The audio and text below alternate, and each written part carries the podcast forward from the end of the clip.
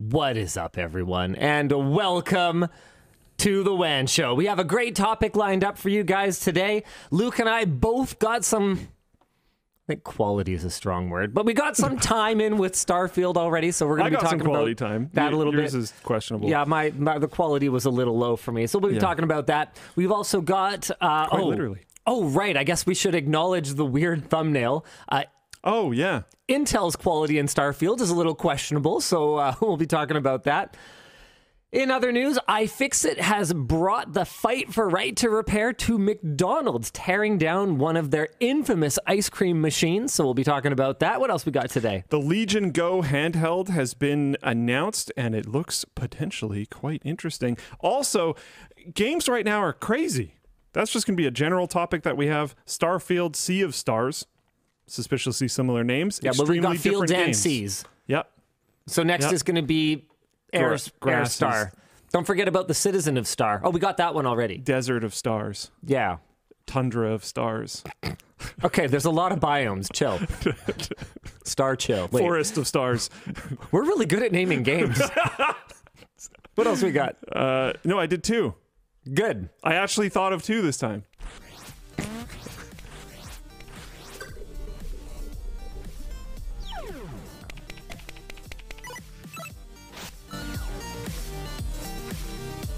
Citizens of Stars.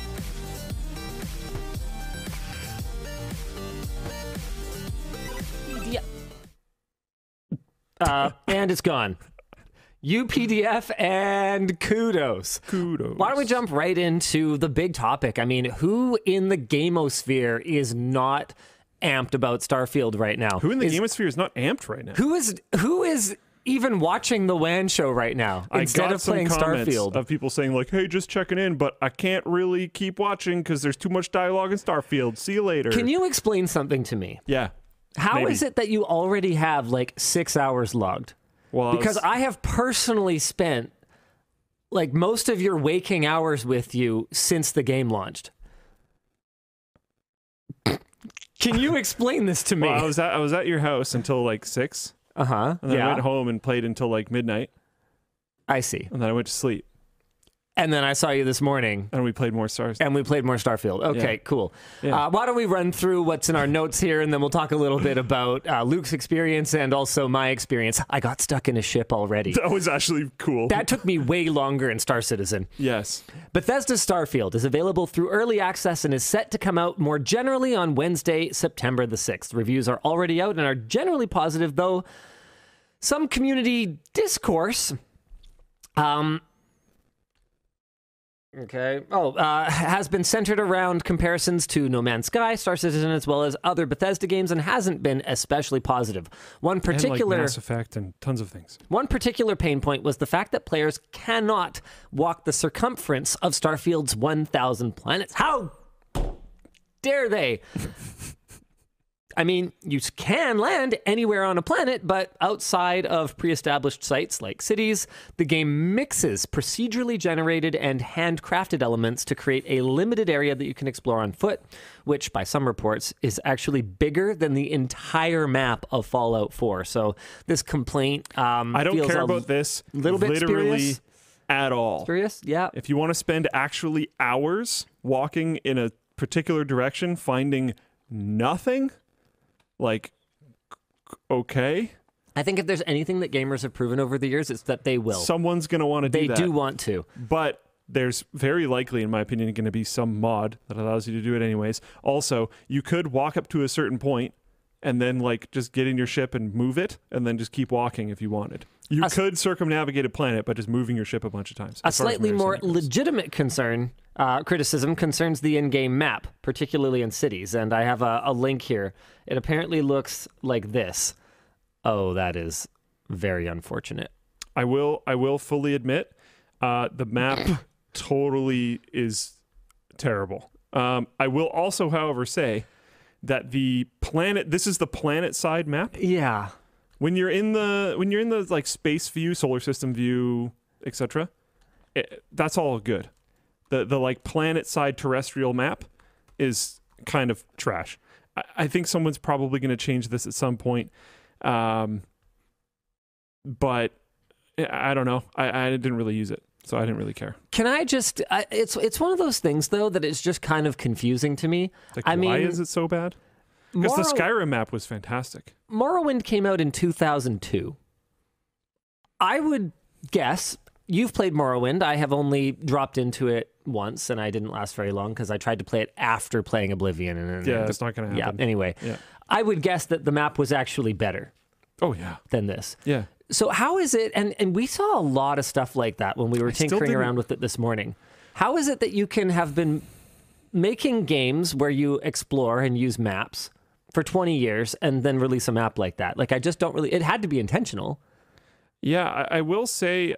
Um, like when I when I landed in in whatever the whatever the main city's called, what is it called again? Uh, Dan, Dan's trying. New Atlantis. New Atlantis. When I landed in New Atlantis, which sure. is like the big primary main city, I was unsure of where to go to find a uh, place that I could sell my my firearms to because I was carrying too many firearms and I wanted to sell them. What a problem! So I didn't open my map. I don't know why. I can tell you weren't in America. I just. Actually, it's it's it's the store is in the residential district, and I made a joke what? About, about how it feels like it's America. Sorry. anyway, anyways, I saw there was an info kiosk. I didn't open my map. There was an info kiosk, yeah. and I was like, "Oh, I wonder if like this works."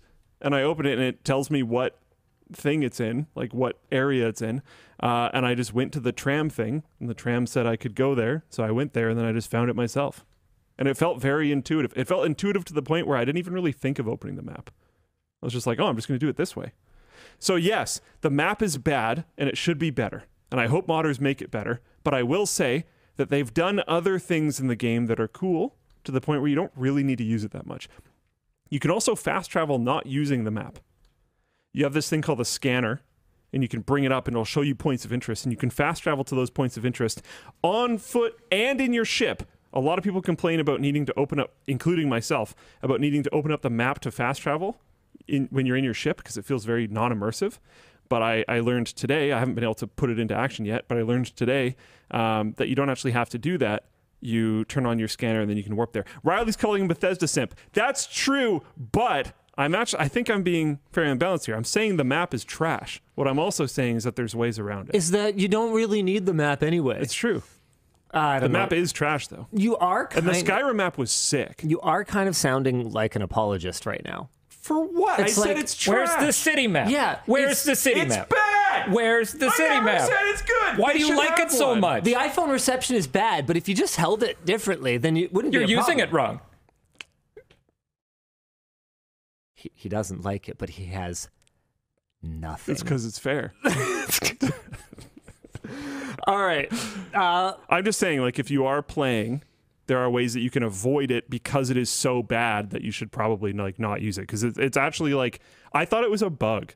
Someone first sent me that the map was this bad, and I was like, yeah, there's no way. That's got to just be like, it's not loaded in properly, or like something's just wrong. Like, I don't really believe it. And then I saw it in the game myself, and I was like, holy crap, they're not kidding. Because like, yeah. the again, the, the like solar system map is is fantastic. Um, so I, I don't know. I don't know why it's so bad. Overall, the game seems to be running... running uh, on yeah. NVIDIA and A M D graphics cards outside of some minor issues. Uh, the notes here say Linus can probably speak to this, having filmed a video today. Yeah, we both can. We were we were both there. We'll talk about this in a bit. But according to Reddit, on Intel Arc G P Us, most of the time the game doesn't even launch. And this is a great video from HughSplat. I'm not going to show you the whole thing because... You know, you fair use, right? I don't yeah. want you guys to watch the whole thing. I want you to go check out the video. It has three hundred sixty-eight views, but it's amazing. Arc A seven seventy no worky. Uh, check this out. It apparently looks like that when it does manage to launch. Yeah. I'm going to drop the link in the chat so you guys can go check that out. It's only about a thirty-second clip, so it's not going to take you very long. Uh, oh, right, the YouTube chat as well. I forgot about YouTube chat. Sorry, YouTube chat. I... Um, I remember you. I was trying to think of like, you know, what you would say to your forgotten child. It's just um so, so that they're not forgotten. I was just I was getting milk. I re- yeah, and cigarettes from the corner store. Uh, anywho, Uh, Intel has acknowledged the issue on Twitter, says that they are working to improve the experience for the game's general release next week. And meanwhile, A M D released their Starfield optimized driver on October thirty-first, while NVIDIA released their driver a week earlier on August twenty-second. Did I say October? Did I say October? You know, I it doesn't matter. You might have. I'll yep. give us a little spoiler alert here too, uh, because I've been I've been retesting the seventy-nine hundred X T X for the A M D video because I'm trying to get like yeah. more recent testing, and I launched the game and it crashed pretty quickly, and I was like, oh no, and then realized that I didn't have the day one driver. Got the day one driver, perfect after that. Zero performance issues, zero crashes, no problems. So it was a very good experience, and it's on me for not updating. So. Not their problem. Now, we tried three different configurations today. Aside from Luke's at-home config with the seventy-nine hundred X T, we tried um, a fifty-seven hundred, so Radeon fifty-seven hundred, which happens to be the minimum spec that Bethesda uh, advertises as what, you know, what can have, I guess, uh, you know, a suitably adequate experience running the game. You I've, can play the game I've this way. Never really understood what minimum spec means, because you can always launch it with slightly more minimum than what the minimum spec is. Yeah. I, anyway, uh, so we tried that. We tried their recommended spec, which is uh, an R T X twenty eighty non-super, if I recall correctly. And then we sure, also yeah. got just a ballin' out, absolutely everything, top of the line config.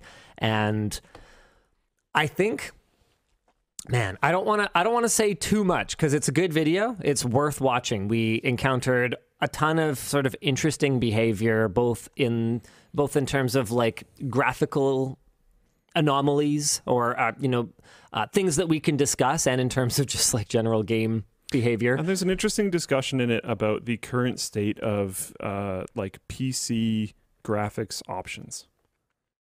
Because it's it's we're in an interesting spot because there's a lot of graphics option settings which, when enabled, enable a bunch of automated stuff. Yeah. And it's like... It's a black box. I don't really know what's happening. Exactly. So, so it's, you, you might get... Here, let's put it this way. The minimum config and the recommended config, just out of the box, ran at almost the same F P S. However... It was very noticeable to the eye that one of them looked better than the other, but we had no way of knowing exactly what settings in the background. To be com- to be clear, when he's talking minimum recommended config, he means the hardware config. The settings are the same on both in this scenario. Um, no, not necessarily. But w- so we did that. We did the same oh, that's settings true. on we both. We did do that. Yes, and it was graphically better on the higher end one with very similar frame rates. Yes. Interesting. So the reason for that is there's so much automatic fidelity tuning going on in the game that if you turn on certain settings, you can't tell necessarily, and those are settings that are enabled by default, and you probably should turn on. That you can't tell exactly what you're running at. Like it doesn't have a drop down for texture quality. What? Yeah. When's the last time? I mean, I shouldn't even ask this because there's a lot of console ports that are. There's going to be an example yeah, right there's, away. Yeah. There's going to be an example right away. But the but my, my point is, yesterday. When's the last time that we should have seen a P C game that doesn't have a texture quality slider? Yeah. It's weird. How is that even but, but remotely acceptable? There's already modders fixing some of that stuff. Like there's there's modders in, in Starfield that have added F O V control. Because did you notice there isn't an F O V slider option? I didn't even notice that. I, Interesting that was to have a first-person game with no F O V slider. Least of my concerns, sir. Yeah, yeah, yeah. When I saw the fact that there's no texture slider... I don't even think we should talk about the other one. What, draw distance? No. There's no draw distance slider! The uh, the one thing that you can't change that we were enraged about. I feel sure, like that should no. be a tidbit for the video. No, no, let's talk about... There's so okay. much in the video. Okay. You can't set a, a, a non-native resolution. So if you have a four K monitor, this is a very hard to run game. If you have a four K monitor and you're like, ah, I, I'd run this game in fourteen forty p. Or ten eighty. You have to do um, like resolution percentage, whatever it's called. Scaling. Scaling. You have yeah. to do resolution scaling. But when you do that, the other settings are going to interact differently. So like we actually got a very different experience uh, instead of doing a resolution scaling by changing our monitor's resolution, uh, setting it to native, cranking resolution scaling to one hundred percent, and then interacting with other options. It was actually notably Hold different. Hold on, I should clarify that a little bit. So by setting it to a non-native desktop resolution. So we've got a four K T V. If we run it at four K, but then set the resolution scaling to fifty percent, which is the minimum. That's as low as the slider in-game goes. Remember, we don't have any mods installed. We're not, you know, we we were experiencing it as a gamer would experience it. We're not running into, you know, config files or anything like that and manually typing in values. We're just using it as it's meant to be used. So fifty percent is the lowest you can go, meaning that you are rendering at ten eighty p, and then, but like F S R is enabled, so maybe, like, you actually have no idea what resolution, like what pixel count yeah. your G P U is trying to push. And then, sorry, what Luke was saying was, we tried changing the desktop resolution to ten eighty p. So that's not the native resolution of the panel. Now we go into the game, and all of a sudden, we can turn it down to fifty percent again, which would be five forty p. Except that depending on what res- what desktop resolution you're running, except that no matter what desktop resolution you're running at, when you just go to low, medium, and high, it just moves that slider to, what was it, like sixty-two percent, I think so. fifty percent, or seventy-five percent. It actually, even on Ultra, never goes to one hundred percent. We didn't yeah. even mention that in the video, but that blew my mind. I, th- I think we pointed it out. Did I don't we? know okay. if it was a major beat, but we it pointed it out. It never defaults to one hundred percent. So what that means is it's setting this this this overall level of detail the same, regardless of what pixel count your display is running at. How is that, how is that even possible that they overlooked that? I don't I don't understand it. It's kind of wild. You also can't full screen. So if you're at ten eighty p for your for your, your desktop resolution and you put it at low, it's going to render at fifty percent of ten eighty p with all low details. If you have a four K monitor, okay, and you set it to low, you are going to render at ten eighty p all low details. Whoops. Uh, that, that, those are not the same low. It's weird. Yeah. It's honestly really weird. Uh, uh, the whole, like, only working in windowed full screen, though, and having to use, like, resolution scaling, I know that's not a new thing. That's not unique to this game. It's uh, just... The implementation yeah. is jank. And it, it's it's bad, and I hate it, but that's a separate thing. Like, it's Halo Infinite has the same thing, too. You can't just run an exclusive full screen mode. Uh, but yeah. the implementation in Starfield and the way that the presets interact with it is really, really bad because people have the same hardware. They're going to set it at the same thing in game. And then depending on what monitor they have, them and their friend might have very, very different gameplay experiences. That's bad. Not being able to just set an exact pixel count that you are rendering at and then an exact target pixel count that you're trying to upscale to means that you just have no idea what's going on inside the black box of this engine. Just just wild, man. Um, definitely some fun bugs. I really like the one where dead guys stand like this. Oh, yeah. It holsters their weapon, so they actually, there oh, is nothing here. So that, no, no, no, their their hands are up. Oh, yeah, right, okay. But their weapon just goes in their holster, and they stand there, but and they're lootable. But they just keep doing this. So you're you're looking around, and you you keep getting jump scared by this, by this thing. I waste a ton of ammo on them. Because I, I every time I'll come around the corner, I'm like, ah, and I shoot. I'm like, ah, crap.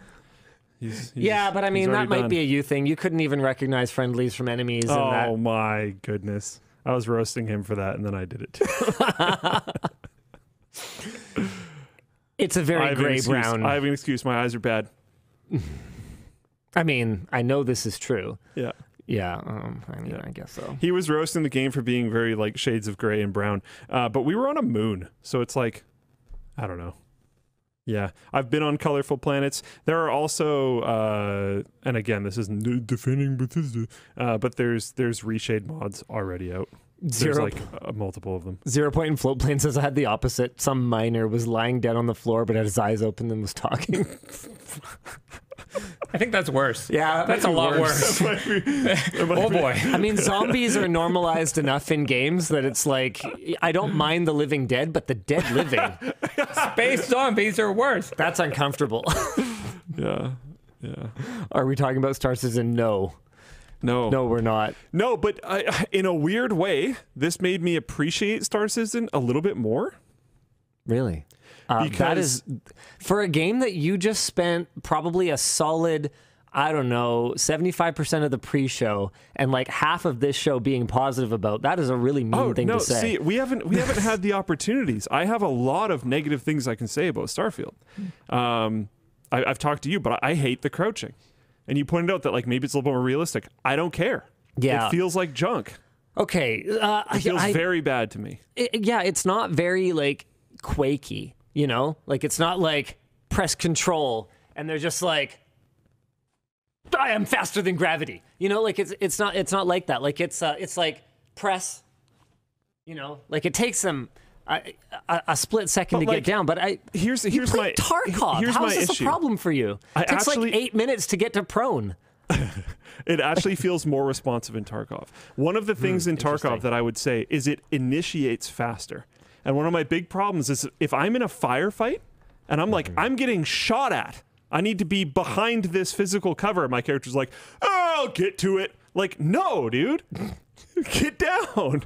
And there's maybe some argument for like crouching when you're when you're actively moving, taking longer. And I think Tarkov does do that now that they have the momentum system in place. Mm-hmm. Um, but it, it just it feels really, really clunky, and I don't. I don't like it. I one hundred percent think this is just a modern gaming thing and you're going to have to deal with it. Here's something that isn't a modern gaming thing, is the sure. sheer volume of loading screens.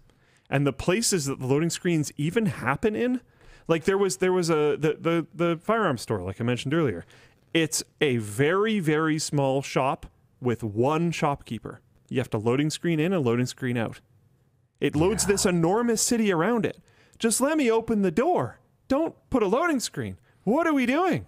Yeah, I mean... Why do you have to loading screen into your ship? The inside of the ship is tiny. Remember when we all watched that PlayStation like five uh, showcase where they where they talked about, you know, new generation, you're streaming data off of high-speed S S Ds and, and all that stuff? I know that that's a Sony thing, and architecturally they are probably ahead of what Microsoft is doing on the Xbox right now, but the sheer speed of the S S Ds is different, but not so different that I would imagine that what you're talking about should be a problem. As you get close to something, I don't, I don't actually understand why it couldn't start to... Yeah. start to grab those assets. And some people are backing me up. Night Pause in Float Plane Chat said, crouch and flashlight. I noticed this too. Both make me feel like your character has severe arthritis. There's already mods that reduce the input latency when you go to carry objects in-game. So if you go to like, I'm picking this up and I want to move it and put it somewhere else, there are already mods that reduce the input latency on that because it's like super high for like no real reason. Hmm. There's a bunch of weird sluggish controls where you go to do something, you press the button, there's a noticeable amount of time that goes by for like no reason, and then it starts to happen. It's just like, I just, I, it doesn't make it more immersive for me. It doesn't make it better. I hate it. I wonder if part of I'm it... excited for mods to solve that. I wonder if part of it is that people are generally used to running games at really high frame rates, and Starfield does not. Like, both of the recommended systems... They were clearly, with the with the recommended settings on these recommended configs, clearly targeting thirty frames per second, like like twenty-eight, to twenty-six to twenty-eight one percent lows, thirty to thirty-three average kind of thing.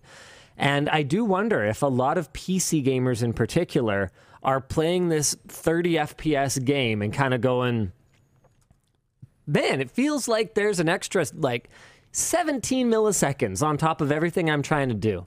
Now, that doesn't explain your issue with the crouch or the flashlight. It's not everything. And, and I think that that's probably part of it. But I do wonder if these things are compounding a little bit and Maybe. making it feel more worser than it actually is. Potentially.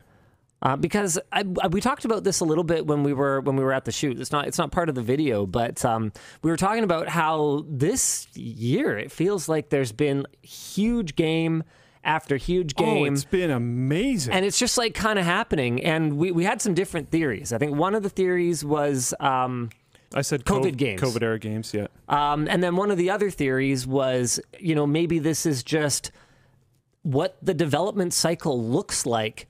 With for a new, a new console. generation console now. Like, I think that's a good one. I think people have talked a lot about how the Xbox has lost this generation. Um, the PlayStation five, it ran away with it, whatever else. But what I kind of wonder if is if, forget about the hardware, on the software side, Sony just did a way, way better job of filling up the queue with games that were, if not next-gen, at least post last gen enough that they could make the PlayStation five hard, give the PlayStation five hardware um, enough of a library of of of next gen content that it just seems like the obvious winner today. But if it's not, maybe not over. Well, something that I would argue is I don't think it's it's it's the flood coming for the Xbox. I don't, unintended. I don't know about that. I, I, I think my, my argument is more that I, I actually, now that I think about it more, I don't think it's a console generation thing. Because right. what I'm noticing is game quality. And like a, a game that I'm going to, games that I'm going to include personally for this, like, hey, games have been amazing lately, are like Dave the Diver and Sea of Stars, which have nothing to do with That's true. fantastic next-gen hardware. Yep. Um, I... I I also think, like, the reasons why I just adore Baldur's Gate three, which is just a stunningly amazing game, have nothing to do with the, the like... Like, it, graphically, I think it's very similar to Divinity Original Sin two, which is the previous game that mm-hmm. they made. I think it's the same engine. I think it's a lot of the same stuff. I don't think that's because of console generation. Um, Starfield, for how hard it is to run, not a particularly amazing-looking game. Um, Let me clarify my console generation point, though. Okay. Because I don't necessarily mean that those games... It's kind of like what I was saying with the PlayStation thing. I don't necessarily mean that those games are taking full advantage of this console generation. Mm. What I'm saying is that what I suspect is that the development cycle for these games couldn't start until the development kits hit for this generation of consoles. And we're at the point now where... What was the budget for Starfield? I think I saw people throwing around the six hundred million dollars number... like earlier in the chat. That is that is the only citation I have for that. But I guarantee you it was many, many millions of dollars. Final estimate uh, based on some forum post on NeoGAF is four hundred million dollars. Okay, and, and yeah, so, so the point is, many, many millions of dollars. And you were talking about how even playing the game, there are moments where you can clearly see that they worked on this asset like three years ago. It, it really feels like that. In, in my experience, I've seen like the, the fidelity and quality of different assets are surprisingly different across the board. So that's going to be a number of things. That's going to be you're going to have very different teams working on things, and they could be working on them at very, very different times. And so we know, okay, yeah, they've obviously been working on this game since around the time the Xbox Series X would have been beginning its life cycle. And so I do wonder if it's just that the games that are getting the time, whether that goes into more graphical fidelity or whether it goes into, you know, uh, so I'm I'm not going to say something like a Dave the Diver probably has anything to do with this with this sort of this, sure. this cycle here. But I do think that it's probably, you know what, it's probably a combination of a lot of factors. It's probably partly the generational cycle. It's probably partly just the like... you know, COVID returned to productivity boom, you know, projects kind of got stalled for a little bit and, and maybe we're seeing like, uh, and, you know, maybe it was even just, you know, oh, everything got kind of disrupted and we had some kind of cool ideas. Oh, I'm not talking even. about it being disrupted. I, oh. I, I mean, like, uh, like there's, there's certain, especially online continuous service games. Uh, we saw quality increases from COVID era. Mm. Um, like, like in, in, during COVID era, right? Because th- these are games that have to roll out constant content like constantly. Um, I-, I think some of the work from home stuff that happened in the gaming industry was like super beneficial. I'm sure it was also super negative for certain companies that like didn't manage it well or whatever. I'm not. I'm not saying across the board it's good. To be very clear, yeah. There's a. But there are some examples where it's worked really well. If you are one hundred percent for work from home or you are one hundred percent against work from home, you're wrong. I think there's flaws with those. Yeah. Yeah. There's, it's, the world is almost never black and white. Um, and it's, uh, it can be, it can be really, really good. And it can also be really, really bad. Here's, here's another, I'm jumping off this topic. Here's another criticism that I would have for Starfield. Yeah. Um, one of my favorite things about EVE Online, when, when did EVE Online come out? Did EVE Online come out? May sixth, two thousand three. A space game made in May sixth, two thousand three, in my strong opinion, has drastically better travel mechanics than Starfield. When you jump... They've been working on that game since two thousand three. No, when it launched. Okay, all right. Because it hasn't changed. When you jump, if you're jumping to a gate in EVE, your, your ship aligns... Um, this part isn't that important, but it aligns, it points at the things it needs to jump to, and then it like kind of starts jumping, and then depending on how far away the thing is, you have to sit in warp and you actually physically move to from location to location, right? In Starfield, it's just an animation and then you're done. That doesn't translate a sense of distance or effort or time or anything like that. And I understand there's different explanations. Yeah. in in uh in EVE, you're going up to a extremely high speed and then traveling the whole way.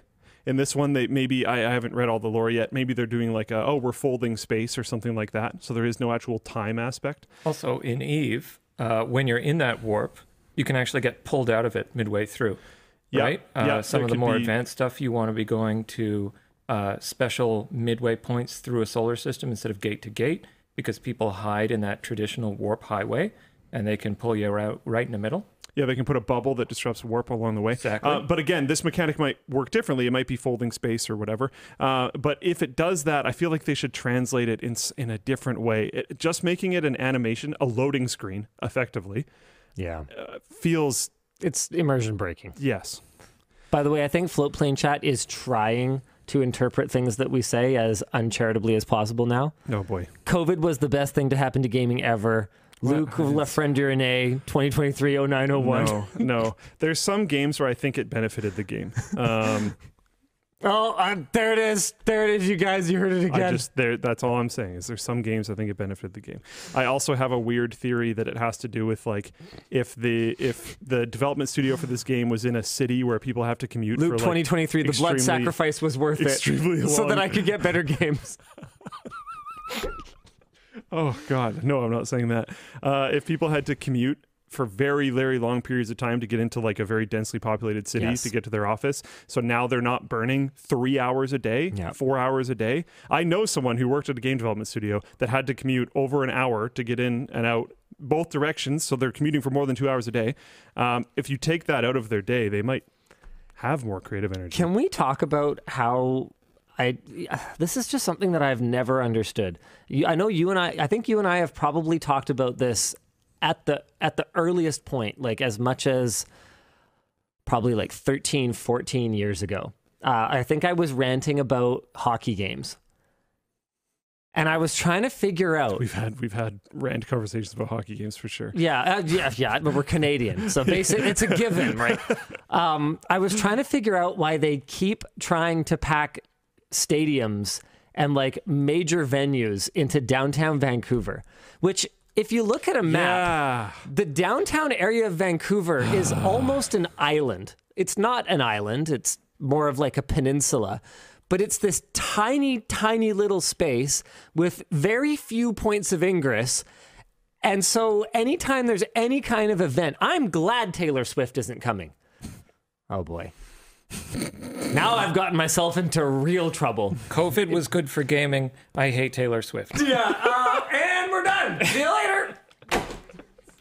Good night, everyone. Oh, boy.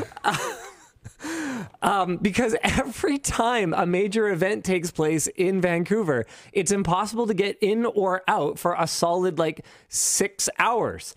And, um, and so I remember talking to you. I was like, why are we doing this?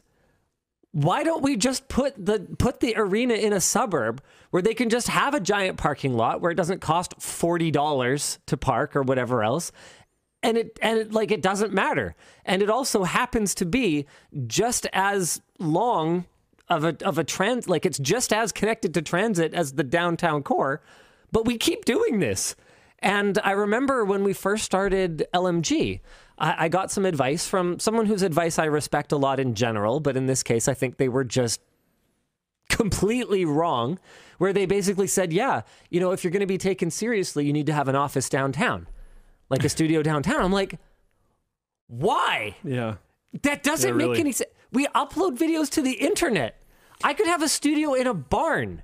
And as long as it was decorated kind of nicely, you guys might even like it better. Look at the way people talk about missing the kitchen. Isn't Mister Beast stuff like far away from downtown centers? Oh, yeah. Yeah. Oh, yeah. No one judges that. Mind I you, don't think. There are challenges. Like, sure. There's a lot of people who just simply do not want to live outside of a city. And but there's also people that don't want to live in a city. So, like, I don't know. Yeah, so it's it's always going to be a it's always going to be a blade that cuts both ways, right? Like, it's, I'd prefer to not live in a city, personally. Well, yeah, but you are um, how do I put this? Um, pragmatic to a fault. If it costs the same, I don't think I would want to live in a city. I'll, I'll word it that way. Uh, it doesn't cost the same. It costs more to live in the city. No, but what I'm saying is, like, it... come on. He's just trying to bother me.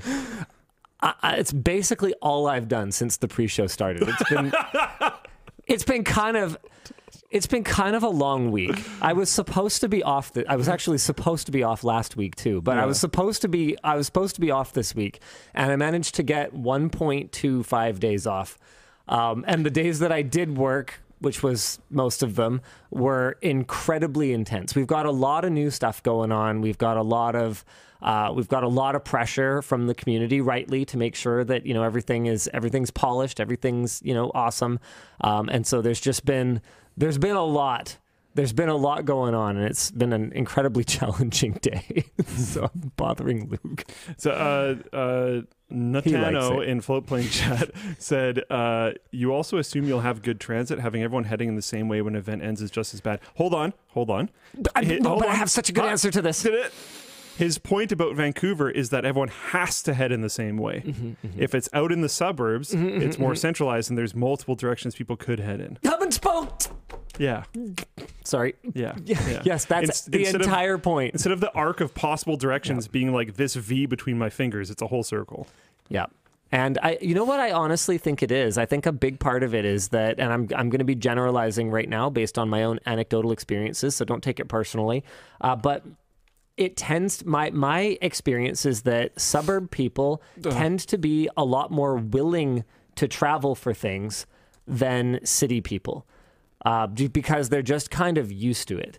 It's kind of like the same way that um, mm. Canadians uh, Canadians are more accustomed theory. to shopping in, in U S dollars than Americans are to trying to convert their currency to anything. Yeah. Like, you have conversations with Americans, and you're like, yeah, well, you know, why don't we just travel there? And they're like, I don't have a passport. And you're like, why don't you have a passport? Like, everywhere I want to travel is here. Pretty much, yeah. Every Canadian I know has a passport. It's a given. Whereas in America, it seems like it's kind of normal to just not have a passport. What would I need a passport for? Yeah, but and, also every Canadian you know is within like half an hour of the border. That's true. That's true. If you look at the percentage of the Canadian population that lives within, I think it's two hours of the border or something, it's like ninety percent. Yeah, this is true. Uh, but like, so, so it's all, it's all kind of what's normal to you, right? So I, I tend to find that suburb people are willing to cross bridges and cross boundaries, and city people have a much lower willingness. Like, their lifestyle just isn't, doesn't account for that. Um, see, I grew up where... Man, I think part was, of it's uh, city taxes funding. I, was, I think it was about an eighteen-minute drive to the nearest, like, place where you could get a jug of milk. Um, so for me, it's like, yeah, I have to drive half an hour to somewhere. It's like, yeah, okay, yeah, and? Pretty normal. Whereas, um, like, okay, for the badminton center, for example, like, a lot of my badminton buddies are, like, Richmond, Vancouver dwellers. And I was like, yeah, well, it's about, it's about thirty, you know, thirty-three minutes or something for you. And they're like, yeah, I don't know. Okay, yeah, fair enough. yeah, I, I get it. I, I get it. I, so I, I think part of it is taxes funding. Uh, I, I read up a while ago on, on stadiums and how a lot of them like don't even really make money. Yeah. Um, and a lot of it's just like, oh man, if you want to go by the cities, if you want to go down like a painful, painful, like corruption back alley deal rabbit hole, just look into any publicly subsidized stadium deal. Yeah. It hurts. Yeah. Uh, man, the, ch- the, uh, the chats are like, I don't I don't remember the last time I saw them this active about something that is basically not even what we're talking about anymore. We're talking about passports. Oh. Yeah. Like, like yeah, I, I don't I have no passport gang. Like, what? Why do you have a passport?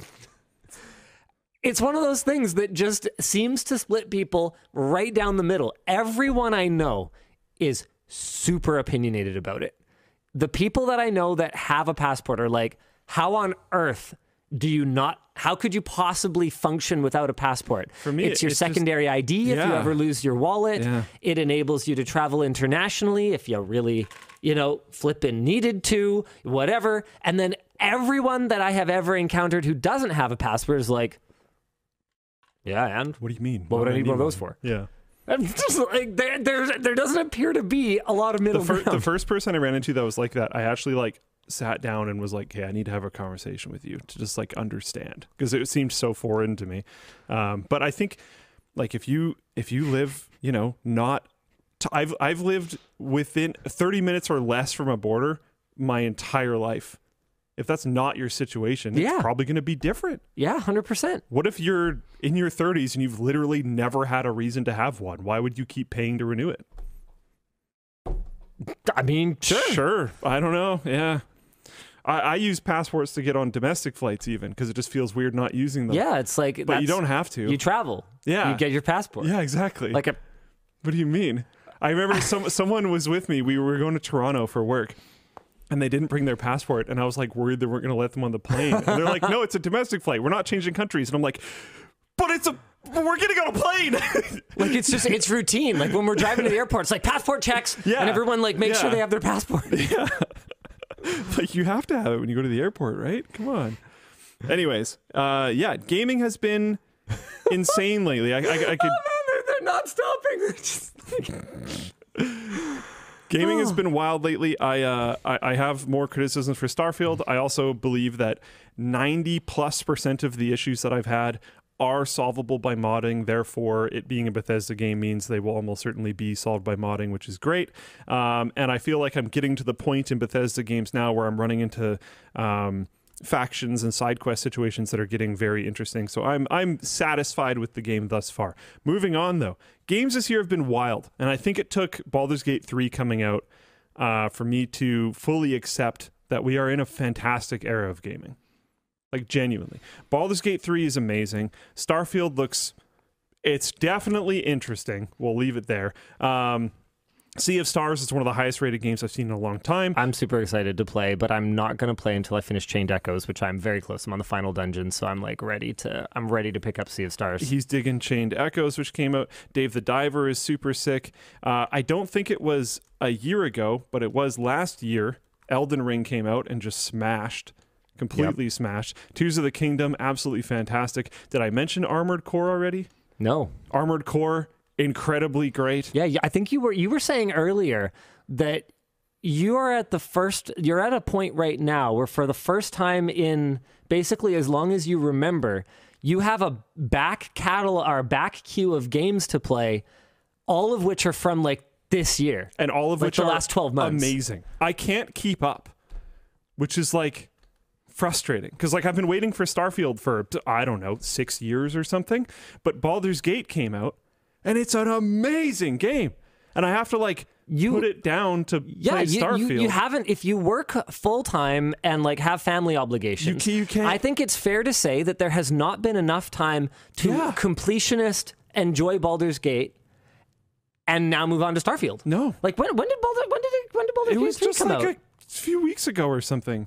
Maybe a month. Things have been a little crazy around here. At least like Armored Core is short. Less than a month. August third. And that's a big game. And that is an amazing game. twenty-nine that, days. That deserves like replays and deserves uh, thorough playthroughs, because like I, I, I, I'm hoping to play again with them soon. It's not even out on every platform yet. Yeah, like they're still they're still rolling out. They're still launching massive, um, not D L Cs, just updates that are adding like content and fixes to the game. Like the the Larian Studios is a fantastic studio that is treating the game extremely well. Um, and, and it's a, a I, I, I don't know what to do. I don't have enough time. I can't, I can't play all this stuff. I I'm I'm planning on like rotating them a little bit, but that just means I feel like I'm never gonna finish. But um, I Baldur's Gate three deserves. deserves the attention, so I don't want to completely put it down either. But like there's even like things with Baldur's Gate, there's uh and there's complaints about all these games, right? I'm not saying any of them are perfect. Um like in Baldur's Gate, Plouffe brought up something that I think is a really good point, um where in tabletop R P Gs, like if you walk up to a scenario, if if you if you turn around a corner and there's someone who's Uh, has a, a a beam from a house on top of them, and they're like trying to get it off of them, and you have to strength check to try to help them pick it up. If this was a tabletop R P G, your strongest character would go do it. Mm. But in Baldur's Gate, it's whatever one got around the corner first, mm. and you can't switch. Mm. So if it's like your wizard, he's probably gonna fail, and like that's kind of unfortunate.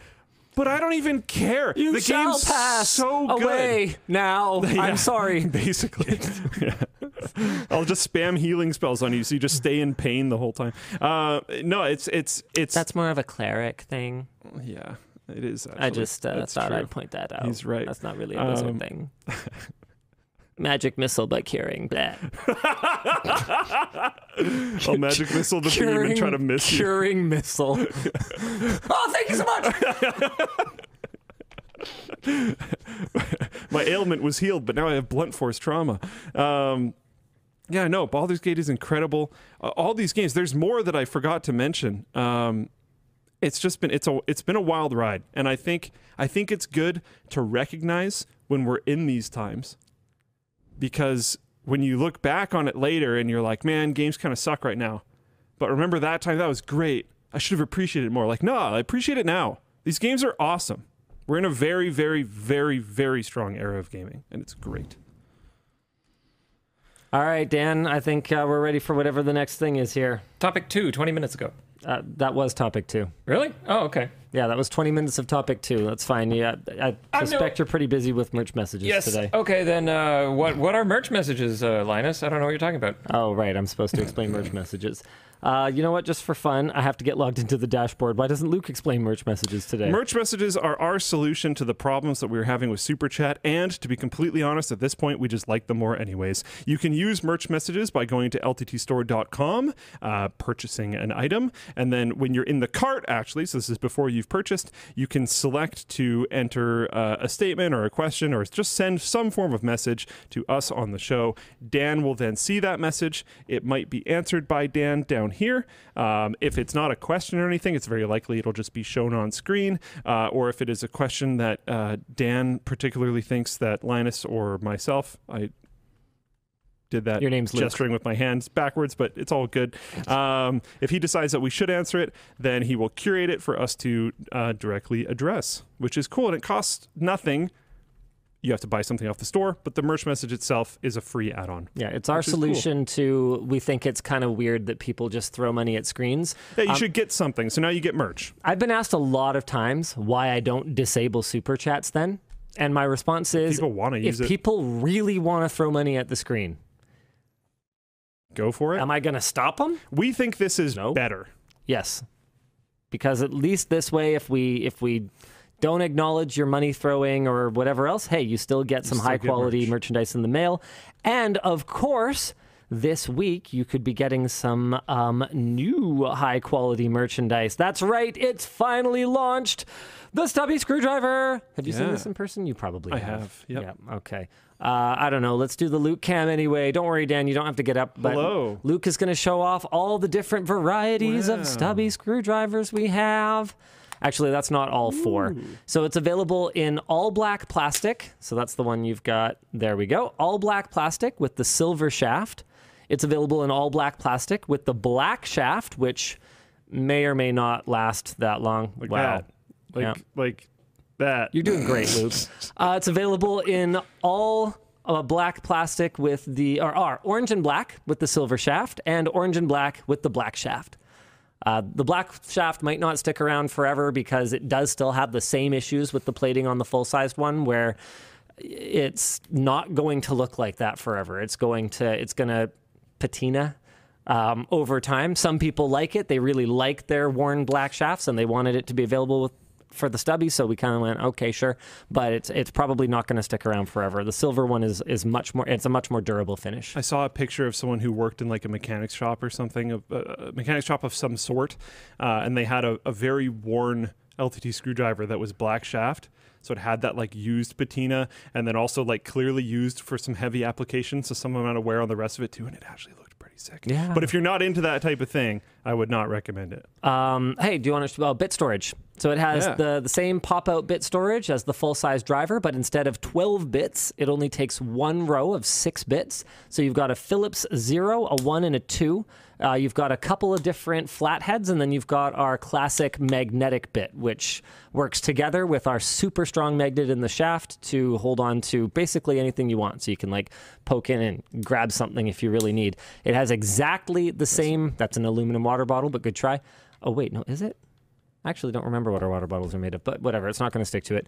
Uh, it uses the um, exact same uh, well-known ratchet mechanism. In fact, uh, Project Farm tested it and found that, yes, it has super low back force. That is a magnet, Luke. That's cheating. Oh, my goodness. Don't oversell it. Do we, we have wanna... something metal? Um... Me right now. Yeah. Sorry. Uh, I don't know. Is this metal? Anyway, the point is, it's everything you like about the full-size driver, but stubbier. So we've got that on the store now. We also have, oh, I guess I, oh, I guess the short circuit for this hasn't gone out yet. So I should probably explain why it's not that much cheaper. Uh, it's not that much cheaper because it costs almost the same amount. Yeah. Most of the cost is in the ratchet. In the ratchet, which is the same size and all that. It's exactly the same ratchet. So all we're saving, actually, um, oh, thanks for that, Luke. All we're saving is this much plastic, six bits, and then this much raw metal material. Like the actual tooling time for the shaft is not that different, and then the shooting time for the plastic is identical because you just you shoot it into a machine. Like it's the same. Um, so there's there's almost no savings on it. So it's um, yeah. So it's basically not that much cheaper. Ah, but we have some other really cool stuff. Have you seen all the solid color drivers yet? No, okay. I actually haven't. Well, I, I see them right now, but I haven't seen them like up close. This is a this is a lot. Is he gonna hand me these? Because this is a lot. Eee, these are so cool. Oh. Um. So from the build your own screwdriver booth at L T X, we wanted to make sure that we had enough of every piece in every color, so that nobody would walk away without the exact color that they wanted, but we were looking at it going, oh, well, that, gee, that's a lot of... That's uh, a lot of combinations. That's a lot of wasted um, plastic parts if we're not going to... If we don't sell them all, so what are we going to do? Just shred them? Well, that would be stupid and wasteful. So no, we're not going to do that. We are going to assemble them into solid color drivers. Oh, so Luke can show off all the, all the different colors of drivers here. We've got... Uh, blue raspberry, pink pizzazz, red vibrancy. I'm just making these up as I go. Eggplant. Orange that doesn't really look orange on camera, but looks quite orange in person. Don't worry about that. Green sizzle and electric yellow. Not bad. I, I don't know. I'm doing. I'm doing my best not, over here. Not too bad. I think they're all. I think they're just called red, pink, purple, orange. I, we're really creative Probably. about our naming. Um, sometimes you are. Yeah, sometimes, often not, though. Um, and then the last thing that is available, this one is especially limited time. Oh, is this is this drop down new? Yeah. Oh, super yeah, cool. Yeah, the, the facelift hit the uh, hit the store, so there's, oh. uh, there's other changes other than that, but the, the, there's a hover menu. Uh, at the top now, which I, I think personally adds a ton of usability to the site. Um, it, and it works in dark and light um, mode. Can you still get these? I should probably, hmm. Anyway. I'm uh, not certain. Um, uh, there's also the sizing chart. If you check out one of the, say, shirts, oh. um, the sizing chart is new and significantly better. Um, there's also lots of other small changes, but those are, I think, the, the main ones.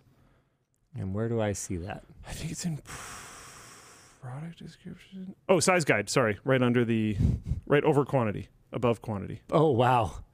Okay. Hey. Oh, yeah. Super cool. So it pops up like a modal type thing, uh, which is a little bit more clear um, and also doesn't break the formatting of the site, which is good. Okay. Uh, yeah, the last thing I wanted to talk about was Mystery Color Screwdriver. This is, as you can imagine, if people were building, you know, whatever drivers they wanted at L T X, and then we took the leftovers and we made them into solid color drivers, we can't control what people are going to use, and we can't control how many are going to be left, so we probably ended up with a bit of a poop mix of random pieces that didn't really match anything. So, rather than waste those, we decided to go through the very manual process of assembling them into mystery drivers. These will come in any rando combination. Um, they actually do cost more than a regular driver because of how manual the process of creating these is at R three P L. They just do cost us more. But hey, at least they come with this pin.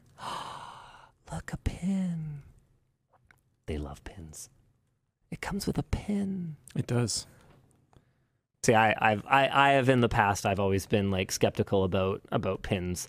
Um, that that's the context for what I'm doing right now. But Luke assures me that people are are super people into love pins. The pins. I don't and so, particularly care much, but some people are really uh, into the pins. Dan, can you move us so that I can um, so I can see this picture? Move us.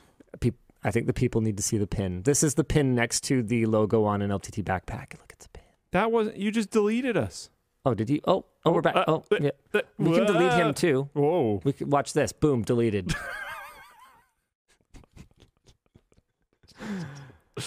Poor Dan. All right. He's going to make a Starfield character that looks like you, and then he's going to jump off a planet. Oh, okay. There's one last thing to talk about for the... Uh, that is dark. Oh. How do you jump off a planet? I don't think it's possible. What is wrong with you? Jumping off a planet. There's two more things for the store, but there are, more, there are less things for us to announce to you and more things for you guys to tell us. We are working on a pet bed. It's going to be kind mm. of cat or small dog sized. It's about the size of like a a nineteen to twenty-one inch C R T monitor. And it's got an opening in the front where the glass would be. And so the pet can crawl into it and hang out in a little like, and it looks, uh, it it looks super cool. It's like beige, like a, like a C R T. Um, and what we wanted to know was for the pillow inside, would you guys prefer something that's more like a like a fuzzy finish, kind of like our C P U pillows, or do you guys want like the um, the more like shiny, um, the more shiny finish? So the pros and cons both ways. This is uh, a little bit is going to gather hair more, but it's going to be more comfortable and and, and soft. Whereas the other one is going to be easier to brush hair off of, but it's maybe going to be a little bit less comfortable. So uh, I'm going to run a poll for that now, unless Luke is already working on the poll. I see him typing things. No, I'm typing other stuff. What do you want the poll to be? Luke's doing completely unrelated typing things. Uh, what do you want the poll to be? Um, soft material. So for the um, for the pet bed, for the pillow inside. Soft material or soft material or like the, the C P U pillow, or, or yeah, or the more s- slick, sleek, like. Um, Like silky, smooth material. So easier to wash or softer, basically. Um, like the, the yeah. silky material, the, the benefit is easier to wash, right? Exactly. Less likely to gather gather as much hair. And the benefit of the soft material is just it's soft. It's softer. Cool. Yeah. yeah. No matter what, we're going to make sure that the cover is removable so that it can be machine washed. Uh, we're just we're just getting your guys' feedback on like what kind of material, what direction to go. And then the other bit that we wanted to talk to you guys about is if you're someone who wears four X L, five X L, four X L, five X L, or six X L, uh, we are looking for alpha slash beta testers for our extended sizing, both locally in the Lower Mainland and in other regions. So we've got a place where you guys can sign up if you're interested. It's a topic on the forum, and I'm just going to um, show it to you guys. Uh, Men's Extended Sizing Fittings by L M G Community. If you guys want to go find this, it's um, under L T T Official, L T T store dot com merch, and you can go seek it out. So we could get you guys some of the early samples that we have. You can give us feedback. We want these things to work for you. Uh, something to note is that we aren't working on the tall sizes yet. So this is not a four X L T or a five X L T. Um, that we're hoping will come later. We want to do the standard height um, uh, bigger X L sizes first. Um, so we actually, yeah, we're asking for heights between five nine and six foot. So I am personally excluded. I am too short. We want stormtrooper height people. Between five nine and six foot? Yeah. Yeah. Sorry, Luke. Neither of us are allowed. Get wrecked. We're both bad. Uh, it looks like around seventy, so far at least, seventy-ish percent of people want soft material and thirty-ish percent want slick material. Someone did bring up a pretty interesting point, though, where if you pick the soft material one um, and then, or if you pick the slick material one and then put a blanket over it. Yeah, I can tell you now the shape of the inside is going to be a little bit irregular. So the wrapping the blanket around oh. the bottom might be a little bit funky because it's kind of a T-shaped pillow oh. because of the shape of the C R T. So the pillow sits in the bottom and the front of the C R T is like a like wide and then the back narrows like a monitor. Right? Okay. So it's a so it's a T-shaped is bottom. A, is this a dog bed or like a dog cave? It's a cave. Those exist. Okay, yeah, yeah, yeah. Yes. Yeah. Okay, okay, okay. Yeah, it's and it's it's more cat sized. Just to was be that communicated? Because that might change the answer. Oh, I don't know. It's.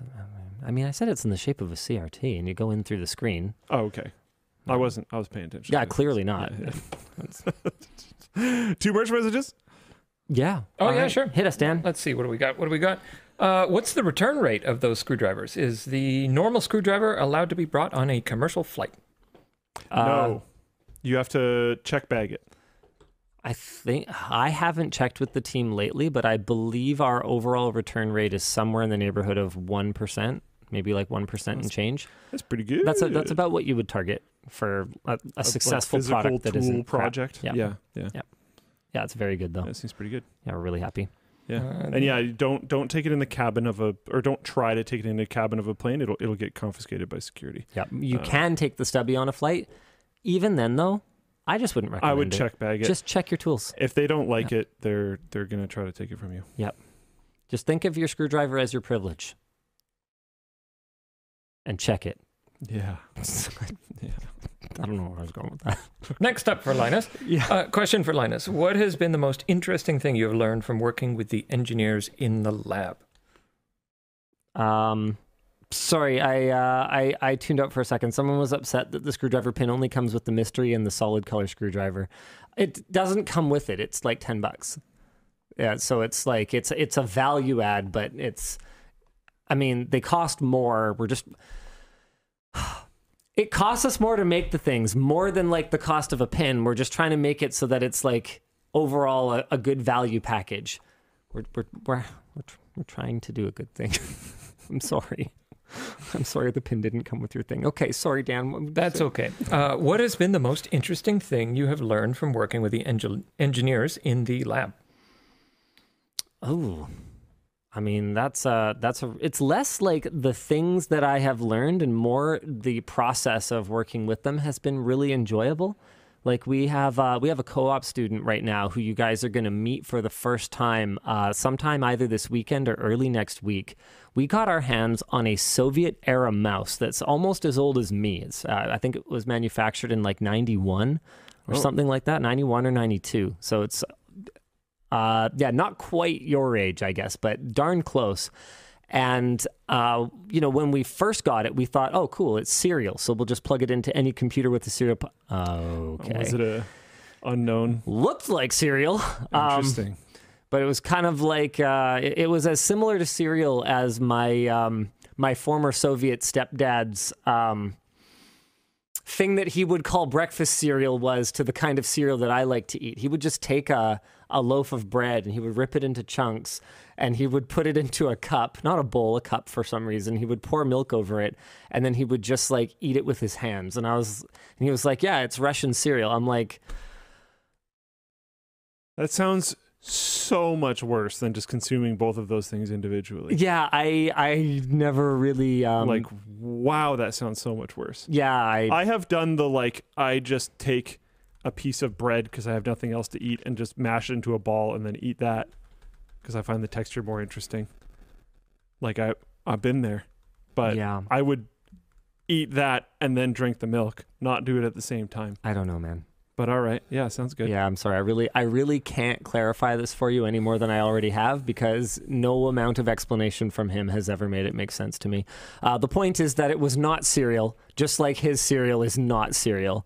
Um, so working with... Um, you know what? I'm just going to let you guys meet him because, uh, because yeah, he's he's going to be in that video. So working oh. with him on it, uh, he managed to get it to first go from absolutely nothing to it moves, but we can only move in one direction along one axis. At a time or nope, ever? At all. Okay. Um, oh, no. Well, first we got to click. Then we got to moving along one axis. We learned all kinds of cool so stuff. So you're saying it's powered along one axis. Stop it. That was post-Soviet anyway. It was funny, though. Uh, Don't you start. Or pre, pre-Soviet. Pre uh, wait, hold on a second. Yeah, no, that was... Yeah, no, the... So, oh, sorry, yeah, no, I've got my... Uh, okay, all right, all right, okay, sorry, sorry, sorry. I was I was thinking nineties. Axis powers. Yeah, yeah, yeah, yeah no, yeah, the, yeah. So, yeah, the Soviets were an Axis power, I guess. Well, hold on, were they? I think, I'm pretty you sure. The, you got the Germans, the Italians. Okay, hold on, who was the who was the Axis? Axis powers. No, no, the Soviets weren't Axis. They were, they were allied. At the beginning. I thought they were at the beginning. Five other five other nations. Didn't they start joined. There and then they flipped? Hungary, Romania, Bulgaria. Okay, hold on. People are no, they were not Axis. Okay, so I don't even feel. What about at the very beginning? I don't know. Were they just neutral or not involved or something? Are you talking World War One or two? Two. Uh, I, I, yeah, I think that. I thought they were at the very. Or the. Uh, thinking Italy? No. Maybe. They, I'm not thinking Italy. I probably just don't understand it. The point is, I didn't get the joke and I don't feel bad. Yeah, sounds good. Boom, got him. Uh, I didn't get the joke for a completely different reason, though. Because okay, I yeah, got... yeah, yeah, yeah. Someone said the U S S R de facto allied with Germany for the invasion of Poland. But then later on, it was flipped. So this is... I, I don't know if that was part of the... I might be getting some stuff wrong, but I'm not like... Yeah, anyways. It's fine. Okay, uh, moving on. The point is, it was really fun working with the labs on the project as they, you know, dug through random Russian forums with Google Translate and managed to get the, you know, spoiler, managed to get the mouse working enough that I was able to play a modern F P S game with it. So someone in Flowfly chat said, stop stalling the show. That's... I'm just gonna... There you go. You you get your own. Good job. Linus is angry.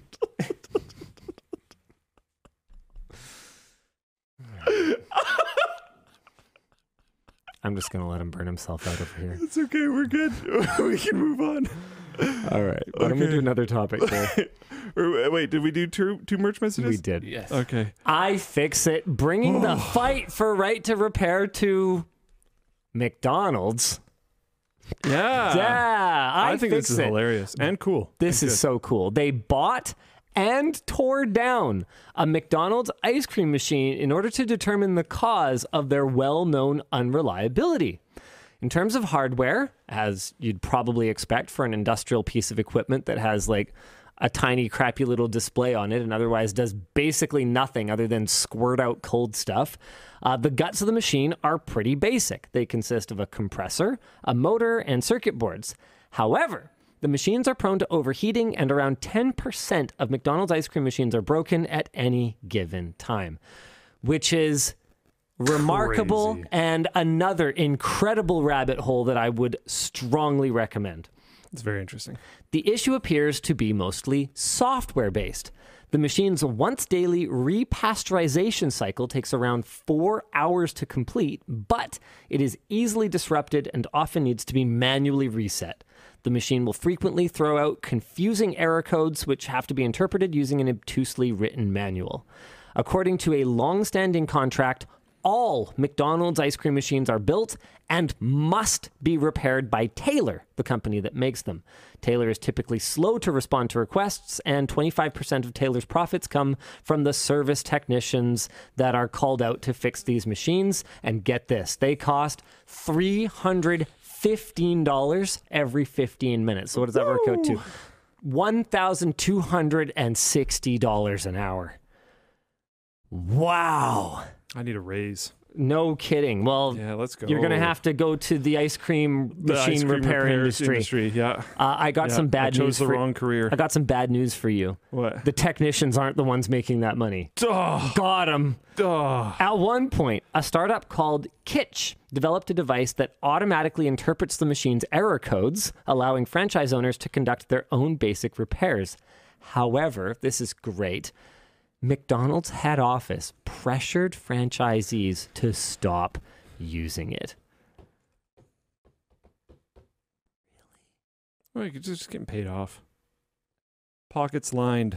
So now, that's what that means. iFixit is petitioning the Copyright Office for an exemption that allows third-party repair workers to fix industrial and commercial equipment. However, in order to bypass Taylor's digital locks, they are also requesting that Congress address flaws in the D M C A that protects this kind of behavior. Let's go. Let's go, iFixit. The Love fact it. that, I mean, you know what? There are certain industries where I think you can at least make an argument.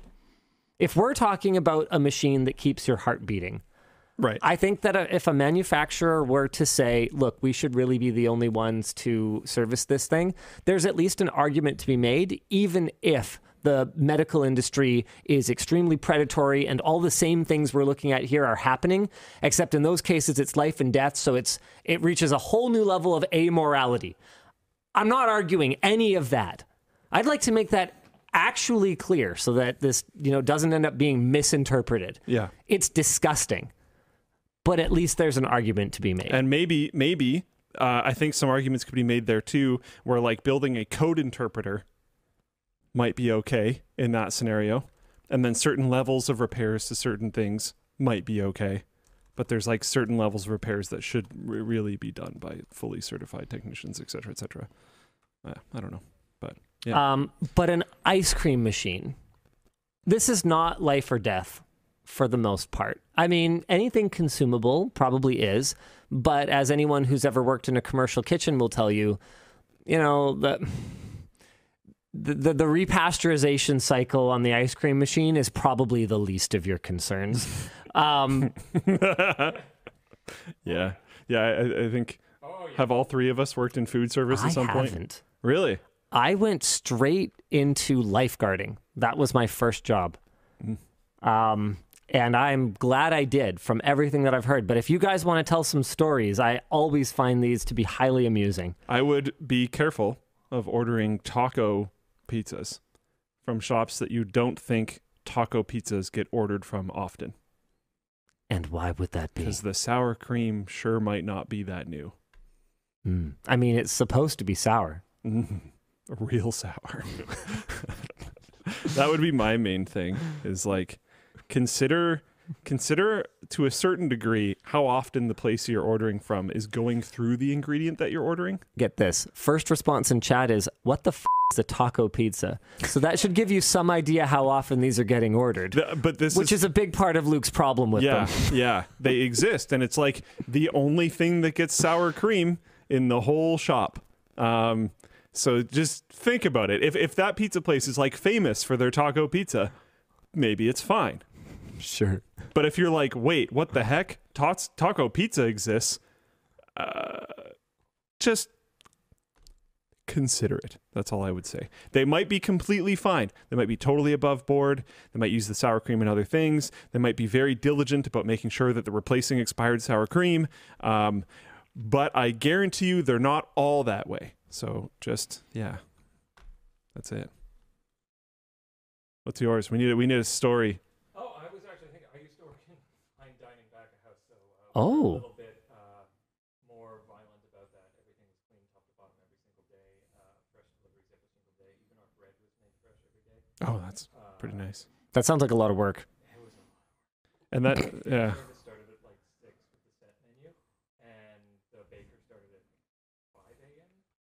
Oh, we, they can't hear you. Oh, I thought you did that too. Whoops. Uh, I used to work in fine dining. Okay, well, uh, you guys get the story now. We'll just... Um, yeah, just do it again. Uh, yeah. Do it again. God, yeah.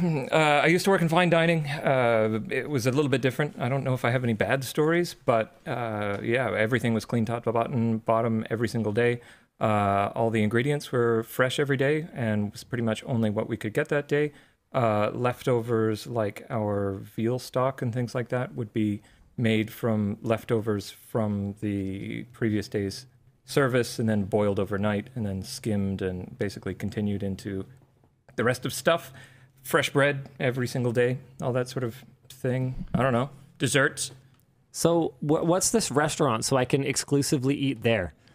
Or sh- I, you don't have to name it. If I, I won't. I won't name it uh, publicly. Sure, uh, but okay. I'll tell you if you want. I don't know if it's the same. I haven't worked there in a long time. I, I think that's part of my point, though, is like yeah. c- consider the restaurant that you're going to, and if you're like, ah, this place definitely pays everyone that's working there absolute minimum wage, and like doesn't treat their employees well, and is like a little not that amazing, and they have something that has. I got a good tip for you. Taco. Uh, sour cream stuff on it, and we don't think it's going to sell that much. Consider ordering that because their their cleanliness levels and stuff might not be that amazing. But other places it might be fine. I want to hear Dan's tip. Will they give you a tour of the kitchen? Imagine that, getting a tip from a waiter. I was that's back actually, at house.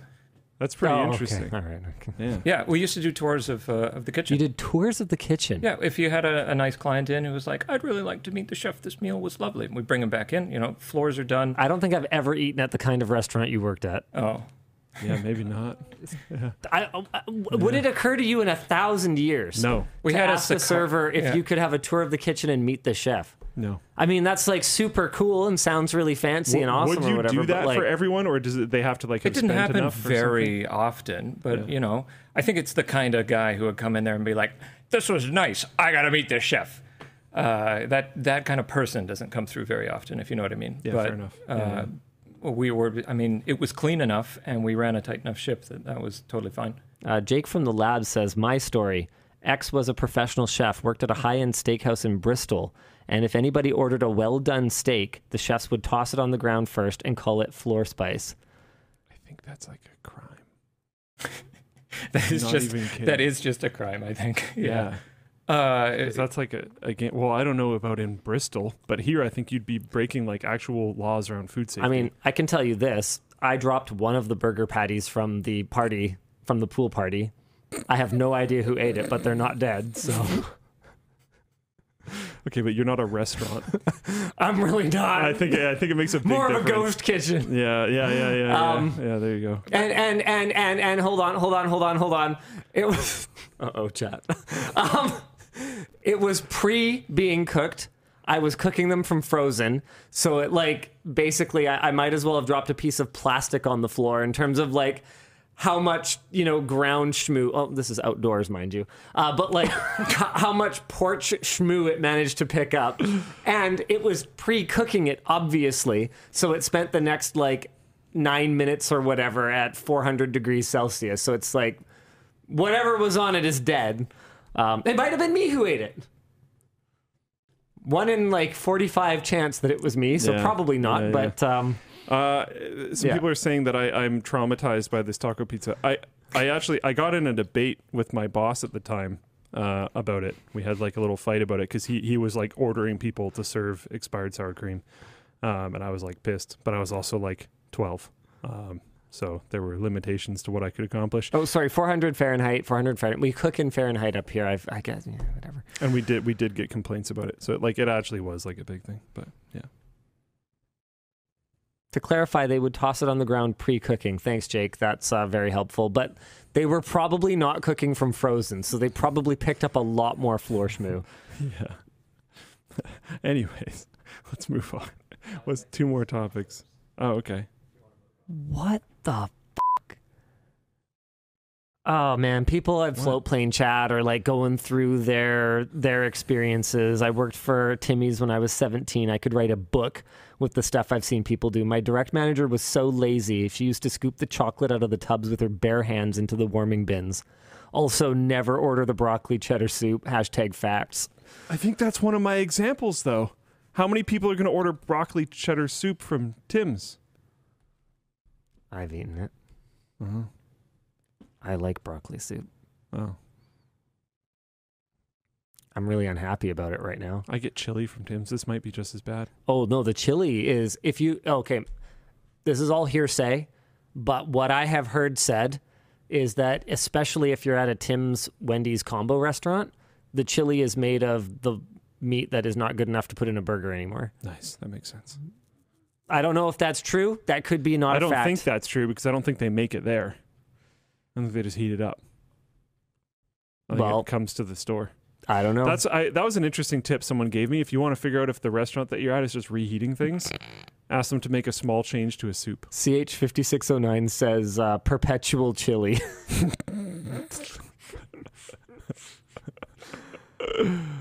Oh, man. Uh, yeah, cool. Wendy's chili is burger meat, apparently. Um, that's this chat says it. I don't know if this is true. I don't know if this is true. Um, yeah, I don't know if that's true. Okay. So fast, I don't know. Fast I feel food. Like we should move on from if food we were topics. If we were trying to take care of ourselves, we wouldn't eat it anyway. So realistically, bring it on. Yeah. Yeah. Uh, oh, uh, we're supposed to do sponsors. Wait. Thanks to Collide this... for sponsoring today's show. If you work in security or I T and your company has Okta, this message is for you. Have you noticed that for the past few years, the majority of data breaches and hacks you read about have something in common? It's employees. Hackers absolutely love exploiting vulnerable employee devices and credentials. But it doesn't have to be this way. Imagine a world where only secure devices can access your cloud apps. In this world, phish credentials are useless to hackers, and you can manage every O S, even Linux, from a single dashboard. Best of all, you can get employees to fix their own device security issues without creating more work for I T. The good news is, you don't have to imagine this world. You can just start using Collide. Collide is a device trust solution for companies with Okta, and it ensures that if a device isn't trusted and secure, it can't log into your cloud apps. Visit collide.com slash WAN to watch a demo and see how it works. That's K-O-L-I-D-E dot com slash WAN. And thank you to our friends over at Magic Spoon for sponsoring today's show. Looking for a more health-conscious snack to munch on while listening to the podcast? Let Magic Spoon satisfy your cravings. Their keto-friendly, delicious cereals have zero grams of sugar, thirteen to fourteen grams of protein, and only four to five net grams of carbs per serving. And how do they do this? Magic? No, they use a blend of monk fruit and allulose, which sweetens like sugar without increasing blood sugar levels. Milk, no milk, or water, Magic Spoon is great for any time you need a quick bite. Check them out at lmg.gg slash magicspoon and use code WAN for five dollars off. Thanks to Circuit Specialists for sponsoring today's show. Are you looking for electronic components and equipment? Whether you're working on a personal project or a professional venture, Circuit Specialists has the tools and supplies to help you succeed. They offer a wide range of offerings, including resistors, capacitors, soldering stations, oscilloscopes, and more. Leveraging their technology and sourcing expertise, they aim to provide their customers with tools and parts that may otherwise be unavailable to them or too expensive. Their commitment to quality ensures you receive reliable and high-performance products suited for your needs. Let Circuit Specialists help you upgrade your electronics toolkit. Check them out at lmg.gg slash circuit specialists. That may have been the single spiciest sponsor segment that we have ever done on the WAN show. Uh, I think no. It had two weeks to simmer, right? Out of ten, out of ten, do you think I had it coming? Oh, yeah. Yeah. It's not even going to give a number. No, no, just, uh, I don't know, ten. Um, I don't think it's the spiciest one we've ever done, though, but I don't even want to reference the one that I think was spicier. Yeah, I think I know what you're talking about. Yeah. I don't think we're going to talk about that. Yeah. Was it a long time ago? No. Oh, okay, then you're probably wrong. Oh. Hmm. All right. Yeah. Cool. Uh, Lenovo. What? Oh, three merch. Oh, sorry, Dan, hit us. Uh, let's see. Any chance of even more special bits for the screwdriver? Hold on. They're they're texting each other. Oh, yeah, yeah, yeah, yeah. Okay, okay, okay, okay, okay. Yeah, I was wrong. I forgot about that. Sorry, Dan, keep going. That's, We're good. That's totally fine. Yeah. Enjoy your moment. It's a funny thing to all the people that are like, you know, yeah, Lion, why does Linus keep putting his foot in his mouth lately? It ain't new, man. I just oh, no hints. Nope, nope. Sorry. Go, Dan. We're moving on. Uh, he asked if there's going to be more specialty bits for the screwdrivers. The answer is yes. Mm. Uh, we are planning. Oh, hey, Dan, throw me that thing that you were fidgeting with earlier. Uh, Luke has it to fidget thing with. Okay, cool. Uh, is this, uh, which version of the bearing is this? Uh, the bad one. Said. The not the new one. This is not the new one. No. Okay. Give it a. It still goes. Yeah. So I'm just going to go it like this. Hard. And then I'm going to talk about some of the different uh, screwdriver bits that we have planned. Uh, I know that we have some additional head types for like the, the quarter inch hex drive ones, like the full size and the stubby. And then we also have a full set of bits that is going to come with our precision driver at some point. I just want to clarify. Still going. And this is the bad version. This is the bad version. This is the crunchy one. It didn't quite stop before you moved around. I do want to clarify that the point of this driver is not to compete directly with someone like an iFixit. We love iFixit. We love their mission. There's so many things that they do that we are just not even going to begin to approach. I love what they've done with the McDonald's things, the teardowns, yeah. the guides. Um, but we do think there's space for a... Um, Oh, fidget toy premium driver. Fidget toy grade driver that also has bit storage. It's going to probably be quite a bit more expensive than the iFixit driver. Um, you saw the one with the big uh, backrest, right? Uh, it had the giant pommel on the back? Yeah, so one of the features that's going to differentiate ours is we're trying to do interchangeable tops. Oh. So you could have one that really is just a precision driver with a fidget toy at the top. Do you know how long it spun for? Uh, no, I don't. Seven minutes. That's pretty cool. Was that with the good bearing, though? I don't know. I don't even think they have them in yet. Yeah. So anyway, um, yeah, so we'll have all kinds of different bits coming. And in the long term, we would love to allow people to uh, just order individual bits and make their own sets. But for the time being, we can only do them as as packs just because of how kind of relatively unsophisticated our pick and pack procedures are. Um, okay, uh, another merch message? Sure, sure, sure. Um, let's see. Are you fidgeting with that under the table? Because I can definitely hear that. Oh, yeah. Mic. Sorry, I'll stop. Yeah, yeah, I, I shouldn't have. Dang it, Luke. Left it I'll, with him. I'll, I need to put it down, yeah. Uh, let's see. This thing seems fun. Given L T T's growth, would you ever consider private jet travel for yourself or other employees instead of booking an airline ticket? Um, it's one of those things that I I think would be kind of fun to experience once, but I am um I I'm I'm I don't want to be judgy, but I'm personally kind of opposed to the private um air travel industry. I, I don't think it's, uh, I don't think it's, I don't think it sends a good message. I don't think it's particularly um, helpful in a lot of ways. Obviously, it helps people save time. Um, other than that, there's, there's, there's some stuff about it that I, I find, you know, hmm, how do I put this? Um, I'm not a fan personally. I've only flown first class once. Hey, me too, exactly once. Yeah. Um, it happened to be... It wasn't my choice. Yeah, it happened to be just the ticket they booked. Um, yep, me too. Like in the early days of the company, I would have people offer it op- often. And what I would always say is, um, I can't pay my staff with a first-class plane ticket. So what I would actually like you to do is, um, since I know you have the budget for it, you can pay me another couple grand and we'll do the deal and uh, I'll fly coach. Um, I have pulled Hell that move yeah. a lot of times over yeah. the years. Um, and so, yeah, I just, I, there's a lot of things about it that make me kind of uncomfortable. And I, I get that this is something that people either don't believe or don't want to hear or, or whatever else, but I don't actually like feeling separated. Um, I, I, um, like even at our lands, Uh, we have staff areas that are cordoned off for people who prefer that, but I prefer to just sit with everyone. Like I don't, um, I don't like to be separated. There are reasons that that is like probably kind of better if I actually wanted to play games because people do interrupt me a lot.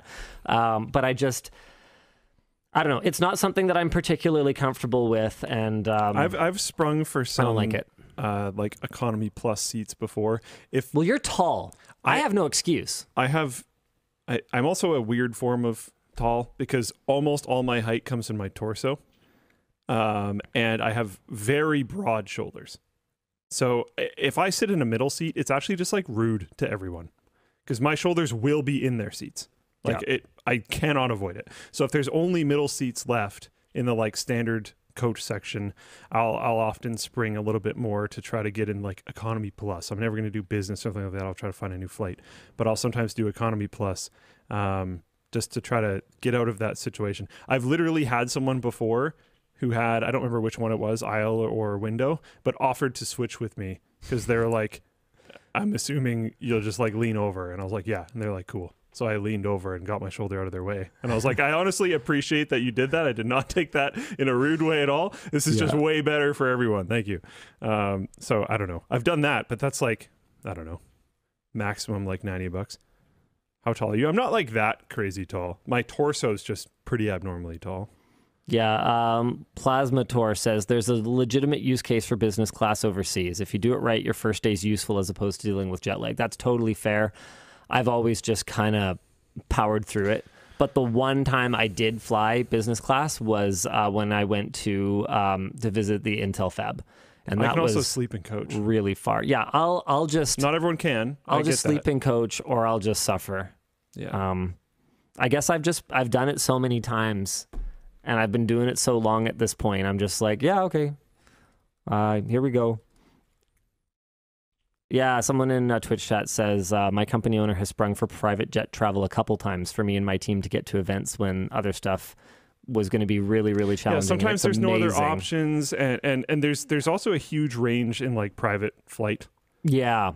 So I, I think that what we're talking about when we're like, no, is the like hyper fancy, like... Uh, I have a large plane with like dining areas and oh, stuff. Oh, no, that's not even myself. what I'm talking about. Like, oh, okay. I've I've only flown even like the one that you can recline the whole way, like the kind of like C-shaped thing where you're one's facing forward, one's facing back. I've only done that once.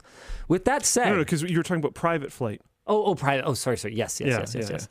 Yeah. Um, with that said, I have paid for private air travel. Not for myself. I'm trying to think. Yeah, I'm trying to think. What would have And it been? was not for a paid event. It wasn't like for a sponsored thing. We didn't make any money from the event. We lost money on the event. Can you remember what it was? L T X? No. Oh, okay. There was a flood involved. There was a flood involved? Yeah, when Colton couldn't make it to the Christmas party. Oh! Yeah. But again, I'm going to point this out again. I'm sure that wasn't like a super fancy, like what people are going to think no, of when you hel- say private jet. Yeah. Yeah. Yeah. yeah it's yeah, a bit yeah. different. And I, I would have done it for that Scrapyard Wars. that was, that would have been sick. I was willing. That would have been awesome. Yeah. Okay, I got uh, half a question and then a proper question. All right. Uh, for Luke, uh, can you get more loading screens with mods on Starfield? Can you get more? More. more. We want more, more, more loading, loading screens. screens. Honestly, I wouldn't be surprised. Open the menu, loading, loading screen, screen simulator. I was I was looking at this earlier in the show, but I, I went on Nexus Mods for, for Starfield and looked at today's new mods, so mods in the last twenty-four hours, and there has been one hundred six. Yeah, I told you they'd be fast. It's crazy. Are there any man. bird mods? No. Oh. Joel's thirteen says, if you ever want to try it without spending a ton or feeling bad about the environmental impact, look up empty leg flights. It's where a private plane needs to get somewhere, so they just fly the plane there. Oh, interesting. Yeah, I've never heard of that before. Me neither, but that makes sense. I'd be I'd be super down to try something like that. Yeah. Yeah. I'm sure there's like travel YouTubers and stuff who have done videos about that. I sort still of thing. just I don't care. Personally, I don't know. I don't know. It's up you. Okay, hold on. I'm gonna. I'm going to convince you. Okay. I'm gonna give myself one minute to convince you. Actually, I'm gonna give myself about ten, ten seconds to convince you. Okay. One of the big things for you is experiences. Yeah. And I think that you would enjoy that experience if you shared it with your family. Damn it. Got him. Oh, I felt that. I felt. I felt it hit him. I felt that. God, you're good at this, Linus. See, this is the problem. When you know someone this well. Oh, oh that was, that was brutal. The problem is that uh. when you know someone this well, you can only you can only achieve that if you also open yourself up. So he can hit me just as hard. I just have to wait for it. Oh, yeah, that's a, that's a pretty fair one. All right. Okay, last last actual question. Yeah. Hello, fellow techs. With NVIDIA being less and less interested to, to invest in the gaming space, oh. how long do you think it will get before they start charging a monthly fee for using See, D L S S-like technology? Why do they know me oh, so no. much so well? They know how to just make me not want to do this anymore. You. I not, I not only don't want to talk on Wancho anymore, oh. I, I don't want to talk about that. I, I, actually, I don't want to face that. I, I actually almost wish that was never Luke, asked. I don't want to have to make that video. Yeah. I don't want to cover it. Watching the the Donut Media team address yeah. the like subscription seat subscription seat warmers was like painful for I think the exact same reason. Um, there is, I, I think that sometimes I've seen it many times over the years. The general viewer, or at least some subset of the general viewer, seems to think that we have some kind of power that we don't have. You know, whether it's overpriced G P Us or like under spec, like, oh, if only you guys complained about it more, you could get this changed. We can't change anything.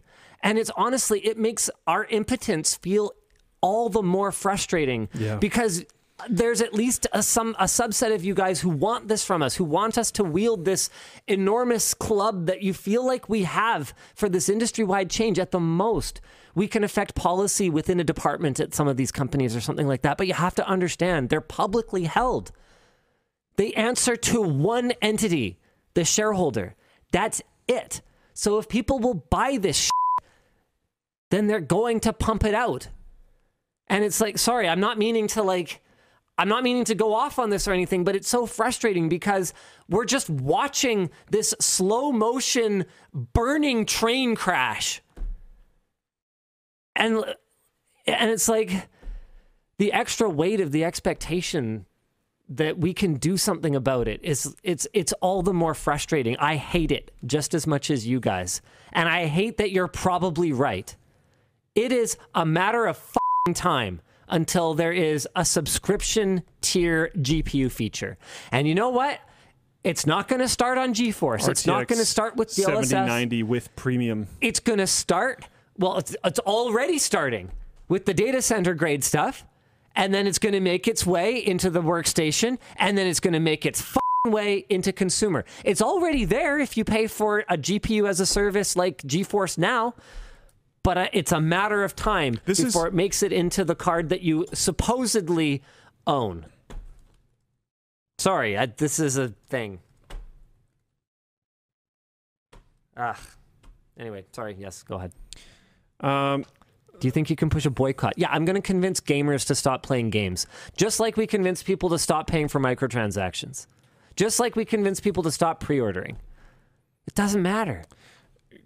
Cromwelp on yeah. on X or Twitter, uh, the director of publishing at Larian Studios, recently was in a thread talking about this, and I, I strongly agree when it comes to uh, Game Pass style subscriptions. Um, so accessing video games, not not the NVIDIA GeForce one, but yep. just like the Xbox One or PlayStation One or or, or whatever. Uh, Origin has one, I think Uplay has one, whatever. Um, where where.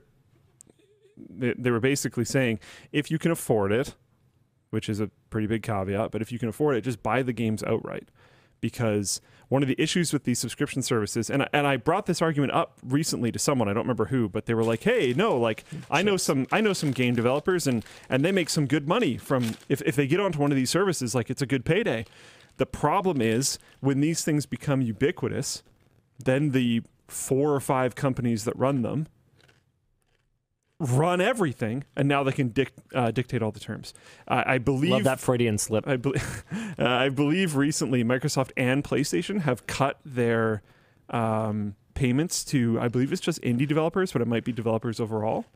Like, the only reason why they can do that is because they're not worried about it. They, like, upped their prices and cut their payments to indie developers at the same time. And you saw Microsoft um, change the terms of their trial for Games Pass in the lead yeah. up to um, yeah. Starfield. Yeah. So it's like... And it's like, man, yeah, that's well within and, and, their rights to do. And what if your favorite game gets taken off of it? Yeah. And at the same time, what if it gets taken off of one of these subscription services years after proof? It's it's in GameLinked. Go watch GameLinked. I'm sure it's cited there somehow. Um, but the uh, if this game that you love is taken off of these services... and also isn't currently for sale on any of the stores, it's just gone. We're seeing this happen with uh, with with web video, web movies right now, um, like Netflix-style platforms, where they're, they're taking things off of the platform in order to get a tax write-off on it, but that means you don't have access to it anymore. And yeah, sure, it got taken off the platform. Maybe it wasn't that good, but maybe you liked it. So like, uh, man, that sucks. I, I don't know. I, I don't subscribe to any of these things, and I know I'm a I'm a old school. I want physical versions of my games person, but this is almost a different argument. This has actually nothing to do with physical versions of games. This has a mixture of things to do with wanting uh, the the develop no hoping that I'm taking a little bit less control away from the subscription services and making it so that developers have a little bit more, because I think that's important. There's a relationship there, right? They need the platform. Steam is really important. These other things are really important. They need a storefront to be able to sell their games through. Everyone just selling their games through their own websites is not going to be great. It works for some people. It's not going to work for everyone. And to, but oh, the cuts are rough. And to people saying that piracy is the answer, here's the problem with that argument. Piracy is the answer as long as formats exist that can be pirated. All they have to do is basically decide as an industry. It's all game streaming now. Yeah, you know what? These games, um, we're just never going to make the files available for anyone to download. There will be nothing to there will be nothing to reverse engineer. And there will be leaks occasionally. I mean, we saw that giant dump out of Nintendo, but almost literally everything that came out of that was like twenty years old. Like, you are not going to be just playing pirated games that were only ever installed in a data center that was N D A'd up the butt, um, you know, six months after release or anything like that. Or, or they can collectively just decide, you know what, it's just not worth it if people are just going to pirate this stuff. And people might turn to piracy if they start making everything a subscription. So it becomes this arms race, right, where they kind of go, okay, well, then we're just only going to develop games that are hyper-reliant on the always-online Uh, always online sort of community features. And that's something we've already seen, yeah. Where you've got this like multiplayer-ish kind of cloud functionality that's just kind of shoehorned into games that honestly didn't need it, but then suffer a degraded gaming experience if you are if you don't have them, at least at least for some people. Uh, you know, even if it's something as simple as, you know, people just like leaving comments behind that you can find. Um Yeah. I don't know. It's just like we talked about. I think we talked about this last week, how I was saying I'm like worried about the future of movies. Did did we talk about that? I think I we think did. so. I think so. I'm worried about the future of gaming too, which is yeah. which is like kind of crazy, because we're like getting we're we're coming out of a rough era into a very good era right now. And I yes. will also say, one of the great things about this current era is a lot of these games have very acceptable monetization setups, which is interesting. Because for a while there, like, remember the Battlefront era? When, like, uh, what, what was it? It would cost you, like, one hundred grand to unlock all the characters? or No, it was, like, one hundred thousand hours of gameplay. It was, it, yeah. I don't remember what it was. I don't remember the quote. But Pride it's like and most, accomplishment. Yeah, it's, like, one of the most upvoted things on Reddit ever. Or down, downvoted? Down, down. Like, six hundred thousand or something. Yeah, sure, whatever. I don't know. It's been a while. But, like, we came from that into where we currently are, which is great. But because we're in a great spot right now doesn't guarantee that we'll be in a good spot in the future. Yeah. And I don't know everything about the games industry. I'm not in it. It doesn't even like, mean that we're in as good a spot as we think we are now. I mean, one of the first things yeah. that you were saying about ah. the the, spl- the splash screen when you jump into Starfield is that they've got that box sitting there that is obviously a placeholder to get you used to seeing something there so they can start selling you horse armor. Let's not forget who started this whole bloody thing. Yeah. Horse armor. Never forget. Bethesda. I know. Bethesda I, I know. Like Mark Kern popped off on this. Um, I don't. I don't know if, if it was because of um, here. I don't know if it was because of what it looked like, or or if it was because of this thing in the corner. Because I honestly didn't pay attention to that conversation because I didn't care. Because I think it looks fine. But this Welcome to Starfield square in the corner, uh, it, mark my words, will be used to sell things. I, li- I like. Prom- I hate I that you're right. I you, hate dude. that. Uh, I promise you, it's gonna happen. Uh, some D L C is gonna come out, or something. Something's gonna be available. I don't know. Just mod it out. It's, yeah, it's the solution to everything. Add a loading screen to it. Yeah. Yeah. Can I just shout out Twitch chat? Someone is gifting subs to people who have. Uh, usernames that insult me. If that's how you guys want to express your hate, I'm super into it. That's pretty funny. You guys really are something else, Twitch chat. Um, Lenovo announces the Legion Go handheld. Yeah. It's to be released in October, and highlights include an A M D Ryzen Z one Extreme with integrated graphics, so this is just like the R O G Ally, a starting price of six hundred ninety-nine dollars. However, it's seven hundred ninety-nine euros in Europe, which is closer to eight hundred sixty U S dollars. Um, A little weird. Maybe this indicates that it'll be a higher spec. Maybe this is a V A T-included price. Um, not one hundred percent sure. Anywho, uh, forty-nine point two, this says hours. I'm sure it means milliamp hours uh, compared to the Ally's forty, which would be nice. I've uh, been using watt my... hours. Oh, watt hours. Oh, that... Uh, yeah, no, that would be a lot higher if it was milliamp hours. Uh, forty-nine point two... watt hours? I think it's big. Whatever, it doesn't matter. No one's going to look at this doc again. Um... That'd be a big improvement. I've been using the Ally a lot lately to play um, Chained Echoes. And I I have found the battery life affecting my habits. Like I will I will play... Do you play in bed? I play in bed a lot, yeah. Yeah, I'm a bed player. This makes a lot more sense. Um, Just timeline-wise of when you log into that game. I'm like, okay. Well, I'm like always logged into that game because I just leave it running. My son was uh, making fun of me for taking over one hundred hours to beat the game. And I'm just like, son, uh, I, I have put like less than half of that into it because I just like fall asleep and it's just like lying there. Yeah, yeah, yeah. Matter. Yeah. Um, anywho. I was, sorry, I just, I fell asleep playing Slay the Spire on my phone. And I my hand was like out like this. And I woke up with my hand still propped up with the phone still in it. Um, and my girlfriend said, like, yeah, I saw you like that. I just thought it was funny and just left it there. Did but you I, at least plug it into the charger? No. Well, it it, uh, it eventually, like, went to sleep and was fine. It didn't it didn't keep the game running the whole time. Um, but, yeah, I, I was... I, I when I woke up and my hand was still like that, I thought I had just dozed off for a second and went to go, like, put it on the charger. But I realized it was, like, the morning and I needed to get up. I thought that was pretty funny. Anyways. The screen is huge. This is uh, wild. It has an eight point eight inch display. So this thing is going to be flippin' enormous. I hadn't actually really looked big. at this yet. Yeah, like, look at the... Why wouldn't they just put bigger, you know, buttons on it at that point? I, I, those look even like full-size joysticks like the Steam Deck. In fact, those look like touchpads. Like, oh, no, just one. It does look like a touchpad. One touchpad. I guess that would be convenient for navigation, even if you can't use it for gaming like you can on the Steam Deck. I'd like that, yeah. Why not? Yeah, I mean, you could use it for certain kinds of games. You play like a city builder game or whatever else. I mean, you can't use them as like a dual sticks replacement like you can on the Steam Deck. Um, the resolution of the display is twenty-five sixty by sixteen hundred. It runs it up to one hundred forty-four hertz. It has two U S B four ports, which may or may not allow you to connect an external G P U. Um, support for eGPU on U S B four devices is a little bit hit or miss. I I am liking the price. sixteen gigs of RAM, two fifty-six to one terabyte Gen four S S D. Um, discussion question here is, are we about to see real competition in the gaming handheld space? I'm going to say no. Really? Yeah. Why? Because nobody is competing with the Steam Deck right now. Oh, okay. Do you guys see the price of those refurb Steam Decks? By the way, dang it, Austin. Austin uh, Evans, video on refurb Steam Decks.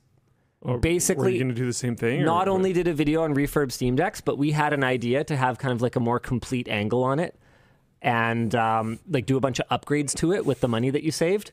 And he did the same bloody thing. So anyway, we're going to try and do even more upgrades because whatever, f***. Austin, just kidding. I love, I love Austin, um, but uh, we're yeah, we're gonna try and do even more Apparently, upgrades to our Steam Deck. He was on uh, Kyle's podcast, and he was saying that he gets uh, recognized as you like all the time. Really? He says it drives him nuts. I don't have a beard. Yeah, but you didn't used to. So uh, he was also at the same time talking about how one of the worst things for people to say when they meet him is, "I used to watch your videos." Oh, what about uh, what about my boyfriend watches your videos? Because that's the one I usually get. I I don't mind that one. Why do you Why do you not like? Oh, that one? it's just it's just it's just the thing people always say to me. Oh. So it's like predictable. Oh. It's like, it come tell tell me something I'm not expecting to hear. I guess is it, it doesn't it's it's not upsetting or anything. I know what our demographics are. yeah, yeah. It's uh, just always funny. So any any time, anytime sort of um um someone who I, I identifies as a woman walks up to me, I'll go. I'll count. I'll start counting down. Five, four, three, two. But my boyfriend loves your videos. But it's not always that way, and it's pretty cool when it's not. That no, way. it's not. No, it's not always yeah. that way. But it very, very often is. Um, one of one of the one of the almost the thing Austin said, but not quite ones. Uh, when people walk up to me, is um, uh, I used your guide when I built my first P C. Oh, but cool. They like don't really remember my name or anything. They just like kind of recognize that's me, and I'm cool, like, though. Right, but they probably haven't watched in like three or four years. Yeah, because we don't really do like P C build guides anymore. I don't know. I think I think I get recognized a lot less than you guys, so none of the responses really bother me much. I also like I'm not on camera anymore, so people couldn't really say that they still watch me now, unless it's just WAN Show, right? So like I don't know. A shocking number of people watch WAN Show. Yeah, that's true. There's like I was trying to figure this out. I don't know if I've talked about this on uh, on yeah. WAN Show yet, but I was really trying to figure out why I was getting so much attention at L T X. WAN Show. WAN Show. And the, the like most hardcore viewers yeah. are gonna be WAN Show viewers. Yeah. I didn't I didn't necessarily put together the connection between hardcore viewers and WAN Show viewers. I knew WAN Show viewers, if people are gonna recognize me, it's probably gonna be WAN Show. I knew that. But I didn't really put together that if they go to L T X, they very likely watch WAN Show. So I was like, oh, okay. Yeah, do you have any idea, like, what percentage of L T X tickets were sold when we, like, talked about it on WAN Shows? Oh, no. Yeah, it's a lot. Yeah. It's it's not like all of them or anything like that. Like, it's not, it's not yeah, like yeah, that. Yeah, Some yeah. people, the WAN Show format is just too long. I get it. I had, I had a... one hundred percent. This was it. Actually technically someone who was running a booth. Um, but I, I had a line form in front of their booth. And then uh, when I left, I... I like apologize to them for making their booth a little bit harder to get to for a little while, and like talk to them for a second, and the guy was like, yeah, so like what's it like working for Linus Media Group? And I was like, it's pretty cool. He like was talking to me as if I was like a very new employee. Oh. I was like, wow, this is this is kind of awkward, but uh, if I didn't like it, I wouldn't. yeah, I sort of sort of been here for a while. Yeah, I don't know. That's okay. I mean, other than that, Linus guy is like determined to like crash the company into a, into the ground. it's, it's a lot of stress. Otherwise, it's okay. Just start screaming more progressively loudly. The people are great. I, I like hanging out in the fishbowl with Dan. It's really fun. Oh man. Anyways, oh, man. So yeah, you don't think competition? No, I just the Steam I, Deck's just stomping. I think the I think the Steam Deck is stomping. I mean, why do you like the Ally more than? Oh, it's way more powerful. And and as a tinkerer, how much does a Steam Deck cost? The the reverbs are like three twenty-nine, Luke. Whoa. Yeah. They, they, they're like wow. dangerously close to Switch Lite. That's actually wow. Yeah, and when you consider the the, the cheapness well, it's still of five hundred games, Canadian because our dollar sucks. Right? Compared to Nintendo, the lifetime cost of this thing is it, it, it, it, it's way less, right? The Steam Deck is incredible. I wish it was more powerful. I wish that Valve had... I wish that Valve had adopted a model of iterating on it more frequently. The fact that they've decided to treat it less like a P C and more like a console in terms of its life cycle makes sense. Mm-hmm. But I would have liked to see rapid fire iteration. Um, but other than that, I just, I think it is so close to most of what people, many people need that it, it just... it kind of irrelevance everything else at that price point. Because let's talk about some of the games that that uh, you know you're you're excited about that have come out over the last year or so, right? Like, sure, you've got your you've got your Starfields. You're not going to be playing that on a Steam Deck. I've heard it's a pretty bad experience. You're not going to play it on an Ally either. Yeah. So okay, whatever. Like they're. Oh, I see your point. They're in the same class. Yeah, yeah, yeah. Of hardware where you can play older triple A games. Or you can play newer ones, kinda. Um, Here's a question: if you were gonna but, get the premium Steam Deck, but Dave the Diver, yeah, okay, uh, Sea of Stars, Sea of Stars, you play the crap out of those, Chain regardless of whether it's a Steam Deck or an Ally or whatever else. Yeah. Okay, so sorry, what were you saying? The premium Steam Deck. The premium yeah. Steam Deck is pretty expensive. Would you do Ally or this Go thing, or would you do premium Steam Deck? Um, I would, I mean, I've already told you, I would go Ally regardless because I want the extra performance. I also like the form factor of the Ally better. I don't like how gigantic the Steam Deck is. So I, I feel like the... I also like the one hundred twenty hertz display. Hey, if I can run the game smoothly, I'd like to. Because the, the premium Steam Deck is eight hundred twenty Canadian. But... But because the Steam Deck is so user serviceable, you don't have to buy that. Buy the cheapest refurb you can, it says, and then huck a big S S D in it. A better screen, anti-glare glass. It it does, but you don't need that. Yeah, fair enough. Yeah, it's it's a little bit better for glare, but it's like it's not a night and day difference. You can go back and you can watch the original hands-on that we did down in Seattle. It's yeah, it's it's it's it's better, but it's not even better in a this is better and everyone should get it kind of way. It's kind of a personal preference sort of better. Okay, yeah. So, uh, no, I, I don't think that's a big deal. So, yeah, if if I, if I wanted if I wanted the best possible entry into handheld gaming, I'm buying a refurb Steam Deck and I'm putting a big fat S S D in it. And I'm calling it a, I'm calling it a day. I'm going to go spend my money on a bunch of great, fun, you know, indie games or or or lighter games or older games, and I'm going to play the crap out of that thing because at the end of the day, it's not about the hardware. Here's a, here's a counter argument. It's about the games. Every single sure. refurb Steam Deck is sold out. Oh, really? Yes. I blame Austin. We bought. We just bought one before his video. Yep, they're sold out. Okay. There's three different versions: sixty-four gig, two fifty-six gig, five twelve gig. They're all sold out. Damn you, Austin Evans! Also, three, J K, love Austin. Three ninety nine. Is it even? Che- oh yeah, it's like a hundred bucks less for each. That's pretty significant. Holy, is there is yeah same warranty and stuff? Wow.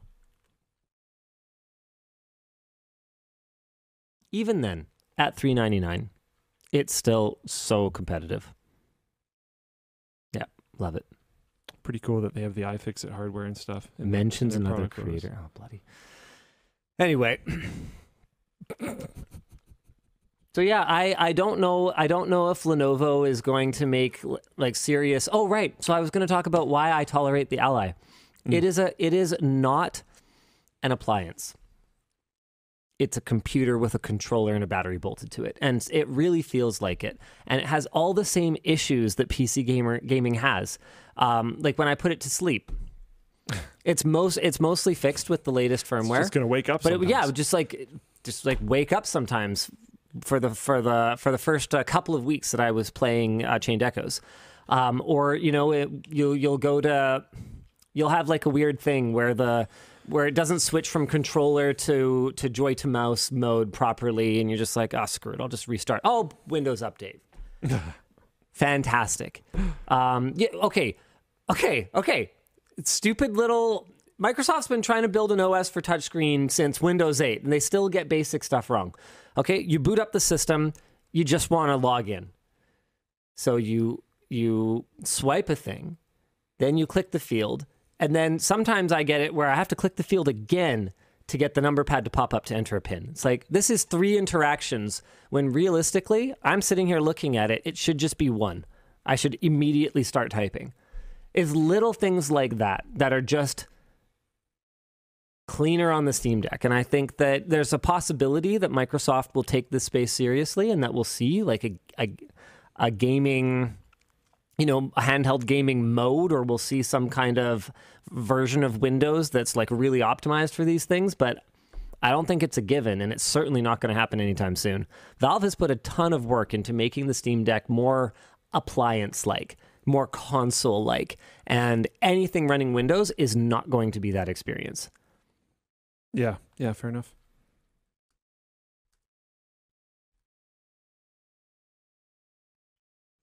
Okay. What are we doing right now? Topics. Yeah, someone's upset that I someone referred to Bellevue as Seattle. I love Twitch chat. I'm just Oh man. I'm gonna hang out in Twitch chat. Oh man. Uh, They're my people. Professional trolls. Uh one oh oh wait, what are we supposed to be talking about? Uh, I think we're still doing topics. I think we're done all three of the main ones, so we just got to jump through some rapid fires. I want to talk about Elon Musk demonstrating full self-driving while filming oh, himself man. without his hands on the wheel. Yeah, this is pretty wild. Um, do you want to run through it or me? Nah, go for it. Elon Musk live streamed a demonstration of Tesla's updated full self-driving beta. The car was able to drive almost entirely independently using only cameras and algorithmic intelligence. At one point, the car attempted to accelerate through a red light, requiring Musk to intervene, but it was otherwise without incident. You know, running a red light is no big deal. Uh, however, Musk spent the demonstration in the driver's seat, filming on his cell phone and interacting with commenters, which goes against Tesla's own policies for using full self-driving software, and I believe also the law.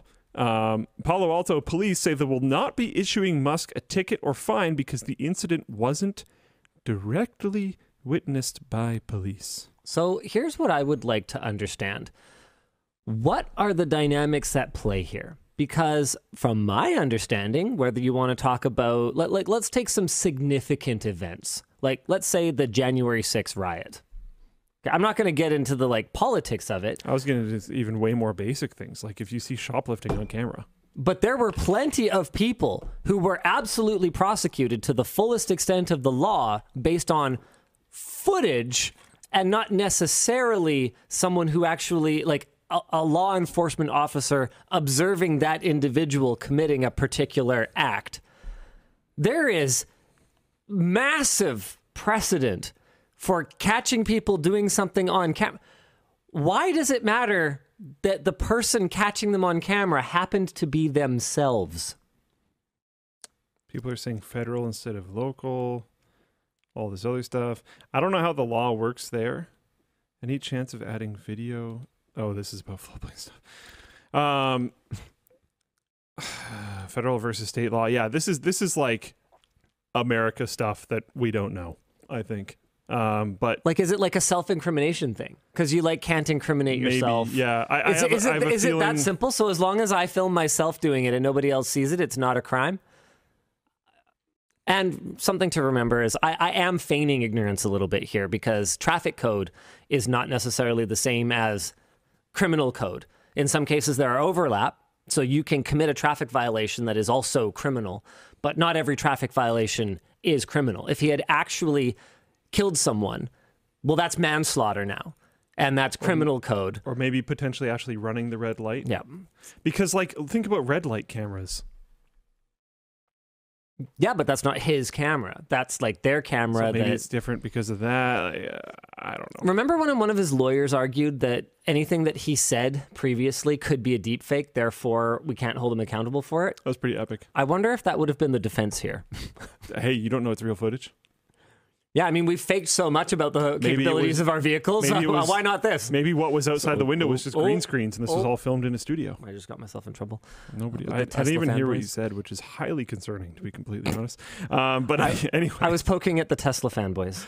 Oh, no, that's fine. Yeah, okay. Uh, I, I feel like they have toned it down a lot. Like, the remember how it used to be when you would point out anything well, that's okay, not positive okay, about okay, a Tesla? Okay, okay. To, to defend that slightly, I think that's because people were getting very defensive about electric cars in general because they wanted electric cars to become a thing, and Tesla was like its best chance of that happening. And now that has happened, and now it's like, mm. and now it's like, oh man, producing all these batteries is like really hard, and there's downsides to things and stuff. Yeah, generating power in certain places, like here it's very easy. Power is very economical here and quite environmentally friendly because it's all falling water. I also think a um, big part of it is to that, whatever, blah, blah, blah. The cult of personality around that also particular that, individual has eroded a lot. Did you see the, what was it, a Valorant match? Did you see this, Dan? I don't remember hey, what it was. Hey, what? there was there was some form of match that he was at recently, some gaming event. Elon Musk? Uh, yeah. Oh. And he was spotted in the crowd by the by the camera people. Um, and put on the big screens, and then everyone was booing while he was on camera. Not everyone. Audibly, the crowd was booing while he was on camera, and then after he was off camera, they started um, chanting like "Bring back Twitter" or something like that. I don't remember what it was, but it was it was pretty funny. That um, uh, that is impressive. That's gotta be that's gotta suck. Um, but anyways, yeah, you could, you could try blocking them in real life. I gotta say, I um. Having had the experience that I did recently, I, I do feel for the guy. you know, doing something that is actually bad and people being mad at you for it is quite a thing.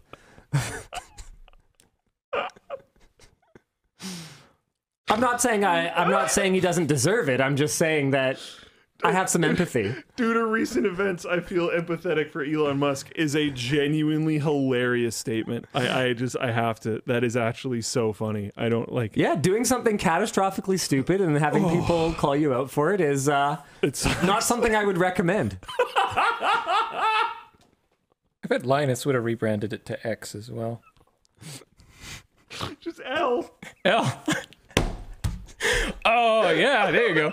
We're renaming it L. And when you install it on your phone, you're going to take the L. Oh, oh, take my L. Wait. That is actually better branding oh. than what he's done. okay, At least okay, it's okay. funnier. Uh, whoa. Um, Sea of oh, Stars hold on, there's release. more. We already talked about that. No, no, there's more. There's more. Uh, in mm-hmm. other Tesla news this week... Uh, oh, no, this is not this week. What? This yeah, is ages what are you ago. About? Um... So the way that he may have been doing this, right, this is why this surfaced again, is the Elon mode that exists for hands-free full self-driving. Uh, this was surfaced back in June of this year, but a Tesla software hacker found an Elon mode driving feature that seems to allow Tesla vehicles with full self-driving to operate without any driver monitoring. So while he was paying attention, it's possible that the way that he was able to so confidently film himself while he was supposed to be operating a vehicle was by using a not... Uh, street legal version of the software, which very cool um, makes perfect sense and should be a thing. All right, Sea of Stars. All I ask is no spoilers in chat. You might just want to not reach out for a bit because people are going to hear that and then purposely try to spoil it for you. I'm going to close chat. Yeah. So there's no point doing it because I'm not going to see it. Yeah. Both my chats are closed. Boom. You're done. Yeah. Good. Um.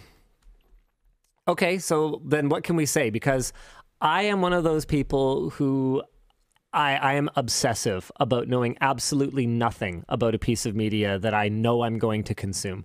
I've I, I read one article about Sea of Stars. It went on my to-play list. Um, I think the notes that are in the doc right now are fine. Okay. I'll read through it. Yeah. Sea of Stars released this week for uh, to a great deal of excitement, given its visual and thematic similarity to J R P Gs of J R P G classics of the past, like Final Fantasy and Chrono Trigger. Reviews have praised its maps, word building. I think it's world building. I like word building, though. It's probably true enough. Uh, world building, combat, characters, music, and story. And then there's just discussion questions. Wow, there's that's not all, much more than that. That's I'm, all the notes. I'm like...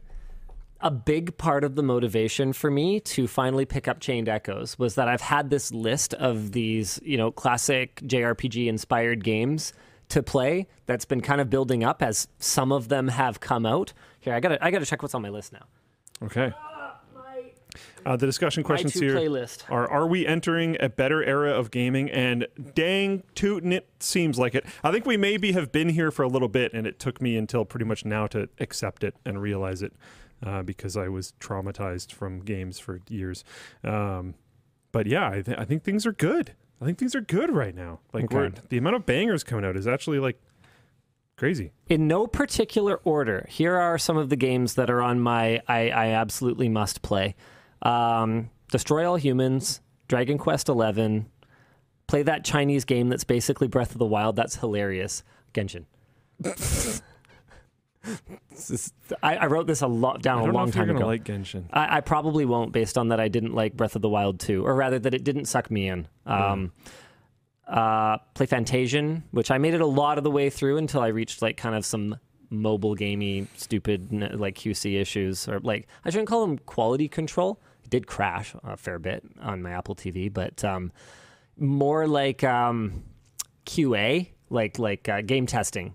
Uh, game testing issues, uh, Project Triangle Thing on Switch, uh, Bravely Default two, which I have checked off, It Takes Two, TIE Fighter Total Conversion, Sea of Stars. So Sea of Stars has been on here since before Rise of the Third Power, Arafel, Titanfall two Single Player, Risk of Rain two, uh, Stray. Oh, I've played that. Cool. Risk of Rain two. Did you play Risk of Rain one? No. I don't know if you're going to care about Risk of Rain two. Barrington recommended that I play it with you, so I don't with know. Me. Make of that what you will. Yeah. Um, Reach the Future Final Fantasy Tactics mod. That sounds cool. I've totally forgotten about that. that Final Fantasy game for Android. Oh, oh, this is super cool. I found an article about this on somewhere, and they were like, hey, remember that Final Fantasy game that absolutely nobody ever talked about and was basically the very end of good mobile games? It's called Final Fantasy Dimensions. It's heavily inspired by Final Fantasy five. Is like a like a sprite pixel art style Final Fantasy game. No microtransaction crap. You just like buy it for fourteen dollars or whatever it is. You play it on your Android device, and um, and then microtransaction hell happened, and that was it. That was like that was like the end. But it's still out there. You can still get it. Yeah, it only um, has three point six stars. It's very true to the older games. There's some quality of life stuff, but apparent. I haven't played it yet, but apparently it's like very old style, and maybe not everyone, maybe not oh, everyone would wait. like that. Dimensions. Yeah, I searched Final Fantasy Dimensions. The first thing that came up was Final Fantasy B E W O T V. I have no idea what that the is. The next thing is Final Fantasy Dimensions. I don't know why it's second, and it's rated much more highly. Yeah, what's what's the star rating? Uh, four point three. Yeah, okay. Which for a mobile app is like, that's great. Um, local co-op game Grounded. Max Payne. I still haven't played a single Max Payne game. Uh, Pixel Cup Soccer. Max Payne's good. Chained Echoes. Oh, I'm going to check that off. I'm on the final dungeon. I've played enough of that. Um, eight-Bit Adventures, The Forgotten Journey, and sequel. Octopath Traveler. I still haven't played Octopath Path Traveler. This is an interesting little story. So that's story. my list. That's my list of stuff that I will play, darn it. Final Fantasy Dimensions, four point three stars. Final Fantasy Dimensions two, two point six stars. Well, yeah. Womp, womp. Womp, womp, womp.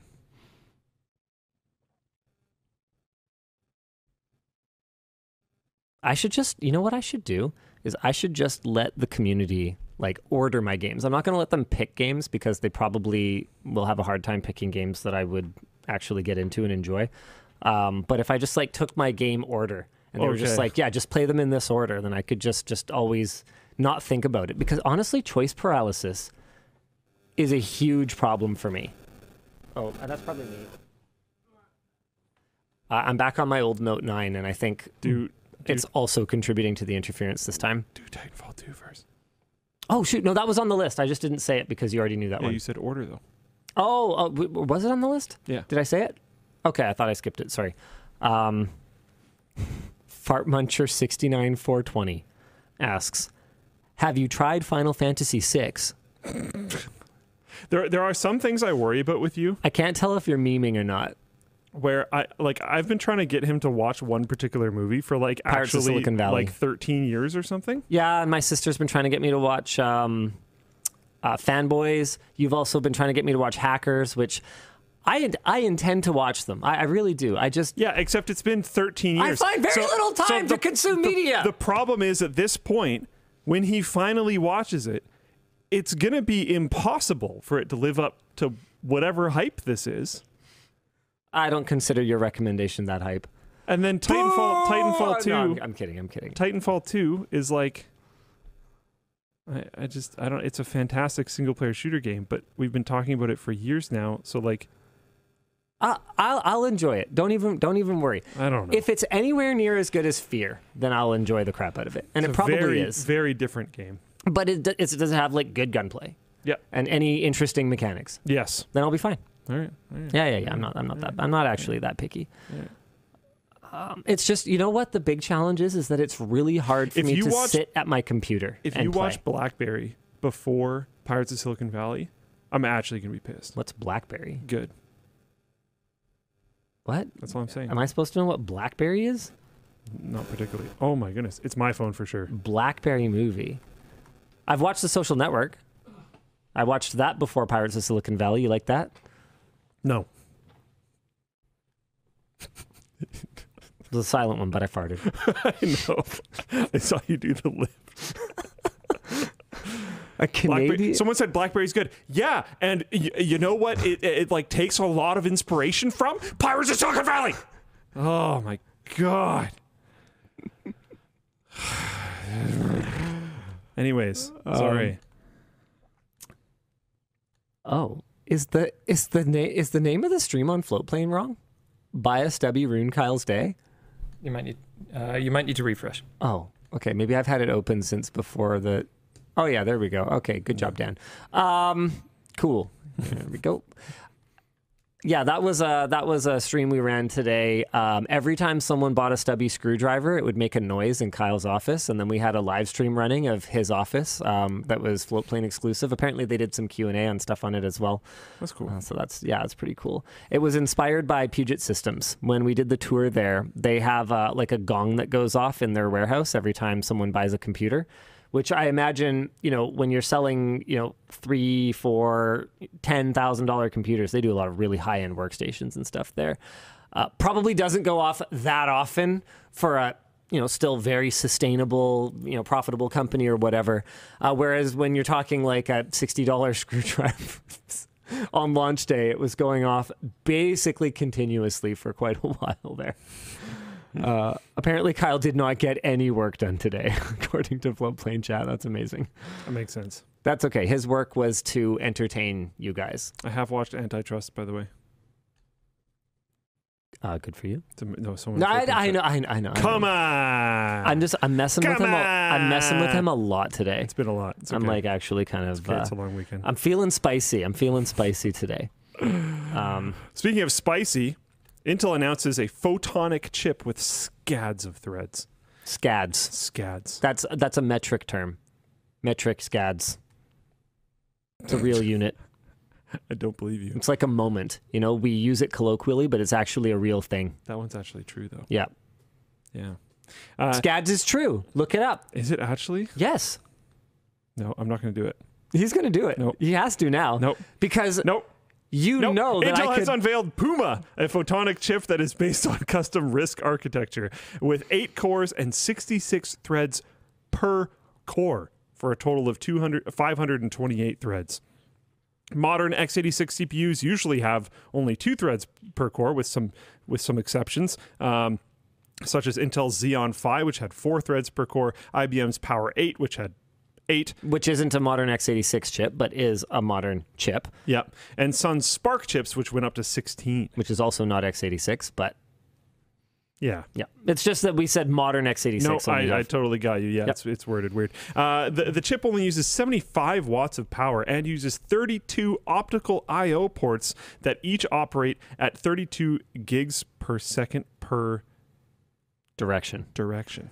Wow. Holy crap. For a total of one terabyte per second of total bandwidth. There are optical interconnects between chips so they can be connected together in eight socket server sleds that in turn interconnect with each other. Yeah, so like optical optical networking, like directly to the, I forget what tour we were on. I think Riley called this Sam Altman's wet dream, which I thought was hilarious. Uh, we were on a tour where we were looking at a configuration that had basically like fiber optic connectivity between, what were they, like daughter boards or something? I can't remember. Man, it's escaping me now. But it was super cool. And they were kind of talking to us about the future of, of like scalability in the data center and how as they get fiber optics closer and closer to the actual dies, we're going to see the lines blur between what is a chip and what is yeah. many chips yeah. and what is many servers full of many chips. Um, Computing unit. Yeah, it's. I, I the, our our discussion question here is: uh, will this ever make sense for the consumer prosumer market? Honestly, ever is a really really big word, but I don't see it coming anytime soon. I mean, both soon I don't think so, but ever I actually do think so. Both Intel and A M D have completely abandoned even H E D T. You're you're running you as in Dan, not the audience. You are running uh, uh, like L L M A I stuff at home, yeah? Yeah, yeah. So uh, you know, Dan isn't everyone in the world currently, but there's really cool applications for having your own version at home that could potentially learn off yourself in the long run. Maybe not so much right now, but in the in the long run, uh, and also it keeps it more private. There's benefits. Do you think you could see that becoming a thing? What, running them at home? Yeah. Yeah. For like average people? We were really hoping that there was going to be this breakthrough technology, one sec, uh, which would basically bring like data center level G P U production to the home from consumer cards, but that ended up yeah. not materializing. There's some more development in that space right now. When we talked about that, I, I hardcore called it. I remember that conversation. That it wasn't going to be possible? Oh, yeah, I, uh, by that point, I knew it wasn't going to be possible. Mm. But there's some new stuff that's probably kind of exciting in that space, too. Um, so that's kind of not going to be happening. But the forty nineties and these high-end cards that are consumer-grade actually perform a lot better than some of the dedicated machine learning cards uh, that, that NVIDIA produces. Pretty wild. The only downside is that you can't squish sixteen of them together into one big G P U. So and your frame V RAM they're limited. Not super data center yeah, friendly. And yeah. yeah, so that's that's a disadvantage. Um, but it's really nice. Uh, we're we're kind of doing it. I'm doing it at home more as like the hype's died down now, and so now we're learning. Now we're actually trying to build tools. We're trying to figure out how they function. We're trying to understand how they work with G P Us. Why are they limited to single G P U? Why can't that be spread across multiple G P Us? Uh, why is inference only able to happen in a single section of V RAM? Why can't that be segmented or something like that? And learning how L L Ms function, the different types of tunes and models and LoRAs and all the little settings that you don't get to play with when you're using the big boy uh, online L L Ms.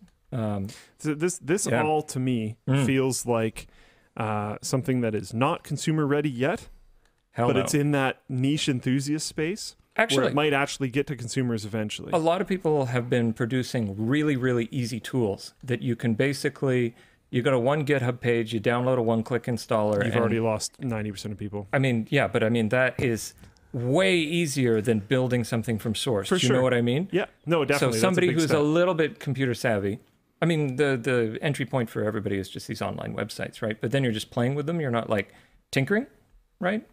Um, but it's pretty easy to get going, um, yeah, I, and they I, run on consumer cards. I think we could see this type of tech being in the home for sure. Just hell yeah, definitely not now. And the nice thing is, uh, if you're worried about privacy, like I want to play with uh, having a home assistant A I in my house. Yeah, I don't want all the microphones in my house calling back to Google or yep. Amazon or yep. Microsoft every six seconds, so it runs in my bedroom. You know, that's the kind of that's the kind of space where, where I'm really seeing this is going to shine. Farhan Hadi um, says, at Linus, it was the I B M tour where they had like eight C P Us sharing cache between chips. Yeah, like, oh man, that that's was wild. That was cool stuff. So yeah, if you guys check out the I B M Z tour that we did, uh, man, I, IBM reached out recently. They want to work together again because they were like thrilled with how that video went. But honestly, I I was thrilled with how that video went too, but I'm a little bit worried that so much of what we were able to say the first time around is going to be redundant the second time around because Z moves slowly. And that's kind of the point, right? Is that they are, they're cutting edge, but in sort of a, a, a lumbering big iron. Giant icebreaker style. Kind of way. Edge, getting into unfound territory, but you're chugging. Yeah, and so I, I, I worry that if I were to go do it again, I'd be like, what is Z for? The same thing it was for last time, but this one's even more wild and better. But then maybe I'm underestimating them. Maybe I'm going to show up and they're going to be like, oh yeah, but, you know, what about this? Uh, so who knows? I, I was just, I was blown away by the kind of cool stuff they had. Just everything from their, you know, custom memory modules to the, those optical interconnects and stuff. It's super cool. Yeah, yeah, yeah. Uh, I think we have like one or two more topics and then it's After Dark. Yeah, I think so. I mean... YouTube offers amnesty for channel warnings. Yeah, YouTube is going to be changing their community guidelines policy so that creators can get violation warnings removed from their channel if they complete an educational training course on YouTube's content policies. If creators complete the course and then go ninety days without violating the same policy again, the warning will be lifted. According to YouTube, more than eighty percent of creators who receive a warning never violate policies again. Of course, many of those creators were inappropriately flagged and never violated any policy to begin with, and we're not really sure if that's reflected in the numbers. But would still have to take the course, even if they were incorrectly flagged. Um, our discussion question here is, why doesn't YouTube fix their policy ambiguities and inaccurate moderation? And I know the answer to that. The answer is that if they keep it ambiguous, they give themselves more flexibility in terms of enforcement. That's the answer. That's always the answer. Unpopular opinion, they might need that. Everybody wants super clear guidelines. Oh, for things like, okay, so here's something that a lot of people don't know. This is like inside baseball. Uh, YouTube has engines that run internally that analyze thumbnails for whether or not they are clickbait. Did you know that?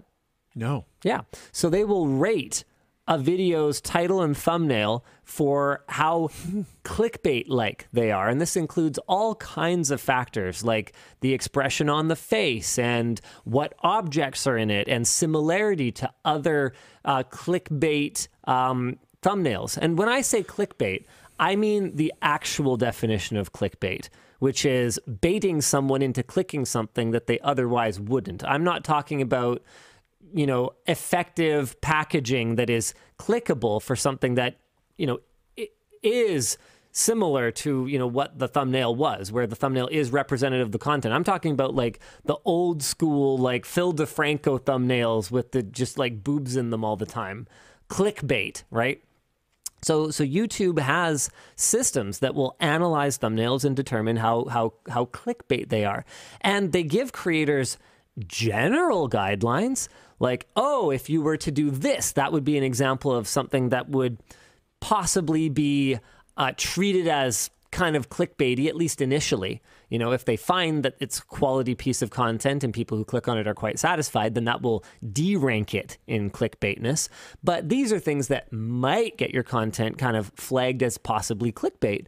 But they won't tell you exactly what those things are for two reasons. A, they're always changing.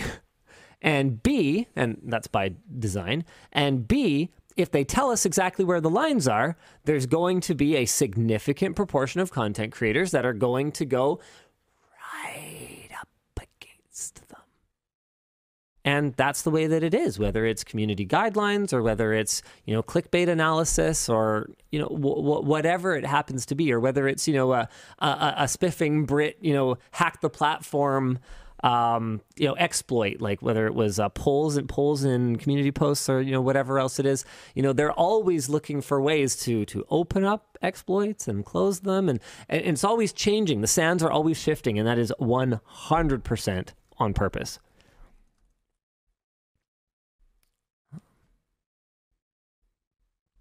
What else we got today?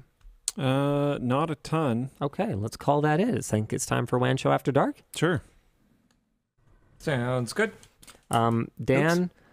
do we have any possible hope of getting through all these merch messages? Well, if you start going through the potentials while I take a while to uh, stand up and turn off the light, yeah, maybe. I I'll couldn't see. help noticing that it's been a bit of a day for merch messages. I didn't even notice. It has been I think I'm just... Just in the zone? I'm just capable of this now. Just rocking it. It's just been this for so many weeks. My fingers are fire. I, I had a new I had a new keyboard made that you can't even hear anymore. It's awesome. Oh, oh what? yeah, I haven't heard yeah. it. Yeah, uh, I tried every single keyboard that we had in the building. Uh, I mean, it's just, it looks like a normal keyboard. It, it has, really does. It I, has I new was, switches. I was expecting to be very impressed no, by your... But here, right like, next to the mic. Keyboard. Uh, we we can't see what you're doing. Oh, no, he's, it's the sound. It's just the sound. Yeah, but I mean, he's not the camera. It's, it's, it's this robotic. Is, this is a video pod. Oh, my God. Um, wow. You're upsetting it.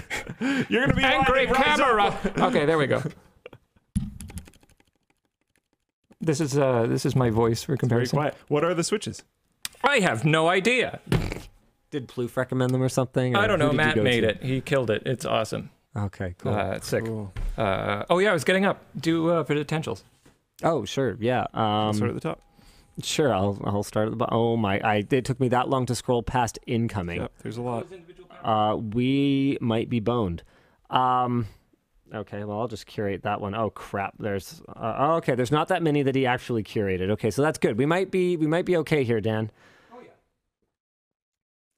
Um, okay, uh, Jan Michael asks, what feature would make you want to upgrade back to a slab-style phone? Um, you know what? I think I'm just at the point now where I appreciate the pros and cons of everything. Um, iOS, Android. The, the deal breaker for me for iOS is not being able to sideload apps. If Apple addressed that, which they might with some of the stuff that's been going on with the E U, if Apple addressed that, I just don't think it would make much of a difference to me, because every platform has its pros and cons. And honestly, I feel the same way about folding versus non-folding. There's issues with folding phones. There's uh, advantages to folding phones. We actually have a video coming that's just ten things that are just plain better about folding phones. And it it is not a video about things that are bad about slab phones. It's just a video about things that are great about folding phones. And I guess I just see it that way across the board now. I'm going back to the Note nine. There are some things that are bothering me. My Wi-Fi chipset seems to be kind of flaky. Like, I can't connect to five gigahertz at home, even though I can connect to it here, and every other device in my house can do five gigahertz at home. I'm using the same access points at home that we are at the office, which is really wild. Um, so like, there's some issues, and it's it's slow. It, it definitely feels slow now, but it's been fine. It's been totally fine. Um, actually, Luke, I want to get your take on this. Mm. I had a plan to do a two-part video series where the community picks a phone for me. Okay. So part one, I lay out everything I've liked about every phone I've ever owned and everything that I have disliked about every phone I've ever owned. So I basically, I walk into a wireless wave, you know, like a like a like a chain mobile device store. Those still exist? I'm, so I'm, I think so. Okay. But basically, I'm I'm I'm I'm role playing as someone who walks into a mobile device store. I lay out my needs, and then I basically just give it to the community, and I take whatever the top upvoted device is, I use it for a month. And then I come back and I basically go, you guys nailed it, or you guys got it totally wrong. Or, okay, so I came up with this idea when I dropped the fold in the pool. Before that happened, I had apparently reached out to the Fairphone folks. My Fairphone five review sample arrived today. Which should I do? Should I let the community pick a phone for me to use for a month? Or should I just review the Fairphone for a month? Or or should I mention in that video that the Fairphone five is totally an option and I totally have one, and see if they just want me to try that one? Maybe that. I like I like uh, the Fairphone at the, at the very least being an option. Everyone says both. I hate doing phone reviews now, though, guys. It's, uh, it's such a hassle. Everybody's saying Fairphone, but here's the thing. If you do the other option and then just vote for Fairphone, that seems cool. That's more democratic. Yeah, I think so.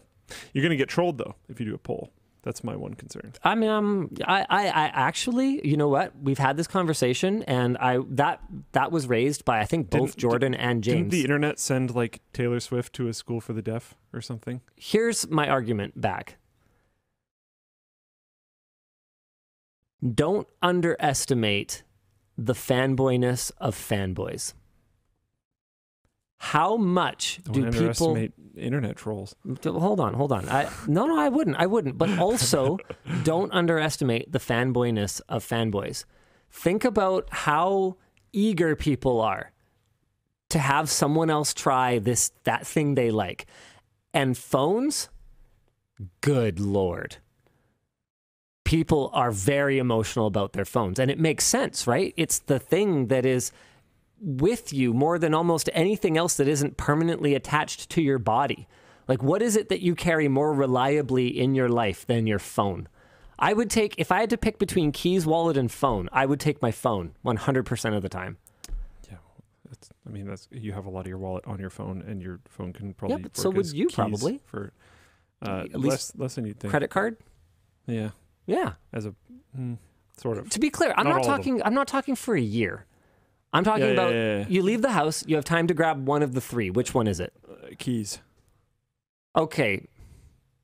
Let's assume that you have a way of start. You, I'm, you, I'm I'm being a jerk. You have your car key on a technicality. Okay. Well, I need to You're, lock my house, so I need at least two of them. I need to get into the office, probably, so I need three of them. You don't need a key to get in the office. You need your phone. Mm. Depends what time it is. Probably you need your phone. Anyway, I, I think you understand my point. Yes. Um.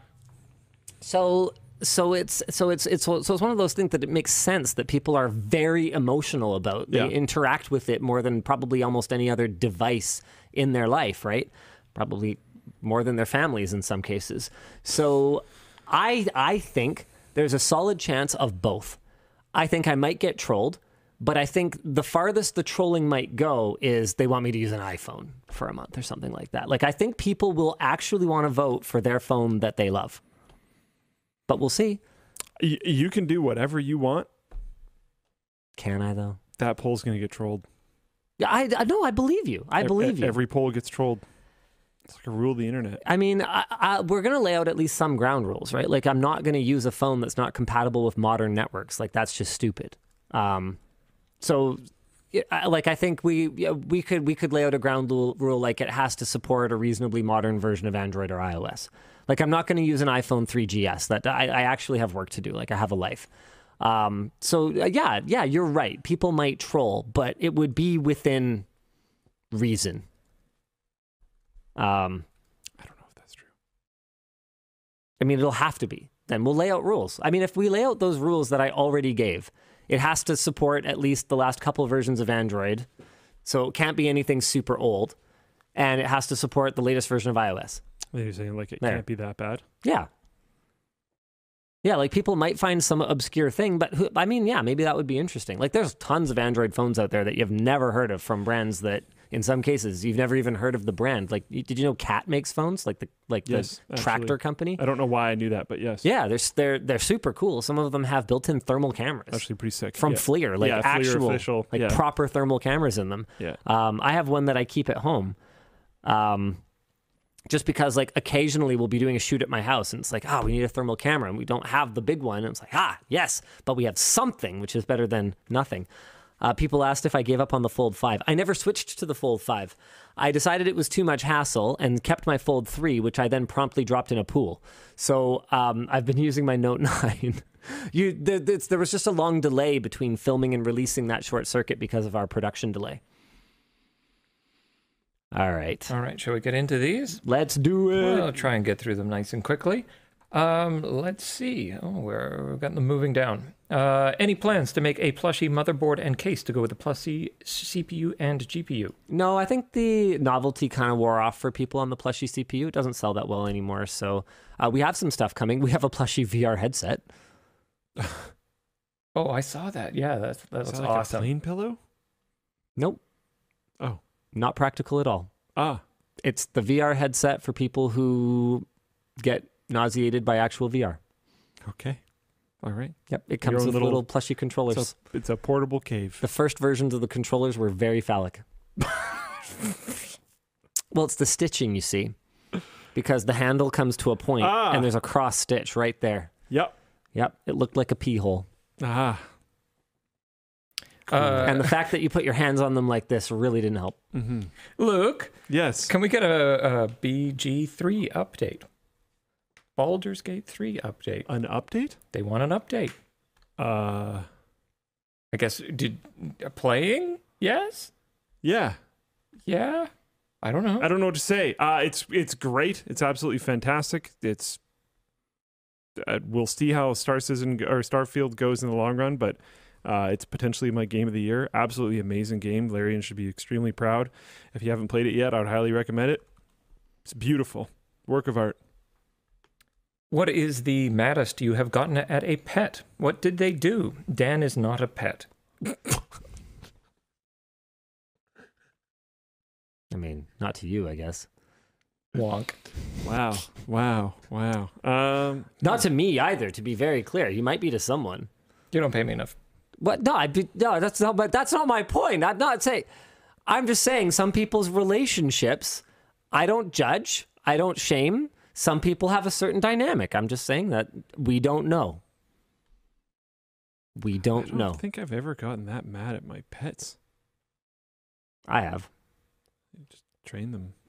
Uh, well, I haven't had cats. I've had very stupid pets before. Oh.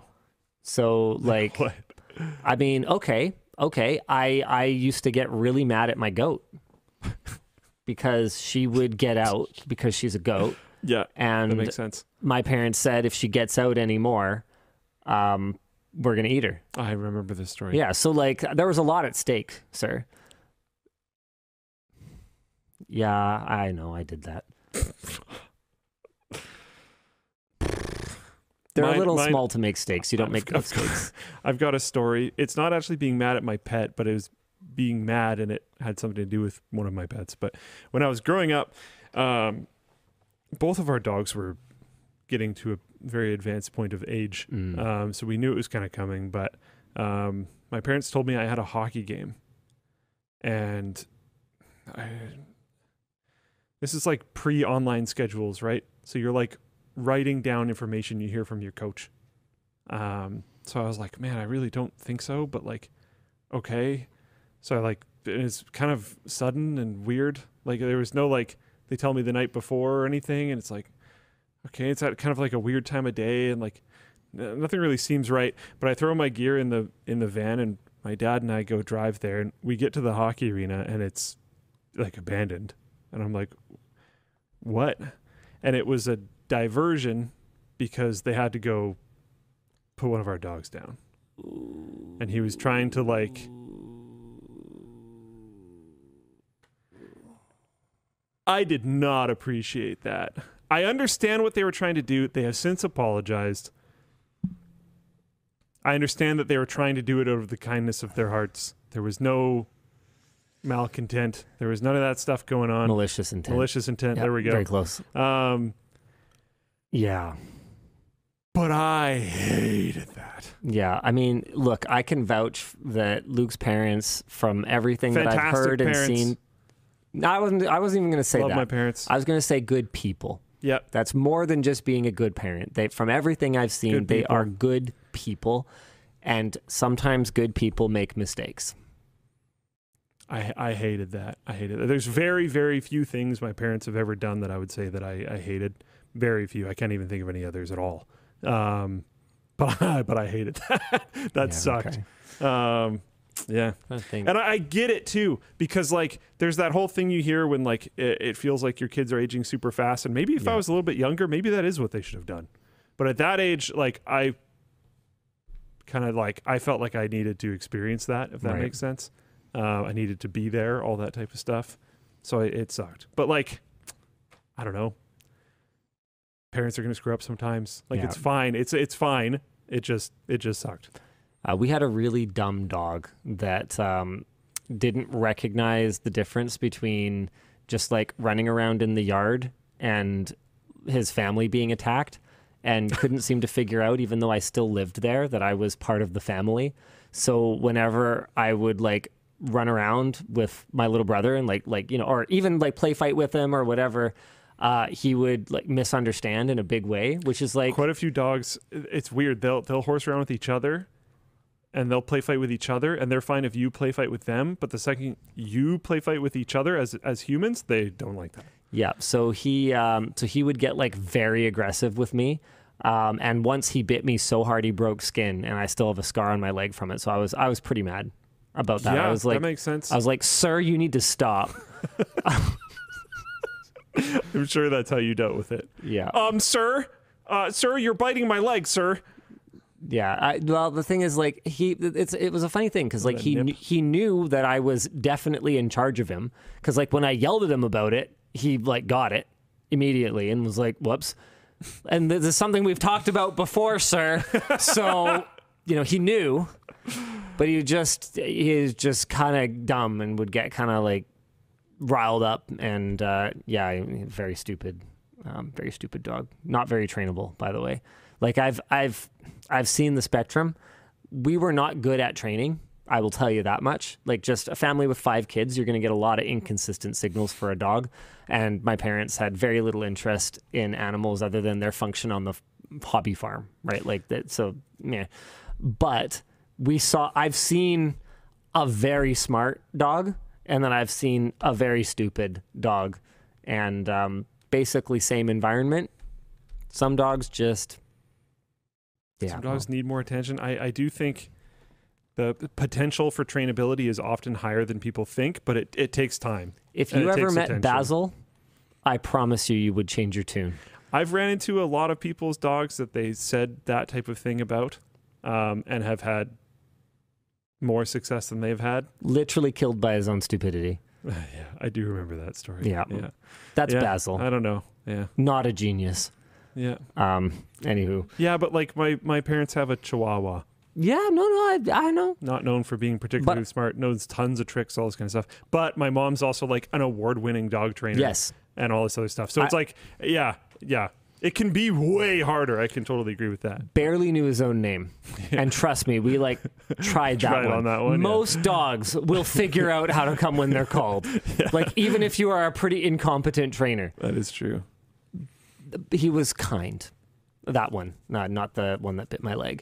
Um, yeah, no, the, this not the root yeah, sir. This dumb one was. He was very kind. Um, he absolutely meant well with absolutely everything he did, but he couldn't do the right thing to save his life. He was just a very, very stupid animal. Yeah. Um, Anyways, moving on. When will we get the Wan D L L pickle to go with the banana for scale? Is that what these are? These are cucumbers. No, that was for you to take home and enjoy with your family. They're, they're, Dan's, no. Dan, no. No. No. No. I meant that in a sweet way, not in a weird way. Dan's mom grew those, and they're very nice. No, stop it. Stop it. No. Uh, stop what? I'm looking at stop them. It. Stop no, it. Now, do you want I'm the just, big one or the girthy one? I'm just I mean, holding them in my hand. Stop it! Both of you! I'm just holding both of them in my hand. Stop it! One of them's for Luke. Oh. Stop it. Do you want to touch my pickle? I'm sure you could pickle them. Go on, Luke. Grab it. Oh, both hands. He jerked it. Oh, my God. Jerked it right out of my hand. He oh, that. I'm blushing. It's going over here. It's safe over there. Okay. Stop. Stop. Oh. Thank you, Dan. You're very welcome. I hope you enjoy it. They're very good. Uh, what do we do? Oh, God, I have a job. Uh, hi, D L L. Still patiently waiting for Secret Shopper three. Are there fun April Fool's videos ideas that would have been funny, but you had to scrap? Or could you describe the brainstorming process for uh, April Fool's videos? I have a couple. I'll just delete them from my doc when we're done, because I think there's there's probably at least a couple that I can share with you that are just realistically never going to happen. Um, oh, and in response, uh, no, I haven't finished painting my bike, so it hasn't turned out. I will get around to it. I think the shop that was working on the disassembly like got busy for the summer, and I had sort of told them when they took on the job, like I didn't really expect them to work on it in the summer, because um, it's like a kind of big project and kind of a stupid project. Um, so maybe we'll get back at it very soon, and then I'll, I'll get the painting going over the winter, and then maybe ride it next summer. Uh, L T T prep schedule? No, what is, what is this? Where's the video idea tracker doc? Hello, buddy? See, this is what I'm talking about. This phone is like, I, I pressed back on this document. Yeah, there, you finally saw it change. Um, yeah, video idea tracker L T T. This is the one. Oh my goodness. I clicked this doc like three times, and it's, it, she's thinking... She's thinking about it. Hello? There we go. All right, it loaded. It loaded this. It is a pretty massive doc, in fairness. All right, April. April Fools. Uh, oh, okay. This uh, this idea I came up with back when that, that C P U walk in the rain video was sort of fresh on everyone's mind. So it's line one hundred two in this document out of like nine hundred lines. Uh, this is just like a general idea doc. So it was going to be a parody of like nature walks. Except I'm walking around in nature, spotting stuff like servers and C P Us and computers. Um, you know, kind of throw in a little... Like a, like a David Attenborough. Yeah. Yeah, yeah, yeah. Yeah, oh, yeah the, the wild, you know, C P Us are frolicking here. And you can see they're... Uh, oh, what's going on now? We've got a G P U coming in. Yeah, like, so yeah. Somewhere between David Attenborough and, like, Crocodile Hunter kind of thing. Yeah. Um, yeah, that's, that's obvious. That is ranked as a D idea. D is for doom scroll. So if you want to just kind of doom scroll crap ideas and look for a little bit of inspiration, that's uh, uh okay. What else we got?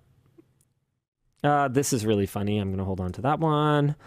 Um, oh, this is really funny. Uh, we might do this one. Uh, hey Luke, what do you think of this one? Um, kind of in the bottom quarter. Are your eyes good enough to read that? I guess your close-up vision's okay. Are you down? It'd be a lot of work.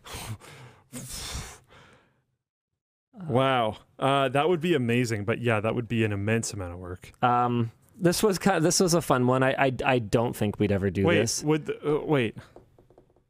Aren't there people there?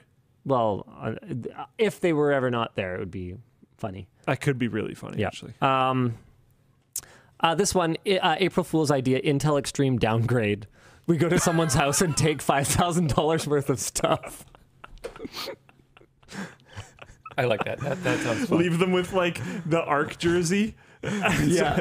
Holes in the wall. It's just like, oh, man. That would be pretty entertaining. Um, this is a good one. Uh, we create the Akinator. You know, that thing that guesses celebrity names? Oh, yeah. But that it, but it gives out tech tips. And then, except it's just a massive B S dialogue tree that always spits out the answer. Have you tried turning it off and turning it back on again? Okay, I've given you guys enough. That's already some, like, kind of B plus, oh, A minus man. material. You shouldn't have said that one. We should have just done that on one of the websites. No, that's fine. Yeah, it's okay. We got lots of good ideas. Don't worry. Yeah. Uh, every time people are like, you guys are out of ideas, I'm like, you have no idea. We have so many, like, smart, talented, creative people here. There is no, there's no shortage of ideas. There's a shortage of time to execute them. There's no shortage of ideas. Jaden wants the downgrade. I could use the downgrade. Jeez. It's just like a garbage removal. Get service. rid of my stuff, please. Just take it. Too much. I got too much crap. uh, okay, uh, moving on. With the excitement oh. of a new Bethesda game, I wanted to ask, what was the worst bug you have encountered in a video game? I mean, worst is like if it just doesn't launch. Yeah, I don't, I don't, that, that's one of my things with Bethesda bugs is they're usually just funny. Non-progression is always really frustrating. That's not funny, yeah. Um, oh, I know the worst for me. Okay, do you? I mean, I, I I was just thinking of the time I got really deep into Final Fantasy Tactics, and I happened to build my main character as, like, kind of a lightweight. Like, he wasn't a, wasn't big, D- he was like a support class. So he wasn't heavy D P S, and he didn't have a lot of H P, and you get to this stupid fight with, I think, Wegref or something like that, where he one-on-ones uh, your main character until your main character can unlock the door to let in the rest of your party, and I would just get one hit. I couldn't even get across the room. And so yeah, because I didn't because I didn't follow, you know, retro game uh, save protocol, and have multiple waterfalling saves or whatever you would call that. Um, like I didn't use all my save slots and then overwrite as I went. I just, I there was no equipment and no class changes that I could make to him to survive this, and it was a non-progression problem. It's not really like a bug, but it sucks. I have I have two. Um, one of them, I was playing uh, X COM Iron Man or whatever it's called, where uh, when people die, it's permadeath, and you only have one version of the save of your game. So you can't, like, save scum to get someone back if they die. Hmm. Um, it's like a hardcore version of X COM. This was years ago. Um, and I got to the very final mission. And for some reason, opening the door to the boss's room would crash my game one hundred percent of the time. I tried it on different computers. I tried it on different versions of Windows. I tried everything. Could not progress from that point. Um, so I just watched a Let's Play of someone beating the game and was like, all right, I guess that's it. Because I wasn't going to play through the entire thing again. Because it, it removes all your previous saves. You only have one save. So I was just like, okay, I, I like I, I made it here. O M F G, mine too, killed me. Yeah. Yeah. So I, I, I guess this was like a thing. I don't, it's been too many years. I don't remember like if I Googled it and it was a thing or not. But like, yeah, I couldn't get into the boss's room. And that was that was really disappointing because that was felt like quite an accomplishment. And then the other one was Outer Worlds. Outer Wilds and Outer Worlds came out at a very similar time. Outer Worlds was an amazing game. I loved it. There's one room. If I open the room, the whole game crashes. And I've tried it different G P Us. I thought it was a driver error for a while. I tried it different G P Us, different versions of Windows, different computers, everything. Again, nope, doesn't work. And it's just like, man, I've never gone back to the game. I really enjoyed playing it. Really good game. But I got a non-progression bug. I was just like, okay. I like Joe's answer. Tarkov, Tarkov is one giant frustrating bug. That is accurate. Yeah. I can't I can't bring myself to play it anymore. I think the cheater expose actually just like broke it for me. So I don't know. They had a wipe. I tried playing. I think I got like a couple hours into it and was just like, no. There's also too many other good games. I didn't even mention this one. We've been talking about good games. Uh, BattleBit. Yeah. BattleBit's awesome. Yeah, Alex Clark was telling me that I like need to play it, and I was like, BattleBit's really fun. It's all the good it's all the things that made Battlefield good back in the day. Yeah, it has like weird Roblox graphics, but I mean, at least they're able to develop it more easily. Yeah. It's pretty cheap. This and it runs I, amazingly well. This is what I talk about, spreadsheets. Games are just spreadsheets. If the game is good, it doesn't matter what it looks oh, like. Yeah. Right? Yeah, totally agree. Absolutely. It can look like whatever. But the core loop is there, and the progression is there. BattleBit is fundamentally fun. It's fundamentally that's the a important good part. Game, and I that's where enjoy it, it. This is my core tenet when I do games: is aesthetics don't matter, and it pisses off a lot of people because they don't understand that it actually really does matter. But if the game isn't fun to play, it's not a game. Yeah, it's bad. Yeah, and like if BattleBit looked better, that would be sweet. Tell us how you really feel, Dan. But like, I used to play EVE Online. I don't get to have comments. I did too. Did you like to watch movies? What like, while, while what's it play? Like playing EVE Online? Well, you watch movies. I've seen a lot of movies.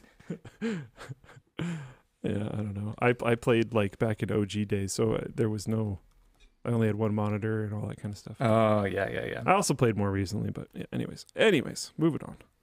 Uh, Linus, how have you been liking your Ecobee thermostat? I don't care about anything smart home. I just want to be lazy and control my thermostat from my phone. Uh, they keep disconnecting from my Wi-Fi. It's super annoying. I don't know that that's necessarily the Ecobee's fault, um, but what I do know is that getting them reconnected is kind of a pain in the butt. If I go and I just key in the password and click connect, uh, it won't do it. I have to go get an iPhone. Not an Android phone. I have to go get an iPhone, and I have to go through the connection uh, process on the iPhone, and then it'll work every time.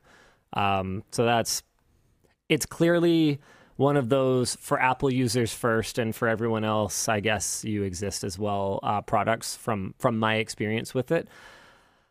When they work, they work great. Um, but, you know, I, it's probably not helping matters that their integration with Home Assistant is kind of clunky, and the way we're working with, the way that we're using them is kind of hacky. So I think out of my nine, I think it is, six are still connected over the summer while I haven't been using them because I only use them for heat. So I have to like get a few of them reconnected and blah, blah, blah. So and no, no, no, no, no. First time stubby screwdriver buyer. I mean, yeah, they are new. Uh, I'm in search of high quality socks to buy while waiting for the L D T socks to release. What's your go-to sock brand? Darn Tough. Don't ask Luke's, it's not as good. Icebreaker. They're not as good. I like them. I know you like them. I need them. To write that down too. I didn't say you don't like them. I said they're not as good. Objectively, like our materials person was like, how the F about the Darn Tough socks? They're like really amazing. I don't know that having more materials makes it more better. It's not the more materials. It's it's like the, the design, it's the composition of them. They're just like amazing. The mm. the mach- she um she was saying that there's maybe a handful of machines on Earth uh, that can weave like that. Um, it, if anyone knows anyone who works at Darn Tough, uh, we have had a heck of a time. We we we would love to just co-brand with them at this point, rather than trying to make our own socks. Um, because I'm just, I'm unwilling to put a sock on the store that I can't stand behind. And now that I've experienced Darn Tough socks, I just can't enjoy anything else. Luke can. He likes his Icebreakers, and I'm really happy for him. I've also never had Darn Tough socks, but yeah. I do really like my Icebreakers. And my Icebreakers are a lot better than the demo prototype pair of socks that I tried on. Yeah. Yes, they are. They just are. So yeah, like... so those were an early version of um, ones that we were trying to to come out with, and just. So I'm, I'm happy we didn't go enough. forward with those, to be honest, because nope. yeah. I know, I know they weren't they weren't good enough. We we kept trying, and to be clear, there's lots of different versions of I'm our sure. like proto yeah. socks. Yeah. Some of them were probably better than what you have, but okay. none of them were good enough. Yeah. Uh, and oh yeah, something to note is Darn Tough socks are super expensive. They're like twenty U S dollars a pair. So I'm not necessarily. Icebreakers are really expensive too. I don't even, remember how much they are, but yeah, I'm not even recommending them. It hurts. Them. It hurts to buy. I'm just saying they're really good. But I mean, if you're gonna wear them for like ten, twenty years, you know. That's one of the things with why I bought these is because like I had a previous pair. I bought one pair for hiking back in the day, Um, and I still have that pair, and I bought those, I think, eight or nine years ago, and they're still great. Literally wore them yesterday. So, yeah, I don't know. And to be or clear... Wait, no. Literally right now. I'm not, you're not even necessarily talking ten years with them, but the way that I wear through socks, like I could wear through those like stupid Champion Costco ones. They, they downgraded them significantly. The old ones were really good. And then the, the ones that they have now, or at least the last time I looked at them, are garbage. Um, and I would wear through them in like maybe five or six badminton sessions. I would have a hole in the big toe, uh, or even like in the, whatever the, I don't know. What is that? It's not the heel of the foot. It's the, like here, the ball in the ball of the foot. Um, from sliding, from friction. Arch? You're talking about where your, where your arch is? No, the ball of the foot. Oh, okay. So behind the toes. Yeah. The, so like padding behind the behind toes. Behind the toes, but before the arch. Yes. Yeah. Um, like seriously, five or six wears. Whereas Darn Tough, I can get easily like twenty-five to fifty. Um, they do have a lifetime warranty, but it's good for one time, so you don't just have socks for life. But given that I know that I will wear through every single one of them, the cost is effectively twelve dollars per pair of socks, and they're really comfortable and they're really breathable, and I don't have to like go replace them all the time, which is annoying. Um, uh, Christopher S. says, Luke, would you be interested in a Boeing factory tour? The answer is yes. If so, hit me up. I have no idea how you want them to contact you, though, so um, I curated this, but I can archive it Annoyingly, now. Because I don't like Twitter, that's actually the easiest way. Okay, yeah, so you can hit him up on X. Yeah, or that thing, I guess. Yeah. It's going to be one of those things where I start out calling it that because I'm memeing. And then, and then I, it'll just keep going. And then I just keep doing it. Like GIFs. No, no, GIF is just correct. Deal with it. uh, hi, D L L from the U K. Luke, as a fellow C T O, do you have any examples of where you have changed or added a process and been surprised by the impact it had made on productivity, good or bad? Uh, with the C T O hat, I don't think I've really been in it long enough to do that. The main thing we've been doing is like, oh my God, look at the state of everything. We're actually working on potentially prepping uh, a video for you guys, for the writer people, of like, wow, this was the state of infrastructure. Uh, I, I thought of this idea because um, he's off probation now, but I don't know if he wants me saying his name publicly, but the new I T guy. Oh yeah, we should ask, because um, I'll ask him at I some think point. People would be like pretty, really? You know, if uh, they yeah. found out. Actually, yeah, is. That'd be cool. Yeah. I'll, I'll, I'll, I'll, I'll make sure I ask him at some point. Um, but it, he pulled out, uh, I, I believe, was it a switch, Dan? Yes, it was a network switch. That is correct. It was an old water-cooled networking switch. Stepped what over. Was wrong with that? Oh, you know, it's oh like my God. Probably the most corroded thing I've ever seen in my life, and was also out of water. Corroded? Yeah. What do you mean by corroded? The, the, Didn't Elijah the almost throw up? Hyper-gunked. Uh, he, he unscrewed the top of the res and then smelted and apparently almost threw up. Oh. And that was running in production, boys! It was sitting behind Andy's desk for the entire time I've worked here. Someone probably should have put some extra water in there and maybe some biocide at some point. I was scared to unplug it because you don't turn off equipment so, like that. So we're going to see if we can find more things in that realm. Um, that'll probably be the headliner because that's pretty amazing. Um, but yeah, I don't know. I don't have a great answer for you because it's been like a low amount of months at this point. Um, but yeah, sorry, I don't know. Longtime fan, first time merch messenger. I'm visiting Vancouver next spring and was wondering if there was any badminton updates to share. My local court is outside and closes in October.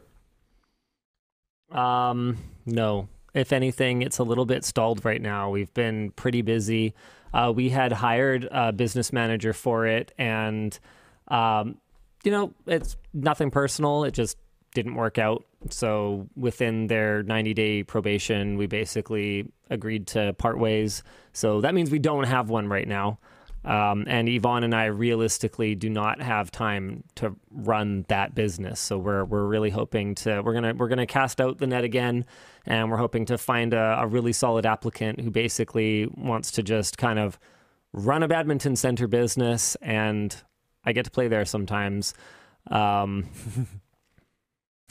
yeah, that that's a, that's about where we're at right now.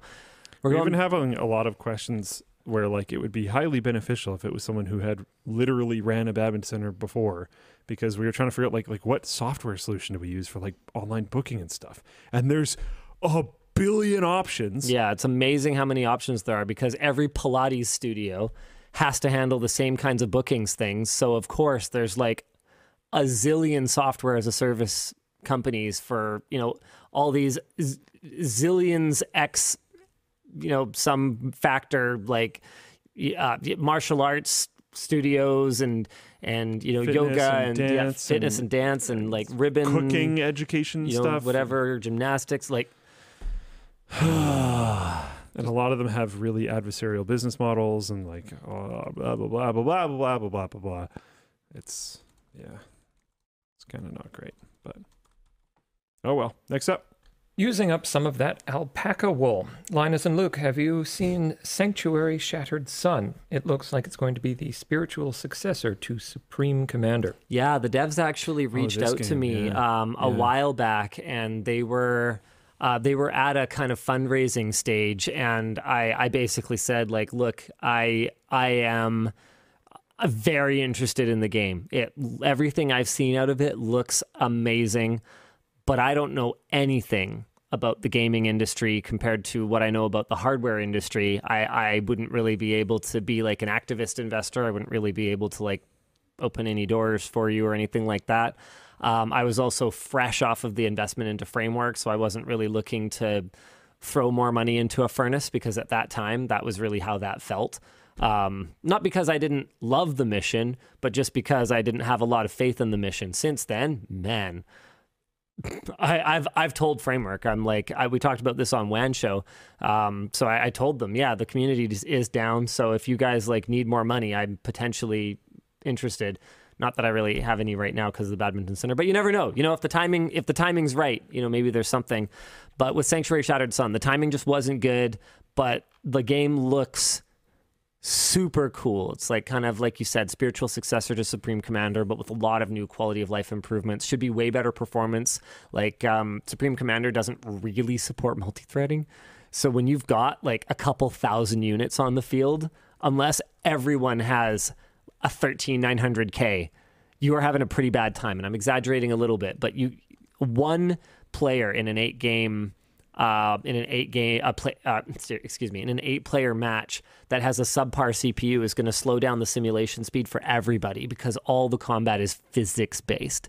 Every projectile flying through the air is simulated as opposed to just being like a dice roll. So it's pretty heavy. Um, yeah, I'd, I'd be super, I'd, I'd be, I'm, re- I'm ready to play it. I'm very excited. Was wondering if you guys ever had any trouble with the U S B reset bug Ryzen used to have or still has. Both my systems have constantly crashing U S B. Sadly, made my mind to leave A M D for good. Also, Stubby! Sorry, I just accidentally archived one where someone suggested putting the kids in Scouts. Um, we haven't. They already have too many activities. Uh, as for the A M D U S B bug... Oh, you didn't archive that. I curated it. Oh, all right. Well, there's the answer. Now I'm archiving it. Um, no, I haven't had trouble with it personally, at least that I know of. I've encountered some other really frustrating A M D bugs. There's a sleep bug on Threadripper that just makes your C P U, or excuse me, makes your system blue screen when your C P U is not doing anything, specifically when your C P U is idle. It's like, as if I didn't feel abandoned enough on this platform already, A M D. Thank you very much. I feel much. seen. I've had it lock at one gigahertz before for ages, and you just can't do anything. Frustrating. Uh, but no, I haven't seen this particular bug. Enjoy your stubby screwdriver, though. Hi, Linus and Luke. How long would you say a flagship system should last with regards to being able to play the latest triple A titles at max settings? This is a really interesting question. I curated this one because I wanted to talk about how that is, unfortunately, just not how it works. And I'm gonna I'm gonna use game consoles as an analogy here. It's kind of like asking, how many years should you get out of a game console before it's time to upgrade? There are so many variables that are going to affect this time frame that are completely outside of your control and that you cannot predict. Nobody knows when the next game console is coming. Nobody knows how long developers are going to keep releasing games for it past its successor's release date. Nobody knows. Uh, well, I guess, yeah, those are the two. Those are the two biggest factors. Um, and then on the P C side of things, nobody knows what your tolerance is for lowering settings. Maybe to you, high is max settings, as a, whereas for someone else, maybe it's ultra. Maybe to you, if it doesn't run at four K resolution, it ain't worth shit. Whereas maybe to someone else, well, they're more than happy with, you know, higher detail levels, but at fourteen forty p or at ten eighty p. Maybe you're comfortable with um, using A I upscaling, whereas maybe they are like native resolution or bust. So it's one of those questions that is so personal. You could buy a top-of-the-line system, okay, right before a new generation. Okay, if you bought a top-of-the-line system right before NVIDIA launched the thirty series, you'd feel like you got ripped. Yeah. Like they came in, stomped all over twenty series for performance, were really aggressively priced at first. Yeah. And then if you bought a thirty eighty Ti or something like that, or I forget what the actual launch lineup was, a thirty ninety. If you bought a thirty ninety at launch, man, you are sitting tight still. You are still playing everything. So it's hard to say. Whereas if you had bought, yeah, if you'd bought uh, like um Yeah, if you bought like a ten series top of the line, you got a long life out of that. If you bought a twenty series top of the line, I mean, it was fine, but was really superseded in a big way by thirty series. And then if you bought a thirty series, you're like sitting tight all the way through forty series. So it really depends.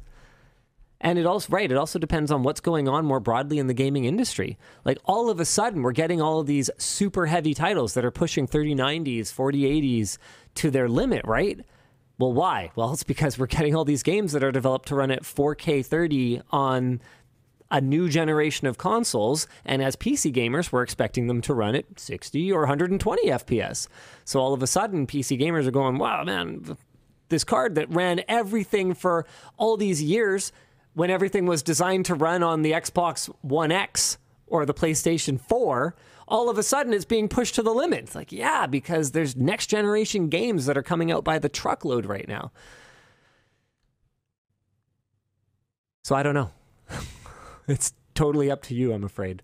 I do think that now is a pretty okay time to buy. Prices have fallen in a big way. I hope that I hope that the basement for G P Us is going to be lower, uh, but C P Us are pretty darn approachable right now, especially with how cheap RAM is.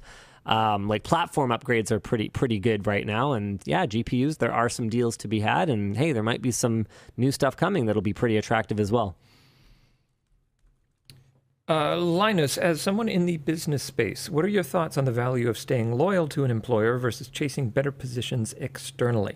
I think that anyone honest is going to tell you that you are going to want to, at some regular interval, at least consider whether uh, your current situation is the right one for you.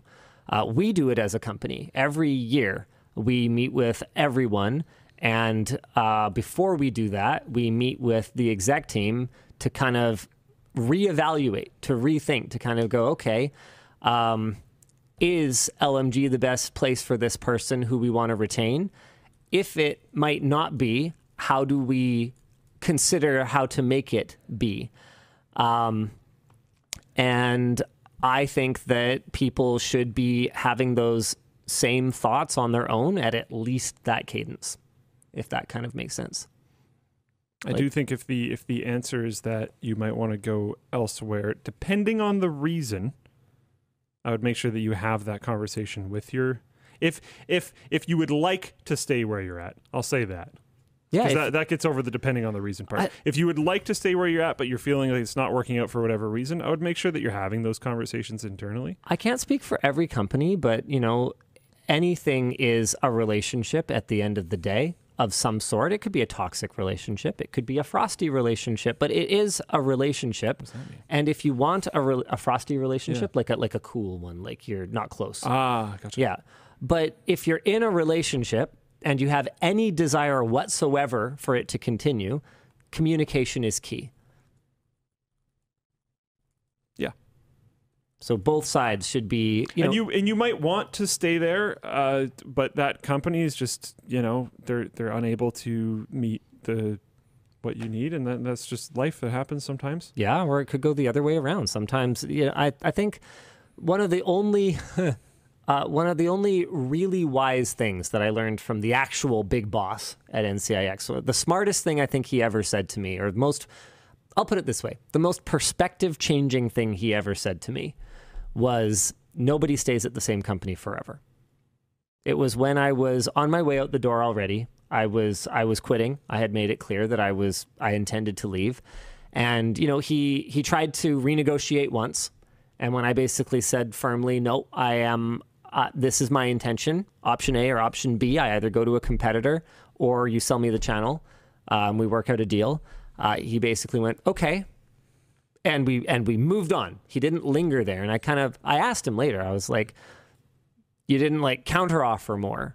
Um, and he's like, well, nobody stays at the same company forever. Or like nobody works at the same place forever. And it's like, it was uh, it was really perspective changing for me, because I had never really thought about it that way. To me, N C I X was the only place that I had ever really enjoyed yeah, being. I don't know if that's really true. That's actually just like, actually not. It, It is broadly pretty true. On average, people it's change careers like every six years. Common, yeah. Yeah, it's like broadly pretty true. Very few people do that. Sure. The exact same. Very few companies even exist long enough for someone to spend their entire adult career at it. I think it's maybe it. like a helpful thing for him to say, to not take it like personally on departure, because I don't think he necessarily should, because yeah, yada yada yada yada. But I, people do. It was a way of saying it was it was a way of saying yeah, that it's not personal and relationships yes. end, and that's okay. Yeah, and it's time for both of us to move on, and yeah. that's okay. Yeah. Um. And so yeah, it, it was just it was just kind of, it was perspective changing for me, because N C I X was my first real career job that I felt like like I worked as a lifeguard and I worked like painting houses, but I was I was doing odd jobs. I didn't have a career at that point. And so, you know, for me, it was actually probably a more traumatic breakup than the other way around. Like, I loved that company in an irrational, like, fanatic Absolutely. kind of way. Yeah. I, I, like, I, I learned about computers on their community forum, you know? Yeah.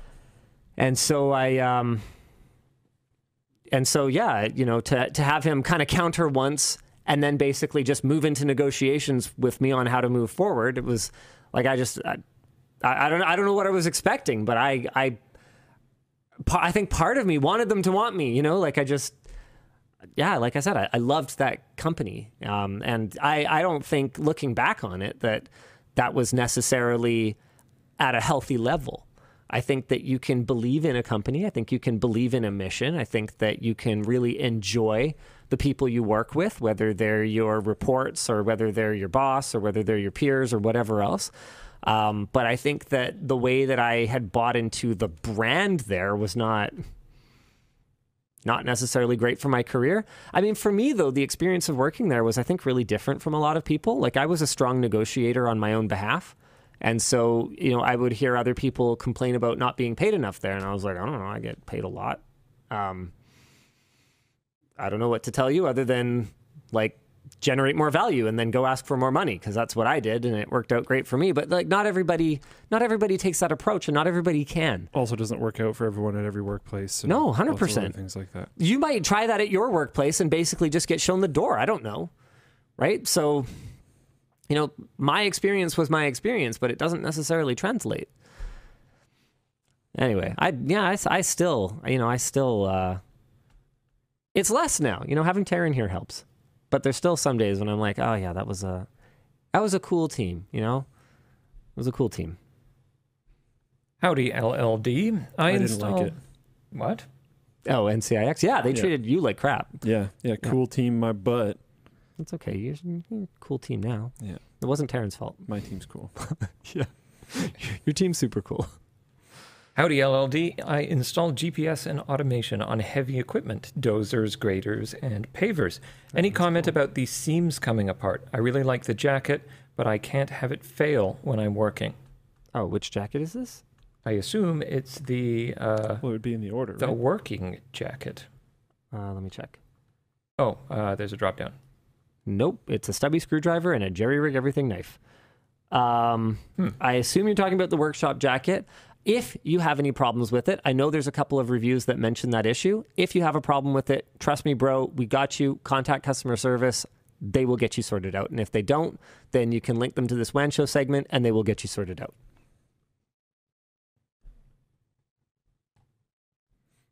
What's next? Uh, what is an outrageous... Are you asking us or are you asking yourself? No, I don't know. Where am I? Uh, what is an outrageous tech-related conspiracy theory that you've come across? Um, an outrageous tech conspiracy theory. Where do you even get these? Um, People send them in from your website. I know where you get them from. Oh, man. I mean, is it the nanobots and the vaccines? Like, are, that's kind of, that's a, that's a tech conspiracy theory. It's not exactly, um, it's not exactly a new one. The chemicals in the water yeah, for the frogs. Yeah, microchips in the COVID vaccine were like a thing. But yeah. I don't think that's what he's talking about.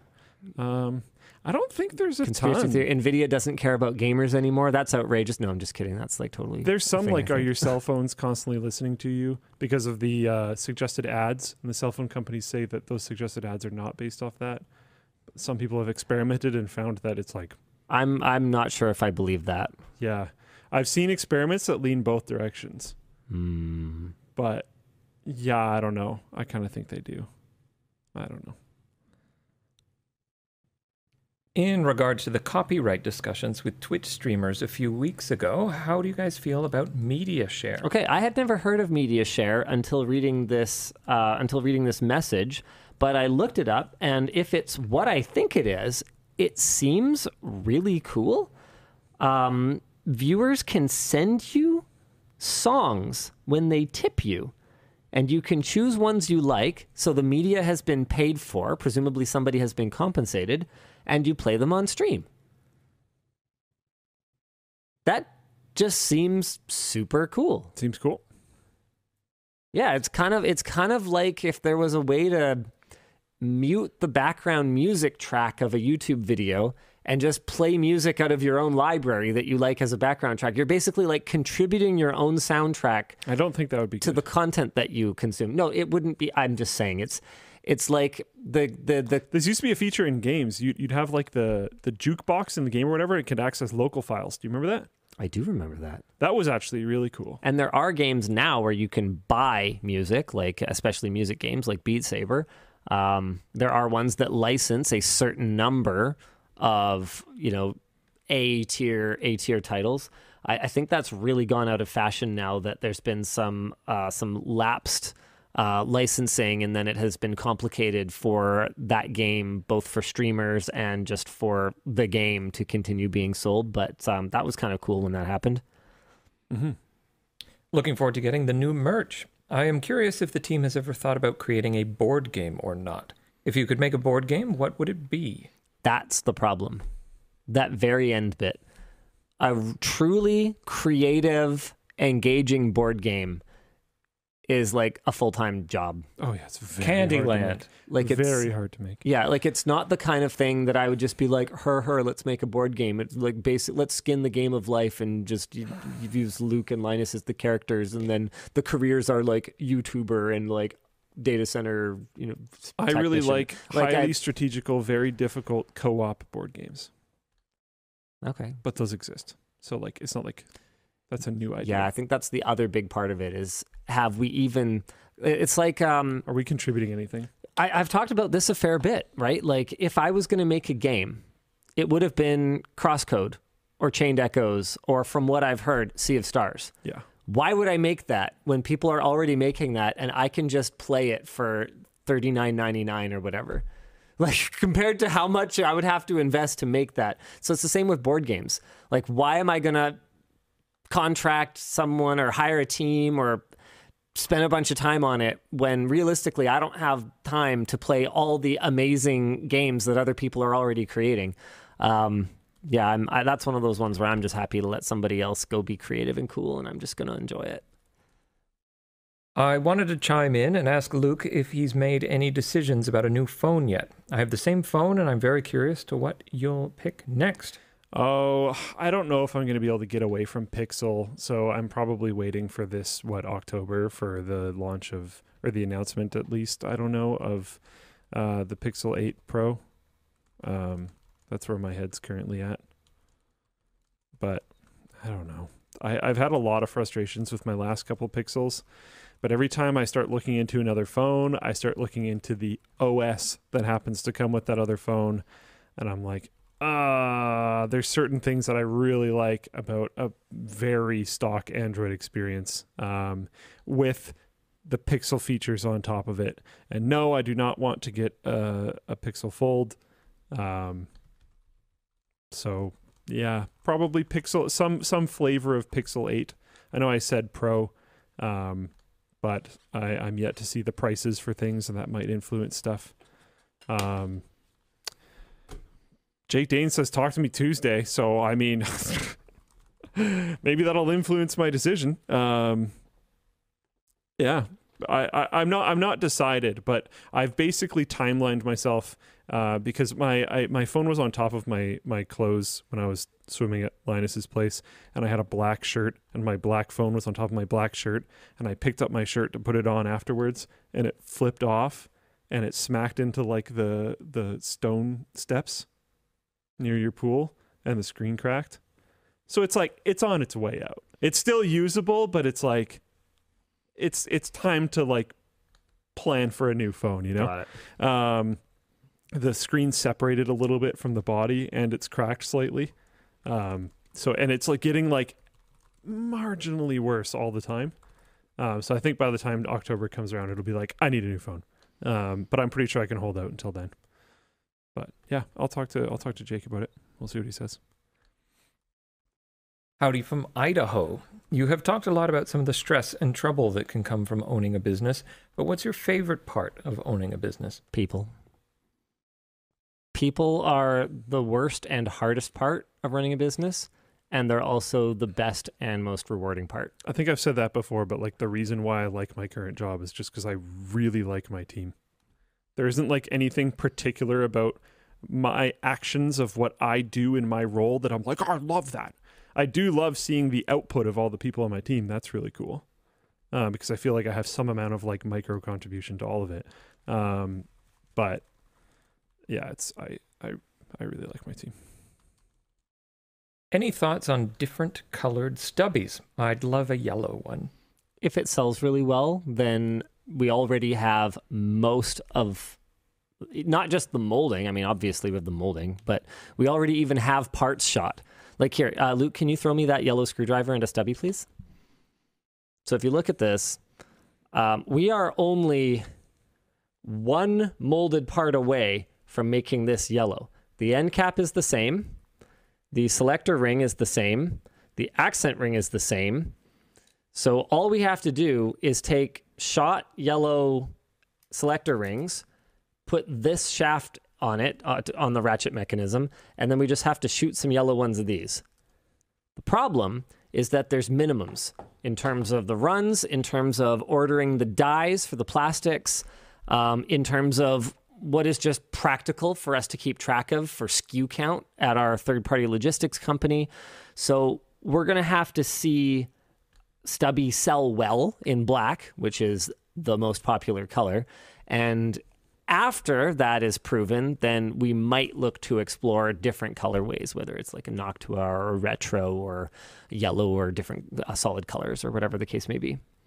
I could see us doing, now that we are, have kind of gotten the hang of working with these plastics and we know that it's reliable and doesn't have to be hot press, like it is to spec with the cold press, even if it's not quite as gripped on. It's it's it's very, very close.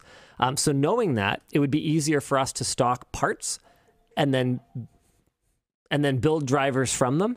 Um, so it's possible you would see more limited time drops from us in the future, but that's still very much T B D. What's your opinion on the E V industry switching to Tesla chargers? Do you think they will further solidify Tesla's position in the market? I don't care which one. I actually don't care. It could be the the the the the, the Ford one, the Tesla one. I don't care.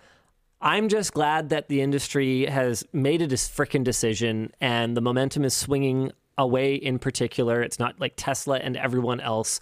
And if we can, if we can all do that, then I'm happy.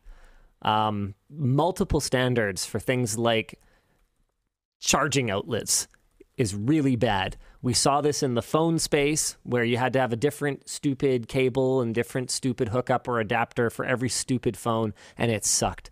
And I'm just glad that whoever wins, I have no horse in this race. Um, I'm glad it's over, or that it hopefully will be over at some point. And I'm saying this as someone uh, with a Taycan, with, with a not Tesla standard charger. Um, so that'll might be inconvenient for me at some point on public infrastructure, but I'm just I'm just glad that it's not going to be like this forever. Hello, L L D. My S O wants the new T V above the fireplace. Our current is placed up there. Uh, what can I say other than it's too high compared to where we sit? There are other location options. Uh, heat can be bad for the long-term reliability of the T V, and also it's too high for where you sit. He's really passionate about this. There's a, there's a whole subreddit for this. Have you seen it, Linus? You know what you should do? Oh yeah. Take your S O uh, take your S O out to the movies. Go straight to the front row. Sit down with them. Go go early so you're in an empty theater. Go straight to the front row. Sit down with them in the front row. Put your arm around them. Grab grab, grab kind of grab their arm and then like lean back together. Be like, isn't this great? And when they're like, no, you'd be like, okay, so we need to talk about where the T V's mounted. There. I got you. Uh, I don't know who curated this. I don't care. Uh, it just says, stubby me daddy. Uh, I did not. That may have been a misclick then. Okay, well, it's getting broadcast. All right, thank you, Jake. Uh, hi, D L L. It's oh, twenty fifty, and you've just finished writing your autobiography. What is it titled? Mine would be, I Couldn't Help Myself. Just like Jake D. Thanks, Jake D. Um, I thought it was um, a very optimistic title that I just thought would be a really cool uh, title for an autobiography for a tech person. Um, but I think wouldn't be appropriate for me that I came up with was be iconic because icons. Oh. Yeah. Like if I, if, if it was like a Steve Jobs level character or like a Wozniak or something like that. Well, not Wozniak, someone with like a strong personal brand. So like a Steve Jobs, um, I could see that being like just a really cool title. I don't think I have a particularly strong personal brand. I think we've seen plenty of evidence for that over the last little while. I do my thing, and you guys tolerate it. Let's go. Um, but yeah, I think I think that'd be a super cool name. I have no idea what I would what I would call what I would call mine. I don't know. I, I don't even I don't even know if I'll ever do it. It would be less of an autobiography and more of just like some some text diarrhea on a page. And if you enjoy it, then cool. I um.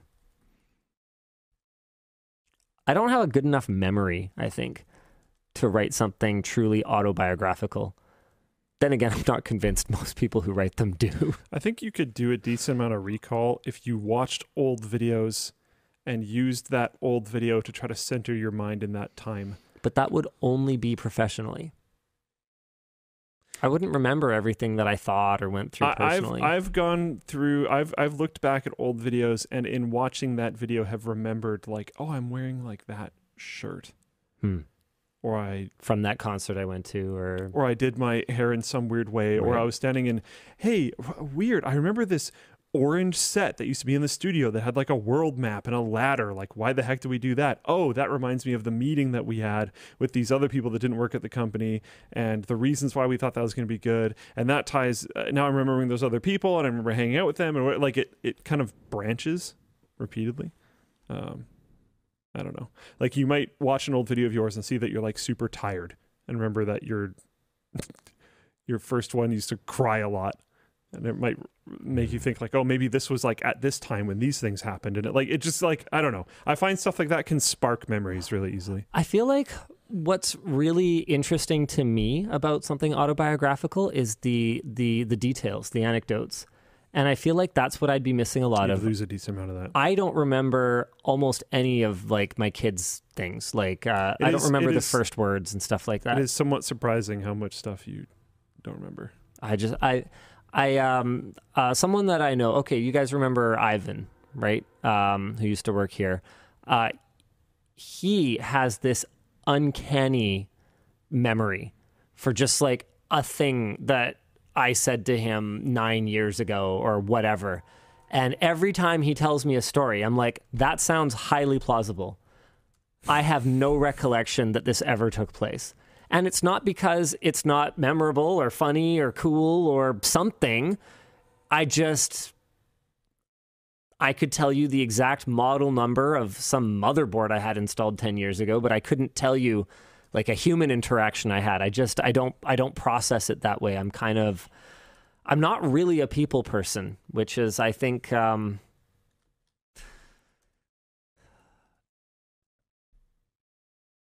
a double-edged sword for me.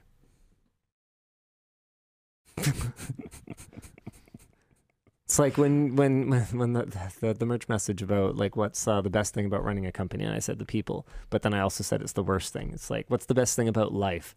People. What's the worst thing? People. Man, like, what is worse than people? But yeah. What's better than people? You know, they're, they're amazing. They're beautiful. They surprise you, you know, like it's, I don't know, people are complicated. The only sketchy thing I find about your memory is sometimes when agreements are made. Oh, like about what? You just like don't remember them. Oh yeah, like but I know you don't remember our old like computer agreement, but you still honor it. Yeah, because it sounds plausible. So like, so it's fine. My approach is I just always do what I would do, and I just tell the truth. And so if I, in good faith, do what I would do, and I'm honest, I've never actually had it be a problem. But it is something that's like been top of mind often. Is he's like, we'll make some deal, and I'm like, he's not going to remember this. So like, if I if I did like some really good negotiation or got this through in like some crazy way because of some reason, I'm like, ah. But there have been times, yeah. And you've explained what the negotiation was, and I've been like, sounds plausible. He'll he'll sometimes be like mad about it, but be like, okay, it's like, all right, like it, it i i will admit it has never been a problem, but it is still something that I like think about every once in a while. I'm like, he's not gonna remember this.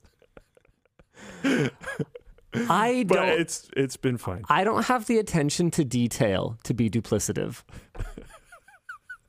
That is actually something that, don't ask me how, but I learned from my now wife, then girlfriend. I I do not have the capacity to get away with things because I'll forget, and I will I will say something inconsistent, and it's like, all right, it just it doesn't work for me. So for better or for worse, transparency is the way I go, and sometimes, boy, is it ever for worse.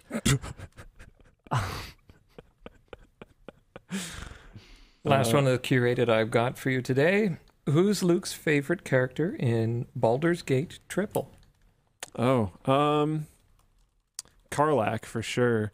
But uh, it's an interesting question because I actually like am not a huge fan of a bunch of them, but I think I I think that's a good thing.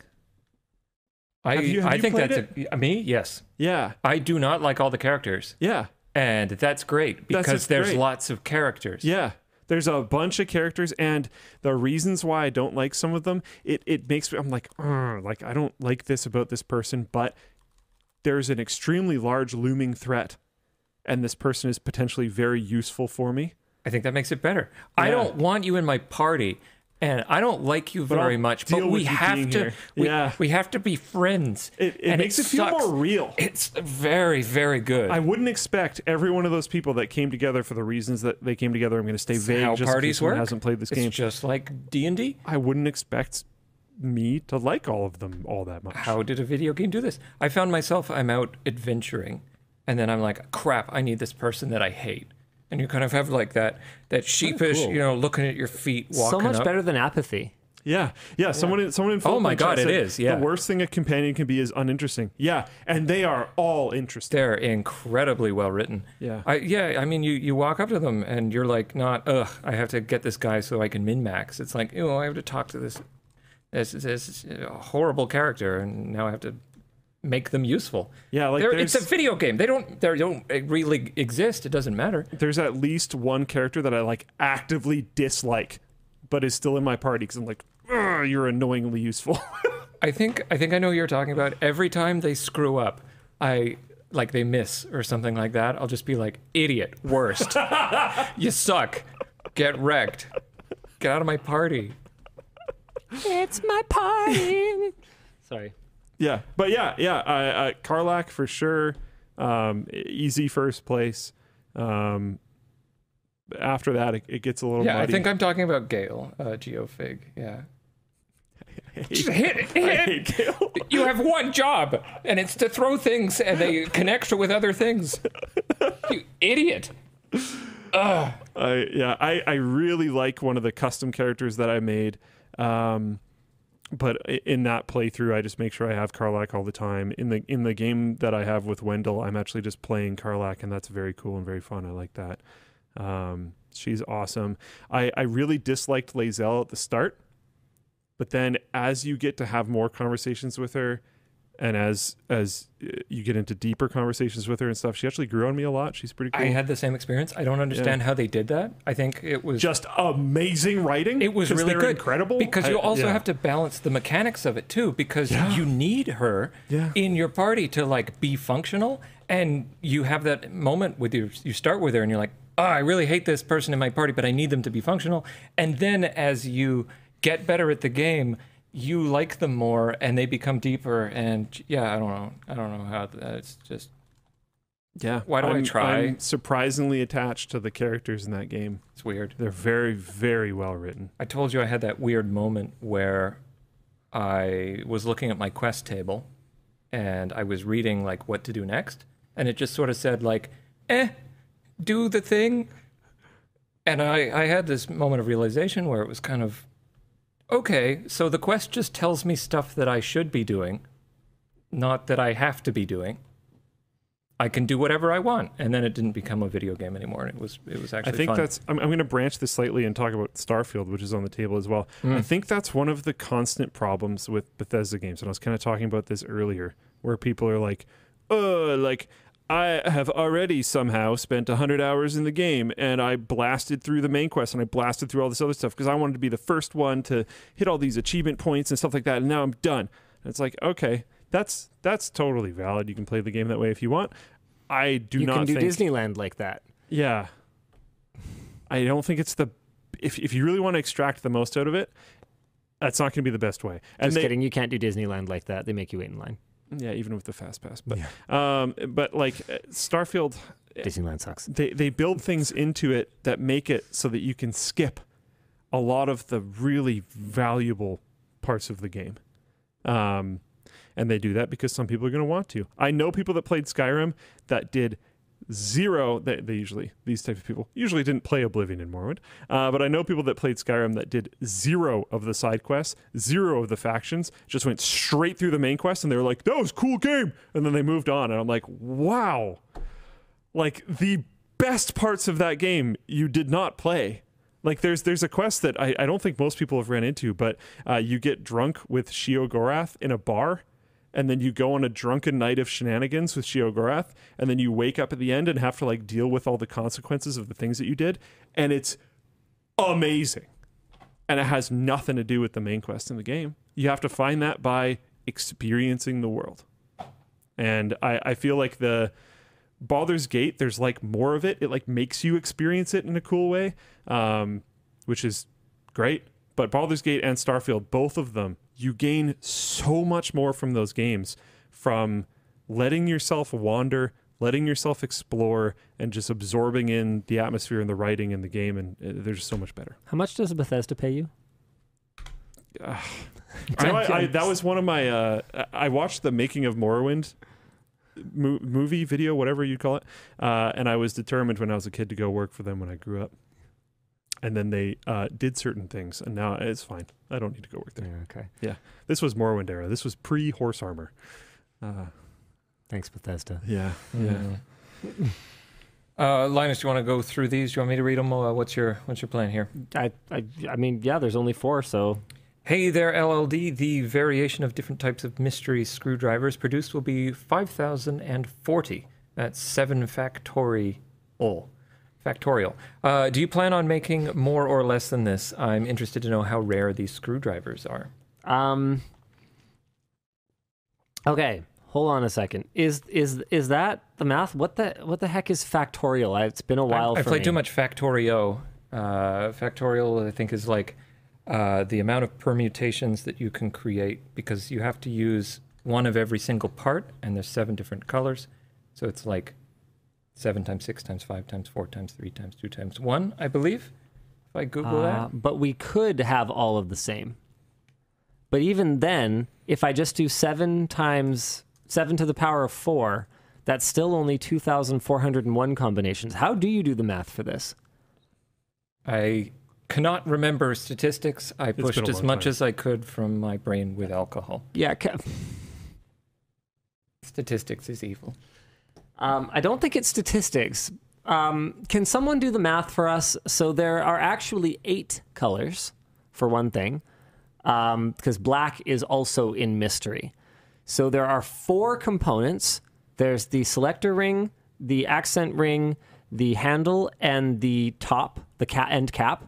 Um, and then they can, any one of them can be in any of eight different colors. Theoretically, you could get an all solid color random mystery driver. We we don't control for anything. We just grab whatever. Um, so so what's the math on that? So yeah, it's just eight to the power of four then. Right? I think forty ninety-six. So. That's what people are saying in the float plane chat, and they're more credible than uh, Twitch chat. Wait, no, someone says forty thousand. Um, forty ninety-six permutations. That's got to be it. They're only silver shaft. Yeah, so there's about four thousand different combinations. Um, we don't plan on making a specific quantity of them. It's just based on what we have kicking around. Um, we'll see how long they last. And it's the same for the colored ones. I saw someone ask, hey, how long are you going to have the green one? My company might want to order a bunch of them and equip all of our tech. Order them now. Uh, we, I, I don't know if we will restock them. I don't know what colors we would restock. It all just kind of depends on how they move. So if that's something that you want, then you you you, you, you do need to get it. How many stubbies have you sold today? I actually don't know. I can tell you, though, that um, a few during the show. There's been hundreds of merch messages, and uh, item number one, most popular, is stubby screwdriver. I might have a number for you if you would like me to say it. Uh, yeah, it's not accurate, though. Okay. Because the, the it's four hundred eleven, uh, but the dashboard doesn't no, no, no. cap... Oh. No, the uh, the tally that's been running all night. Oh! Uh, is it like somewhere in the like three thousand, four thousand range? Something like that? Oh, wow. Okay. Yeah, apparently it's just shy of five thousand so far today. That's a, wow, that's a really solid launch. Um, hey, thanks guys for your support. Um, but also you're welcome. It's a solid product. You know, I'm, I'm really confident in this one just because it's all proven stuff other than we did a new plastic mold for the handle, right? So it's, uh, it's, yeah, I'm, I'm just, really proud of the team, I think, is uh, probably the the easiest thing for me to say with one hundred percent confidence. You know, I'm not gonna. Um, I think I think that we have you and I have engaged in a, a fair transaction. It's a really good product. You're welcome, and also thank you for your business. And the team has done an amazing job of of bringing this thing to market, getting it ready in time for L T X, and then following up with the launch here. Yep. Luke, Dan, and Linus, hello from a Canuck brother, adding to my quest of food questions. Hmm. Uh, what is your dream breakfast? Mine is waffles with strawberry, yogurt, and syrup with Costco breakfast sausages. Dream breakfast? I mean, ugh. I've never really been a breakfast person because I have like a very averse reaction to eggs. Um, I, I, I guess I'll say dream breakfast is something that I don't, I'm not, uh, they have, uh, the calories are fake. And they don't matter. Then it's going to be Belgian waffles with a bunch of whipped cream and a bunch of fruit. Have you been to Krause Berry Farm? Yeah. Okay, so I haven't gotten it though. What? That's their thing. The the one time I went for what the that fuck? reason, the one time I went for that reason, they only had raspberry. Oh, all right. And I'm not that into raspberry. All right. Oh. It's like the worst berry, and it's also not a berry. Every once in a while, we find something that we disagree about very strongly. This is one of those once in a whiles. You don't like raspberries? It's not a berry. Who cares? It's delicious. I'm not that into raspberries. I don't like the bitter. Rhode Island isn't an island. What, you, you hate it now? uh, yeah, no, I'm not that into it. I like blackberries.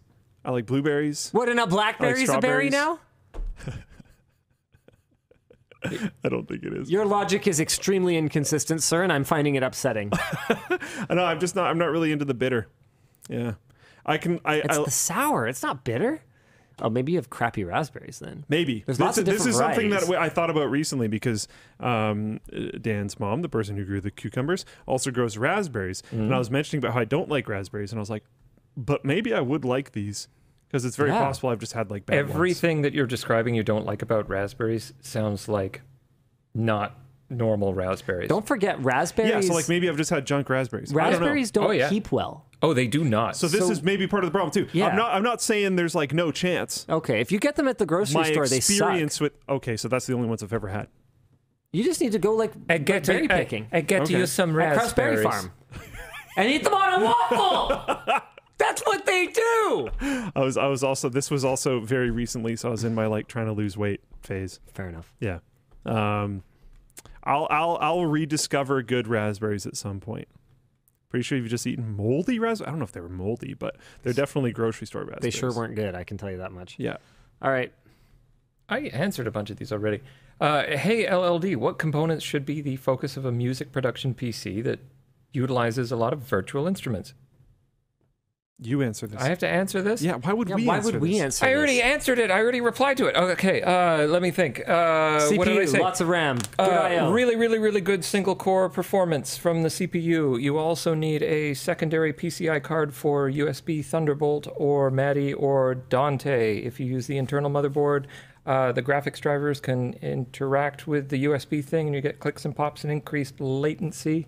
Uh, NVIDIA drivers are pretty bad for latency. There's one or two U S B chips that are really good. Uh, that's about it. I don't know. Budget. Goodbye.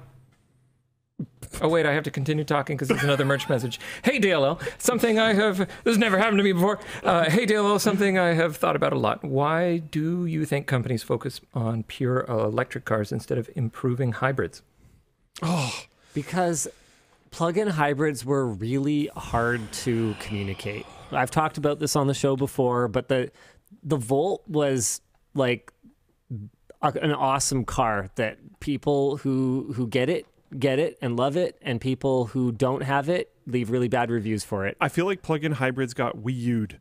Yeah, like plug-in hybrids to me. Before I experienced your Volt, my understanding of plug-in hybrids were those really crappy ones early on, where it was like basically a really big car battery and like yep. you couldn't actually just drive just electric. Yeah, so just a hybrid. Yeah. Yeah. But plug-in hybrids were basically like E Vs with a gasoline range extender. Which is best amazing. Of both worlds.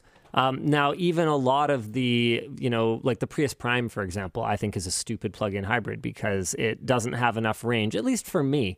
If you drive a shorter distance, it could work great for you. But for me, I couldn't commute to and from work on battery, which is what I want so that I'm not burning fuel all the time. Yeah. Uh, but what's good about it is, like the Volt, you could just gas it up and drive as far as you want and gas it up again and drive as far as you want, and it would behave like a really efficient hybrid that whole time. Um, also, I, I driving think, on the actual hybrid mode where it uses both is like insanely efficient. I think dealerships didn't properly understand it, didn't get proper training. I think that the manufacturers were not really that incentivized because there wasn't a ton of profit in it because they had complex drive chains. Uh, uh, excuse me. Um, trains. Yeah. Trains. Trains. Drive chains. Bicycles on the mind, apparently. Uh, complex drive trains, uh, trains uh, in some cases. Um, I think that there wasn't a lot of um, I, I think there wasn't a lot of understanding about them from a consumer standpoint. Uh, the petrol heads, you know, the the ambassadors of the of the motor world, were super not into them. They don't sound cool. They don't go fast. Um, and I think it was hard to communicate the savings when everyone wants the efficiency of a vehicle just boiled down to like an E P A rated something, when actually with these cars, it really depends how you drive them. If you never touch the gas tank, you you are going to get amazing efficiency out of it. And if you're one of those people who just drove it on the gasoline engine the whole time you had it, then you're not. It's still going to be okay. It's still going to be about like a hybrid, so that's good. But it's not going to be amazing. Um, I, yeah, it, it's sad to me because I, I thought they were super cool. Just like I think it's super cool to say, hey, thanks for tuning in. We'll see you again next time. Same bad time, same bad channel. Bye!